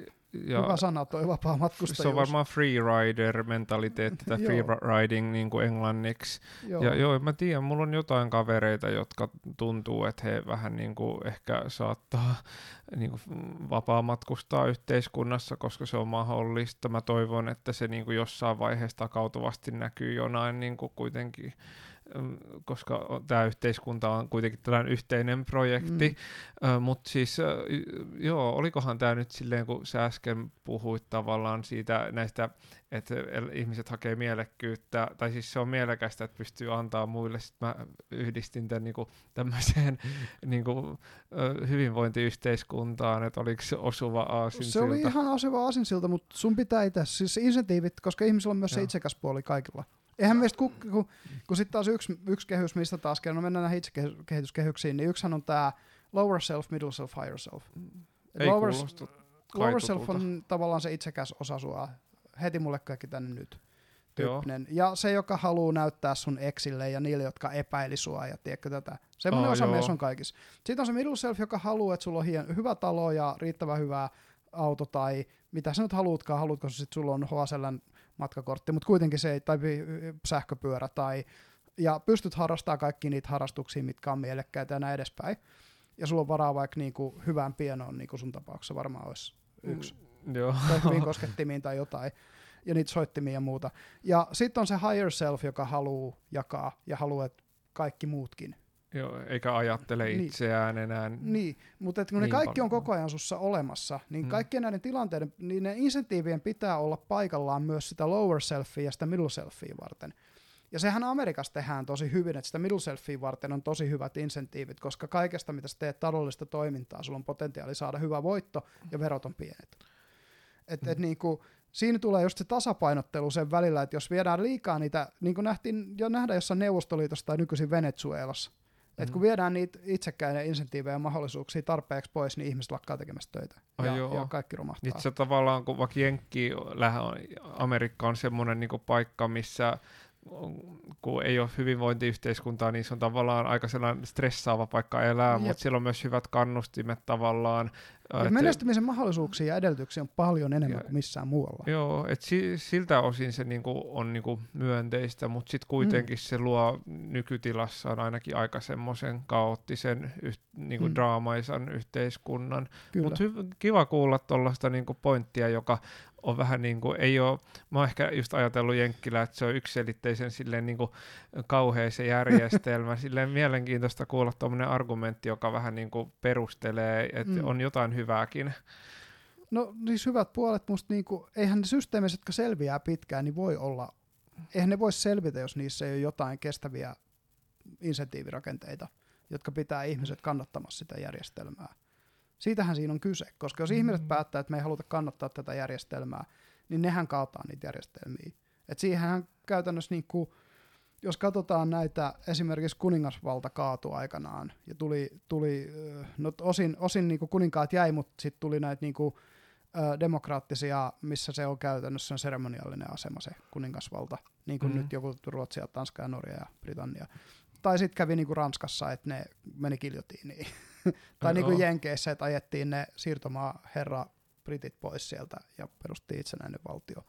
Et niin kuin, ihmisethän sen teki. Siis se, että et, et niin, kun ei yhteiskunta pysyy ihmisten uskolla pystyssä käytännössä. Niin, hyvä pointti. Ihmisten luottamuksella siihen. Ja sehän niin kuin mikä kävi Neuvostoliitossa, porukka lakkas menemästä töihin, kun ne ei enää luottanut siihen, että tulee leipää kaupasta, jos ne käy töissä. Aa, joo. Siihen Neuvostoliitto kaatui lopulta sit, kun niinku, e- enää niinku sekään, että niitä osoitellaan aseella, ei riittänyt insentiiviksi siihen, että ne menis duuniin. Mut se, se tuosta Jenkkilän tilanteesta, että siellähän on toisaalta väläytelty tätä National Divorcea tai Texas Mm, on, on. seceding tai näitä, että, Mm. että öö, Se on pieni vähemmistö. s- No, no on se nyt... Se on se äänekäs pieni vähemmistö, joka, josta me kuullaan sen takia, että ne pääsee. Mutta en mä tiedä, onko se edes niin, onko se niin pieni, tai siis sekin on sellainen, että en mä usko, että sitä oli esimerkiksi 50 vuotta sitten puhetta tollasesta. Ei, mutta Et 150 vuotta sitten me aseilla yritettiin tehdä tämä jo, että tuota, No joo, mutta tämä on että, edes eka kerta, kun ne juttelee tällaisesta asiasta. j- joo, mutta että, Mm. mm. että tavallaan niinku, et, no se nyt on, jää nähtäväksi, että Kaikki- mihin, kaikki- mihin toi tilanne kehittyy siellä, että, että Mm. okei okay, joo, se on pysynyt, se, ja se on ollut maailman vaurain valtio Mm. mm. viimeisen about sata vuotta tai jotain. Peter Seihan sanoi sen silleen, että tota, Jenkeille tulee noin 50 vuoden välein identiteettikriisi. Ja sitten siinä menee noin 10 vuotta, kun ne sorttaa sen. Ja sen aikaan ne sulkeutuu usein vähän maailmasta pois. Ja sitten ne taas tulee takaisin maailman kentälle u- u- uudistettuaan se oman demokratiansa. Mm, no, se, Se, se on ihan mahdollista, tämä on yksi niistä identiteettikriiseistä. Niin, toivotaan, että tämä ei, ei, koska kuitenkin johan, no se, se Jenkkilä on vähän sellainen, niin kuin, siinä on kuitenkin sellainen tietynlainen, niin kuin, no, no maailman talouden veturi ja vähän sellainen niin kuin, beacon, beacon of hope Mm. Tavallaan. Et siinä on Tietyllä kuitenkin tavalla. sellaista On, on. tietynlaista niin kuin, vähän The myyttisyyttä. Shining City on the Hill. Niin, Et sit, sit, ja siis te, se on ihan tietyllä tavalla totta, koska niinku, mm, jos me katsotaan mitä tahansa näitä niinku vapaita valtioita, ne on kaksi esimerkkiä, toinen on Jenkki ja toinen on Ranska, jotka on ne niinku demokratian semmoiset, jotka aloitti tämän, niinku, että hei, vapaus, veljeys, tasa-arvo, demokratia, ö, mahdollisuudet nousta sosiaalisessa ja, ja luoda niin kuin omalla työllä, että sä, sä saat pitää sun oman työn tulokset itselläsi ja niin kuin ne turvataan ja, ja valuutta on niin vakaa, että, että tota, voit kerätä säästöjä tai, tai assetteja ja se sun omistusoikeus niihin on turvattu ja muut tällaiset. Okei, mutta siinä tulee sitten tietenkin se, että nyt se on ruvennut tekemään sitä, että meillä kertyy vaikka joku asuntopääoma jonkun BlackRockin haltuun kansainvälisesti. Ja, ja sitten siinä tulee näitä, näitä niinku monopolikapitalistisia juttuja, niin kuin Microsoft esimerkiksi, jota on pitkään jo mietitty, että pitäisikö se valtiovallan toimesta pilkkoa palasiksi, kun, mm, mm. kun se on niin iso. Ja, et, ja Google tietyllä tavalla kanssa. Mutta niin kuin, äm, kun miten se on se, että, että, että, että se, se, että meillä on valtio, jonka perustuslain ensimmäisessä pykälässä lukee, että kaikki saa sanoa mitä tahansa, koska tahansa, ja kantaa itse vastuunsa siitä, mitä sanoo. niin onhan se niinku ihan revolutionääristä kenellekään, joka on yhtään tutkinut historiaa. Mm, mm. Ei sitä ole tapahtunut milloinkaan ennen tätä, tätä Eikä valtioa, jälkeenkään. eikä jälkeenkään käytännössä.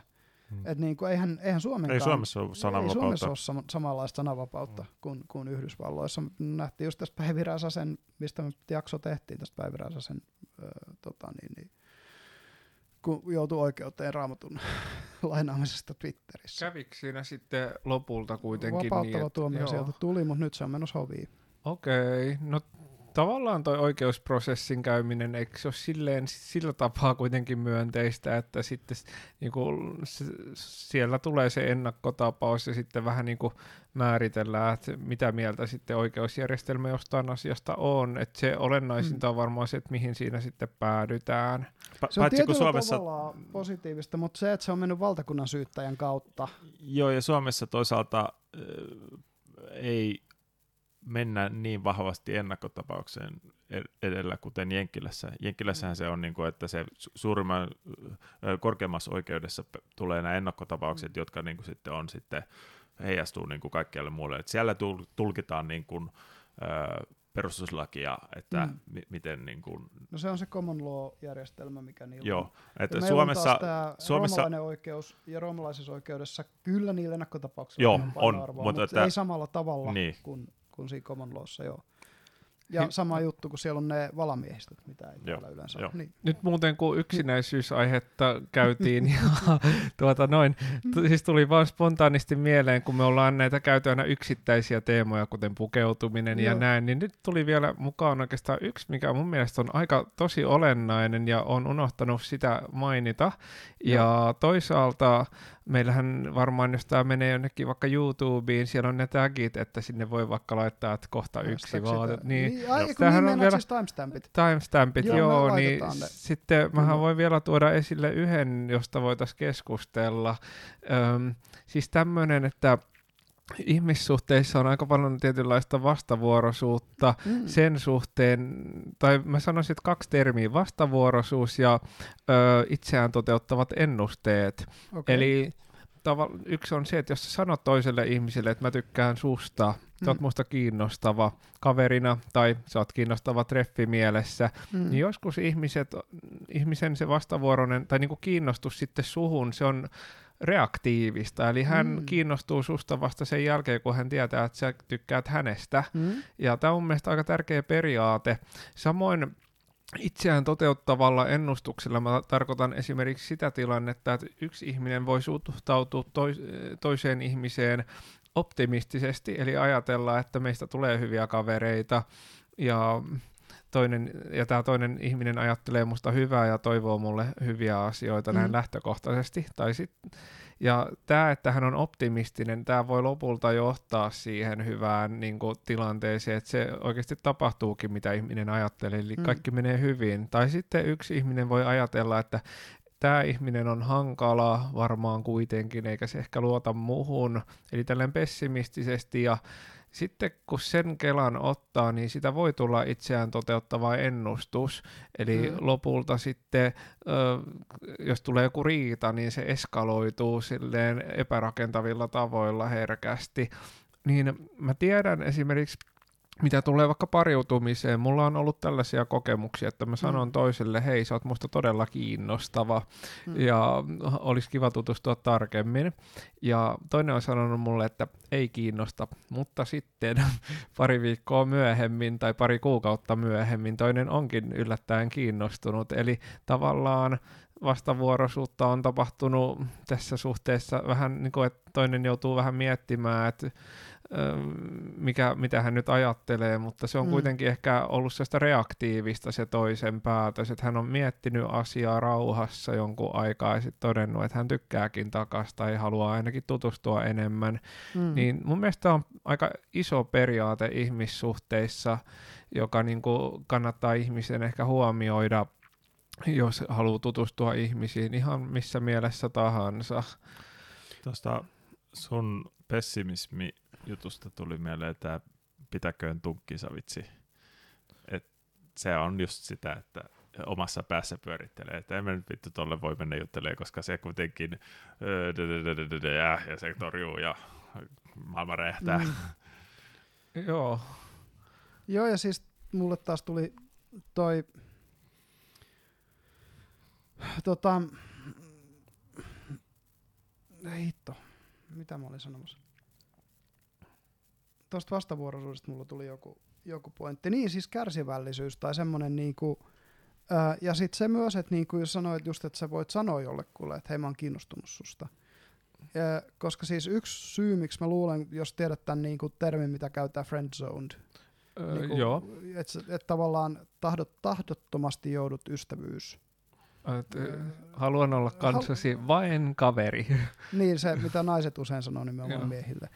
Kun se juttu on just siinä, että kun monet miehet ö, lähtee just, että ne ei, ne ei niinku paljasta tavallaan korttejaan, ne lähtee vaan niinku naisen kanssa interaktioimaan ja on niin kaveria, niin kaveria. Ja sitten koko ajan siellä pinnalla kuplii se, että mä haluaisin olla ton kanssa niinku suhteessa. Nainen ei koskaan saa tietää sitä, ja naisen oletus on koko ajan, että hei, meistä tuli kaverit. Ja sitten kun kuukausien päästä se mies lätää Tai pöytään, vuosien. niin, tai vuosien päästä, että hei mä oon ihan ihastunut suhun ja mä haluaisin olla sun kanssa, mä en halua mitään muuta ja bla bla bla, ja yhtäkkiä se tulee sen naiselle ihan täysin kuin jostain salamakirkkaalta taivaalta. Ni, niin se just, että, että et, hetkinen, että sä nyt haluat muuttaa tämän dynamiikan, mikä meillä on vuosi ollut tälleen, joka on mun mielestä toiminut tosi hyvin, näin niin kuin yhtääkkisesti. Eli niin kuin se, että jos et sä pysty kertomaan sille naiselle heti siinä alussa, että sä oot kiinnostunut sen takia, että sä pelkäät tulevasta torjutuksi, niin voi myöhemmin johtaa siihen, että sä turhaudut sit siihen suhteeseen, koska se ei koskaan mennyt mihinkään, koska et vienyt sitä koskaan siihen suuntaan. Mä luulen, että tuollaisessa tilanteessa se välitön ensireaktio on varmaan todella herkästi just tämä, että öö, niinku tämä friend zone.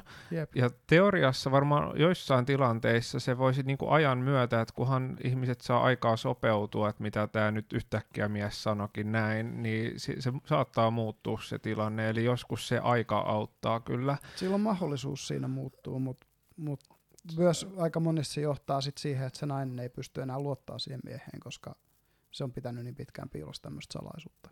Niin joo, koska kyseessä joo, voi olla tosiaan niinku se tuntee tietynlainen salaaminen. tavalla niin ja petetyksi siitä, että, että se mies on tavallaan niin kuin, ää, näytellyt kaveria niin pitkään vain sen takia, että se, se pääsisi olemaan sen kanssa romanttisesti. Mm. Mä oon kuullut, että vähän niin kuin vastaavasti naisilla on tällainen fuck buddy zoned. Niin, että et siis Ha- nainen haluaisi jo parisuhdetta, mutta että sit se mies ei halukaan siltä kuin seksiä. Ja sitten, ja sitten joudutaan tämmöiseen tilanteeseen, jossa, jossa se nainen roikkuu tavallaan siinä miehessä, vaikka se mies ei koskaan tule haluamaan siitä oikeaa ihmissuhdetta. mm. Ja sitten se pysyy semmoisena fuck buddy, friends with benefits suhteena. Joo, kuulostaa toki just harmilliselta, just kun epäonnistuu tämmöinen ihmisten omien mm, halujen ja motiivien Mm. mm. kommunikointi. Et mä itse ehkä oon syystä tai toisesta oppinut verrattain suorapuheiseksi, että sanon välillä niin hyvinkin suoraan, että mitä haluan tai en halua, niin mm. Mm. siitä on kyllä varmasti ollut tosi paljon iloa ihmissuhteissa. Mä luulen, että se pitkällä aikavälillä on, on paljon hyödyllisempää kuin se, että näyttelee. Mm. Kyllä. Lyhyellä siis- aikavälillä näyttelemällä voit saada kavereita ja voit saada, saada niinku jonkin verran hyväksyntää ja muuta, mutta mut se, sähän turhaudut itse siihen, koska sit sä näet vaan, että no ne tykkää musta vaan, koska mä näyttelen. Niin se ei myöskään sua sisäisesti täytä se tilanne. Joo. Ei, ei, ei oikeastaan, su- mä en, niin kuin, ei ole mitään lisättävää tuohon. Ajattelin ekaksi, että mainitsenko jotain niin kuin anekdoottia elämästä, Mm. mutta en mä sitten halua kuitenkaan ihan hirveästi niin kuin, lähteä sillekään linjalle. Mä voisin vielä tähän tuoda tuon vastavuoroisuudesta sen, että niinku, kun vastavuoroisuuden pitää sit olla myös vapaaehtoista. Et, et kun puhutaan transaktionaalisista ja ei-transaktionaalisista suhteista. Transaktionaalinen suhde on, niinku, sehän on käytännössä kaupankäyntiä.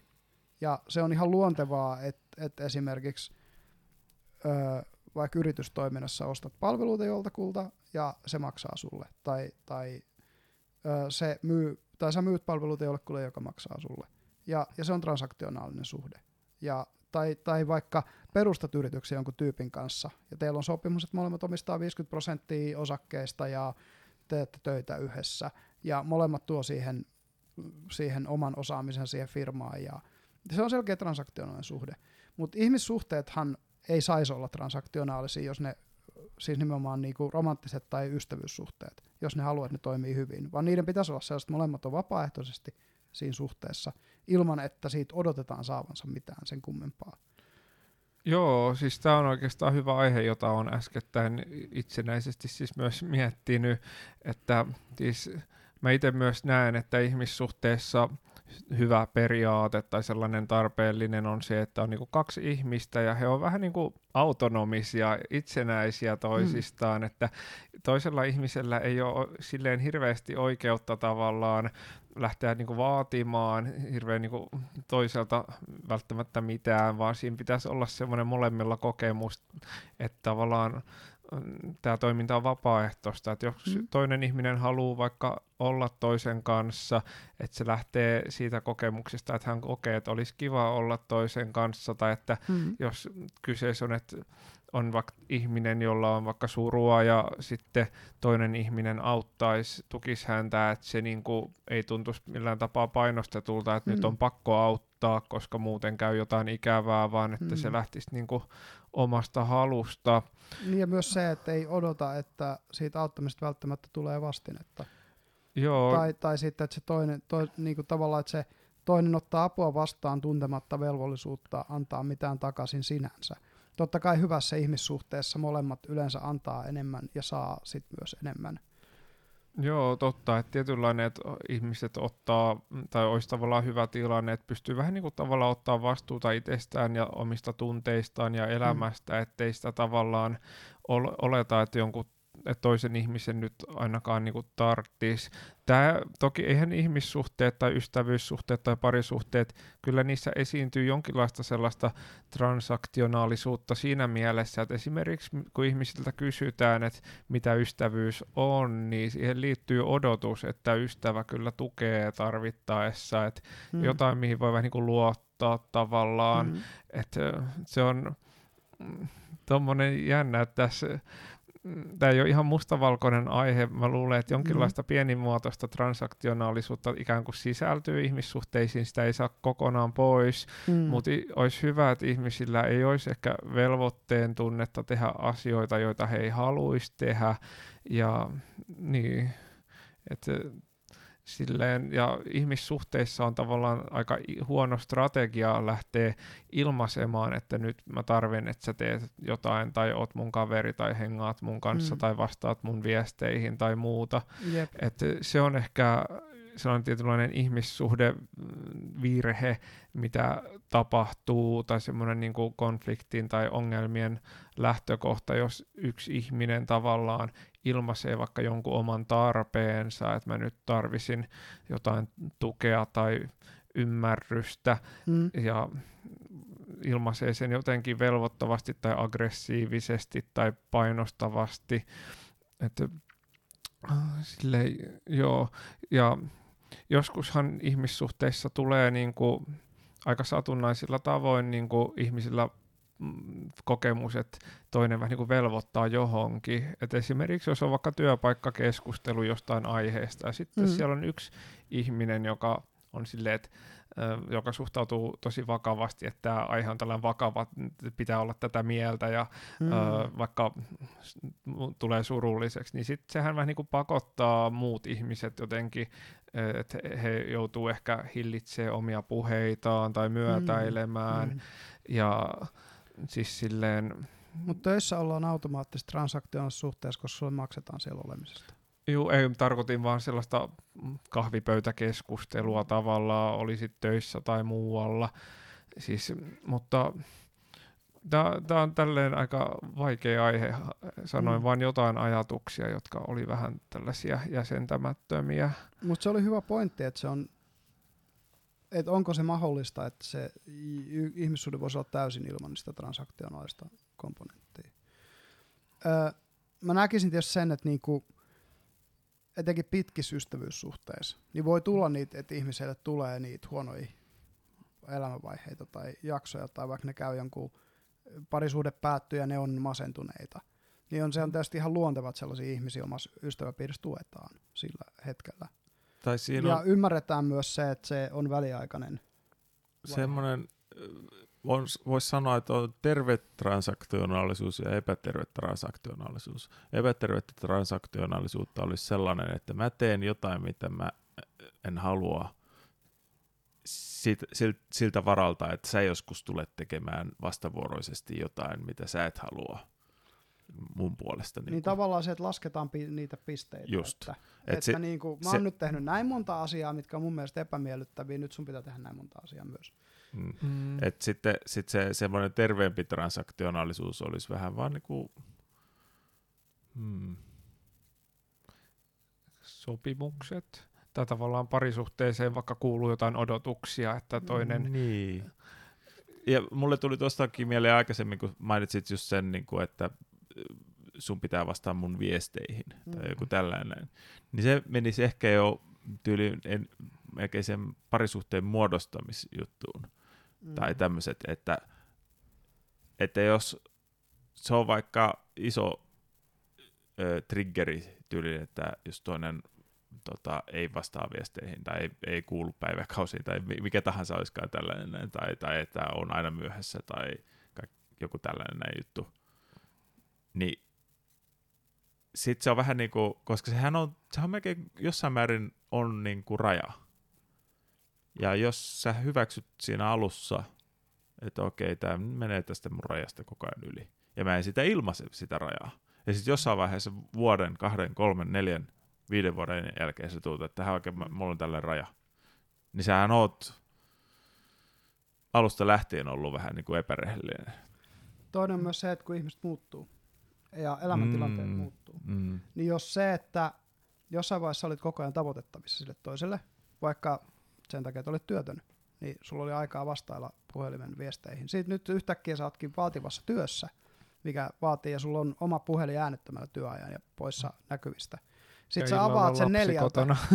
Niin, niin, ellei ole lasta. Sitten se on eri asia, tietysti tämmöistä kaikki muuttaa, mutta et niinku, just se, että et, et sit sä avaat neljältä tai otat sen oma, oman puhelin tai työ, katot sen niinku, ö, lounastunnilla, ja sit se on lähettänyt joskus yhdeksältä aamulla se sun puoliso tai tyttöystävä tai ystävä viestin ja odottaa, että sä vastaat sille heti. ja sit, sit se, sieltä rupeaa tulee sinne viestiketju, että no miksi et sä nyt vastaa ja mitä ihmettä on tapahtunut ja onko sä vihanen mulle ja sitten oot vaan silleen, "E- en, mä olin vaan kiireinen töissä. Joo, toi on nykyään siis, tai mainitsit noin lapset, kun nykyään on ihmisiä, Mm. mm. saa omia lapsia, niin ne tulee sitä kautta myös tosi kiireellisiksi, että lu- luonnollisesti Niin, niin, välillä kyllä. se yhteydenpito kärsii siitäkin, kuten myös työ, kiireisestä työelämästä. Mutta joo, toi on, on kyllä, mulla ehkä yksittäin omassa elämässä on ollut jotain tilanteita, että on huomannut, että toinen ihminen ei ole tarpeeksi vastavuoroinen vaikka viestinnän suhteen, niin se on ollut joskus sitten kynnyskysymys, että tavallaan on vaikka lopettanut ihmissuhteen sen takia, Mm. että se on varmaan suhteellisen yleinen syy myös sellaiseen, koska kyllähän ihmiset toki suosii ihmisiä sen perusteella, että mitä he niin kuin, saa toisilta ihmisiltä, ja se Mm. vastavuoroisuus ja yhteydenpito ja kaikki, se on niin kuin, ihan niitä keskeisiä asioita, että Mm. jos mä mm. mietin, että ketkä mun henkilökohtaisesti läheisimpiä kavereita on, niin tavallaan ne on niitä, jotka vastaa mulle usein viesteihin, jotka nauraa mun jutuille mu- niin kuin mukana, jos me sanotaan Joo. hauskaa, jotka, jos mä sanon niille, että sunkaan on kiva olla, jotka sanoo mulle Mm. jopa ääneen, että sunkaan on myös kiva olla, että jolta saa sellaista, että mo- monesti tommonen muodostuu jonkinlaiseksi, mm, että jollain tapaa kriteeriksi, vaikkei se olisi semmoinen sääntöpohjainen, että tuo, tai siis Mm, kyllä, kyllä. Mutta siinä tulee just toi, että et silloinhan te olette epäsopiva pari, jos toinen haluaa kommunikoida enemmän ja toinen vähemmän, ja toinen haluaa, että se kommunikaatio on välittömämpää toinen silleen, että no kunhan kerkii, niin vastaan sulle. Tiedätkö? Mm. Että sit siinä pitäisi olla niinku se just, että et jos molemmat on silleen, että no kyllä se viesti jossain vaiheessa menee perille sieltä tulee jossain vaiheessa vastaus. Ja se on molemmille fine, niin sittenhän se on fine. Mutta jos sitten on molemmat on sellaisia taas, että no, se on kiva, kun heitään kymmeniä viestejä päivässä ja ollaan jatkuvasti pienessä yhteydessä, niin sitten sä etit tietysti kannattaa etsiä semmoinen kumppani, joka haluaa sitä samaa kuin sinä esimerkiksi tuommoiselta viestikommunikaatiolta. Ja hy- oikeastaan hyvä, kun nyt mainitsit, siis joo, vaikka sanoin äsken, että tavallaan preferoin tuommoista, jotka on tosi mm. aktiivisia, niin kyllä on, siis on pitkäaikaisia hyviä ihmissuhteita, joissa niin on muodostunut tavaksi, että ei ole kiirettä vastata, mm. että ei se toki tosiaan ehkä niin keskeinen ole, mutta halusin kuitenkin sanoa just mm. pointtina, että tavallaan... Mutta kyllä se niin pitkällä aikavälillä just niin kuin intiimissä ihmissuhteessa on sellainen, että jos sä jatkuvasti turhaudut siitä, että toinen ei vastaa tarpeeksi nopeasti, niin sittenhän se on sulle väärä kumppani. Joo. Väjämättä. Ja myös, siis, myös positiivista, jos ajattelee, että se on positiivista, että joku tavallaan on tosi semmoinen huomaavainen ja niin. kiva, että se on joku, millä joku saattaa saada niin kuin, tavallaan mun silmissä mm. irtopisteen. kyllä, kyllä. Ajatellaan tätä, kun nämä niin kuin rakkauden äh, kielet. Niin Onko se Five Languages of Love? No, niin. Five Love Languages? Joo, äh, mitä kosketus... Äh, Kommunikaatio, teot. Olisiko ajan antaminen aika. toiselle, ja, laatuaika? Joo, ja sitten... Lahjat. Ja lahjat taisi olla se viimeinen, joo. joo. Niin, että, että jos, jos semmoinen, mikä tavallaan saa sut tuntemaan rakastetuksi suhteessa, on vaikka, vaikka nämä teot. Ja toisella se ei kuulu ollenkaan sen niin kuin, siihen rakkauden kieleen. Mm. Niin siinä on sellainen selkeä epäsuhta, että se menee sille, ei mene oikealla tavalla ristiin tai niin kuin silleen, niin kuin yhteen.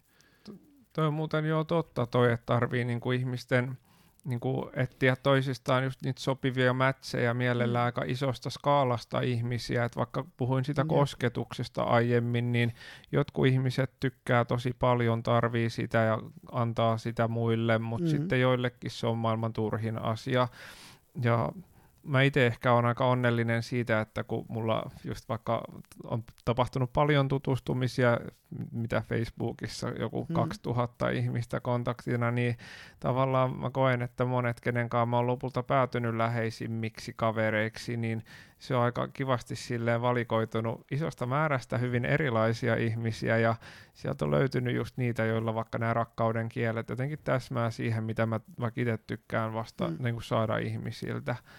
Et ehkä just mikä kahdeksas, yhdeksäs tutustumisvinkki, että käy paljon ihmisiä läpi, niin sieltä löytyy enemmän sopivia. Mm, määrä kyllä niinku tuottaa sen, että siitä sä pystyt valikoimaan tai löytämään ne helpommin tietenkin. Hmm. Ja tämä tietysti on taas helpompaa, niin kuin sanoit jo, että Helsingissä on paljon helpompaa tehdä tämä kuin vaikka Mikkelissä, Joo. koska se määrä on joka tapauksessa isompi, johon on helppo törmätä. Mutta tuosta tuli mieleen tuosta kosketuksesta vielä, että siis sehän parisuhteessahan se on tosi tärkeä ö, niille, niille, jotka tykkää, tai sieltä, niin kuin esimerkiksi mun, mun parisuhteessa, niin meillä on päivittäistä semmoista hellyyden osoitusta kosketuksiin. Mä tiedän yhden se naisen, kuuluu. joka sanoo, että se ei halua sitä ollenkaan. No, no joo, mä en esimerkiksi varmaan pystyisi olemaan sellaisen naisen kanssa. En mäkään. Ei, ei, ei, ei se onnistuisi. Mutta mä luulen, että sellaisia miehiä on, jotka toki pystyisi, mutta et, et mulle se on vaan niinku ollut tärkeä omassa ja kaikissa omissa parisuhteissa – että siihen kuuluu semmoista tiettyä spontaania pientä, että vaikka niinku, toinen on tiskaamassa ja meet, meet, meet pikkasen silittämään sitä siinä jostain olkapäältä tai kutittamaan vähän kyljestä. se voi olla, että siinä tulee just se niinku leikkiminen, että onko se vähän kiusottelevaa vai onko se vähän niinku hellempää vai mitä se on. Niinku. Et, et myös tietysti semmoiset, että kosketuksella voi leikkiä paljon Joo, siis vähän niin kuin energeettisiä leikkejä. Sehän on, kosketuksella voi tuottaa ihan hirveän paljon erilaisia fiiliksiä, niin kuin mm. ihan jo, siis silleen, se on niin laaja skaala kaikkea. silittämisestä siihen, että sä tyyliin teet jotain semmoista aggressiivista hieron, tai en mä tiedä, mulla siis yksi kaveri kerran niin teki mulle semmoisen, mikä se sanoi, että se on intialainen päähieronta, mä en tiedä mikä se on, mutta se vaan läpsi mua tosiaan kaikkialle. Ja sitten sit tuli hirveän hauska olo, se tuntui musta silleen, vähän sille hilpeältä suorastaan, mutta siis sanoin vaan, että se on hento, intiimi silitys mm. voi tuottaa ihan eri fiilikseen kuin semmoinen huumoriläpsiminen tai kyllä, joku painiminen yhdessä toisen kanssa. Eli kosketus on semmoinen asia, jolla voi tehdä vaikka mitä. Joo, ja se, se mun mielestä se on hauska tavallaan leikkikenttä niin kuin parisuhteessa. Joo, varmaan arkisesti. useimmille tosi Niin voisin tärkeä. kuvitella, että se on, on sellainen. Tota. Mut, mut. Me ollaan nyt kolmisen tuntia juteltu. Itse asiassa, se, itse asiassa minusta tuntuu, että ollaan taidettu päästä meidän pisimpään episodiin nyt. Eikö eka pu- puolitoista tuntia kuitenkin juteltiin, että Niin, tässä on nyt yli kolme puoli tuntia, että aikaisemmat ennätykset on ollut tasaan kolme puoli tuntia. No niin, niin, niin tota, just se myös, että, että koska nämä keskustelut soljuu tällä tavalla, niin mielellään varmaan otetaan sitten myöhemminkin vieraaksi, jos olet vaan halukas tulee. jos keksitään niinku hy- hyviä niinku aiheita etukäteen, että Näyttää niitä lennostakin No syntyvän, näköjään pakko joo, myöntää, ja mutta kyllä to- tässä niinku paljon näihinkin asioihin liittyen jää käsittelemättä, että eihän Mm. esimerkiksi siis ihmissuhteissa kehon kielestä ei nyt puhuttu ollenkaan, ja sitten pariutuminen on vielä semmoinen hyvin semmoinen laaja aihe, Kyllä. jota me sivuttiin hyvin vähän nyt ihmissuhteistakin. Ja musta olisi ollut kiinnostavaa, jos puhuu näistä vitamiineista. Hei, Töppö on menossa sun reppu. vitamiineista. Joo, ja äh, äh, superfoodeista ja muista tällaisista ja siis preventatiivisesta terveydestä ja niin tämmöisistä joo, asioista. lääketiede, siitä kyllä Niin, saisi vaikka mitä, niin, joo. Siitäkin olisi ollut kiva sun kanssa jutella, kun sä oot selkeästi jonkun verran tutustunut siihen. Mutta ehkä tässä just, just se, että ihan kuulijoidenkin mielenterveyttä tai siis kärsivällisyyttä ajattelen, niin voitaisiin varmaan tätä paketoida, Joo. tätä jaksoa. Kiitos Valtsu, tämä oli ihan tosi siisti keskustelu. Yes. Ja Joo, hyvin niin kuin kiitos. mielellään otetaan sit tosiaan uudestaan. Tämä on nyt neljäs esityskausi ja viides tulee syksyllä. Ja, Okei, okay. joo, kiitos teille. ja tota, kiitos myös meidän kuulijoille ja katsojille. Ja kiva, kun olette ollut tässä mukana. Ja etenkin te, jotka olette jaksanut tämän reissun meidän kanssa taas tehdä, niin tota, me halutaan pyytää vielä kerran, että oikeasti laikatkaa, shareatkaa ja tehkää kaikkea positiivista, koska tämä on ainut tapa, millä me levitetään tätä podcastia. Tai yhden kerran käynyt Redditissä ja yhden kerran ollut yhdellä foorumilla. Ja siinä on kaikki, mitä me on tehty tämän levittämiseksi. Te olette tehnyt sen, että meillä on sata kuulijaa jo. Eiköhän me yritä saada se pariin sataan. Kiitos kaikille ja erittäin hyvää vuorokauden jatkoa. Kiitti. Moi.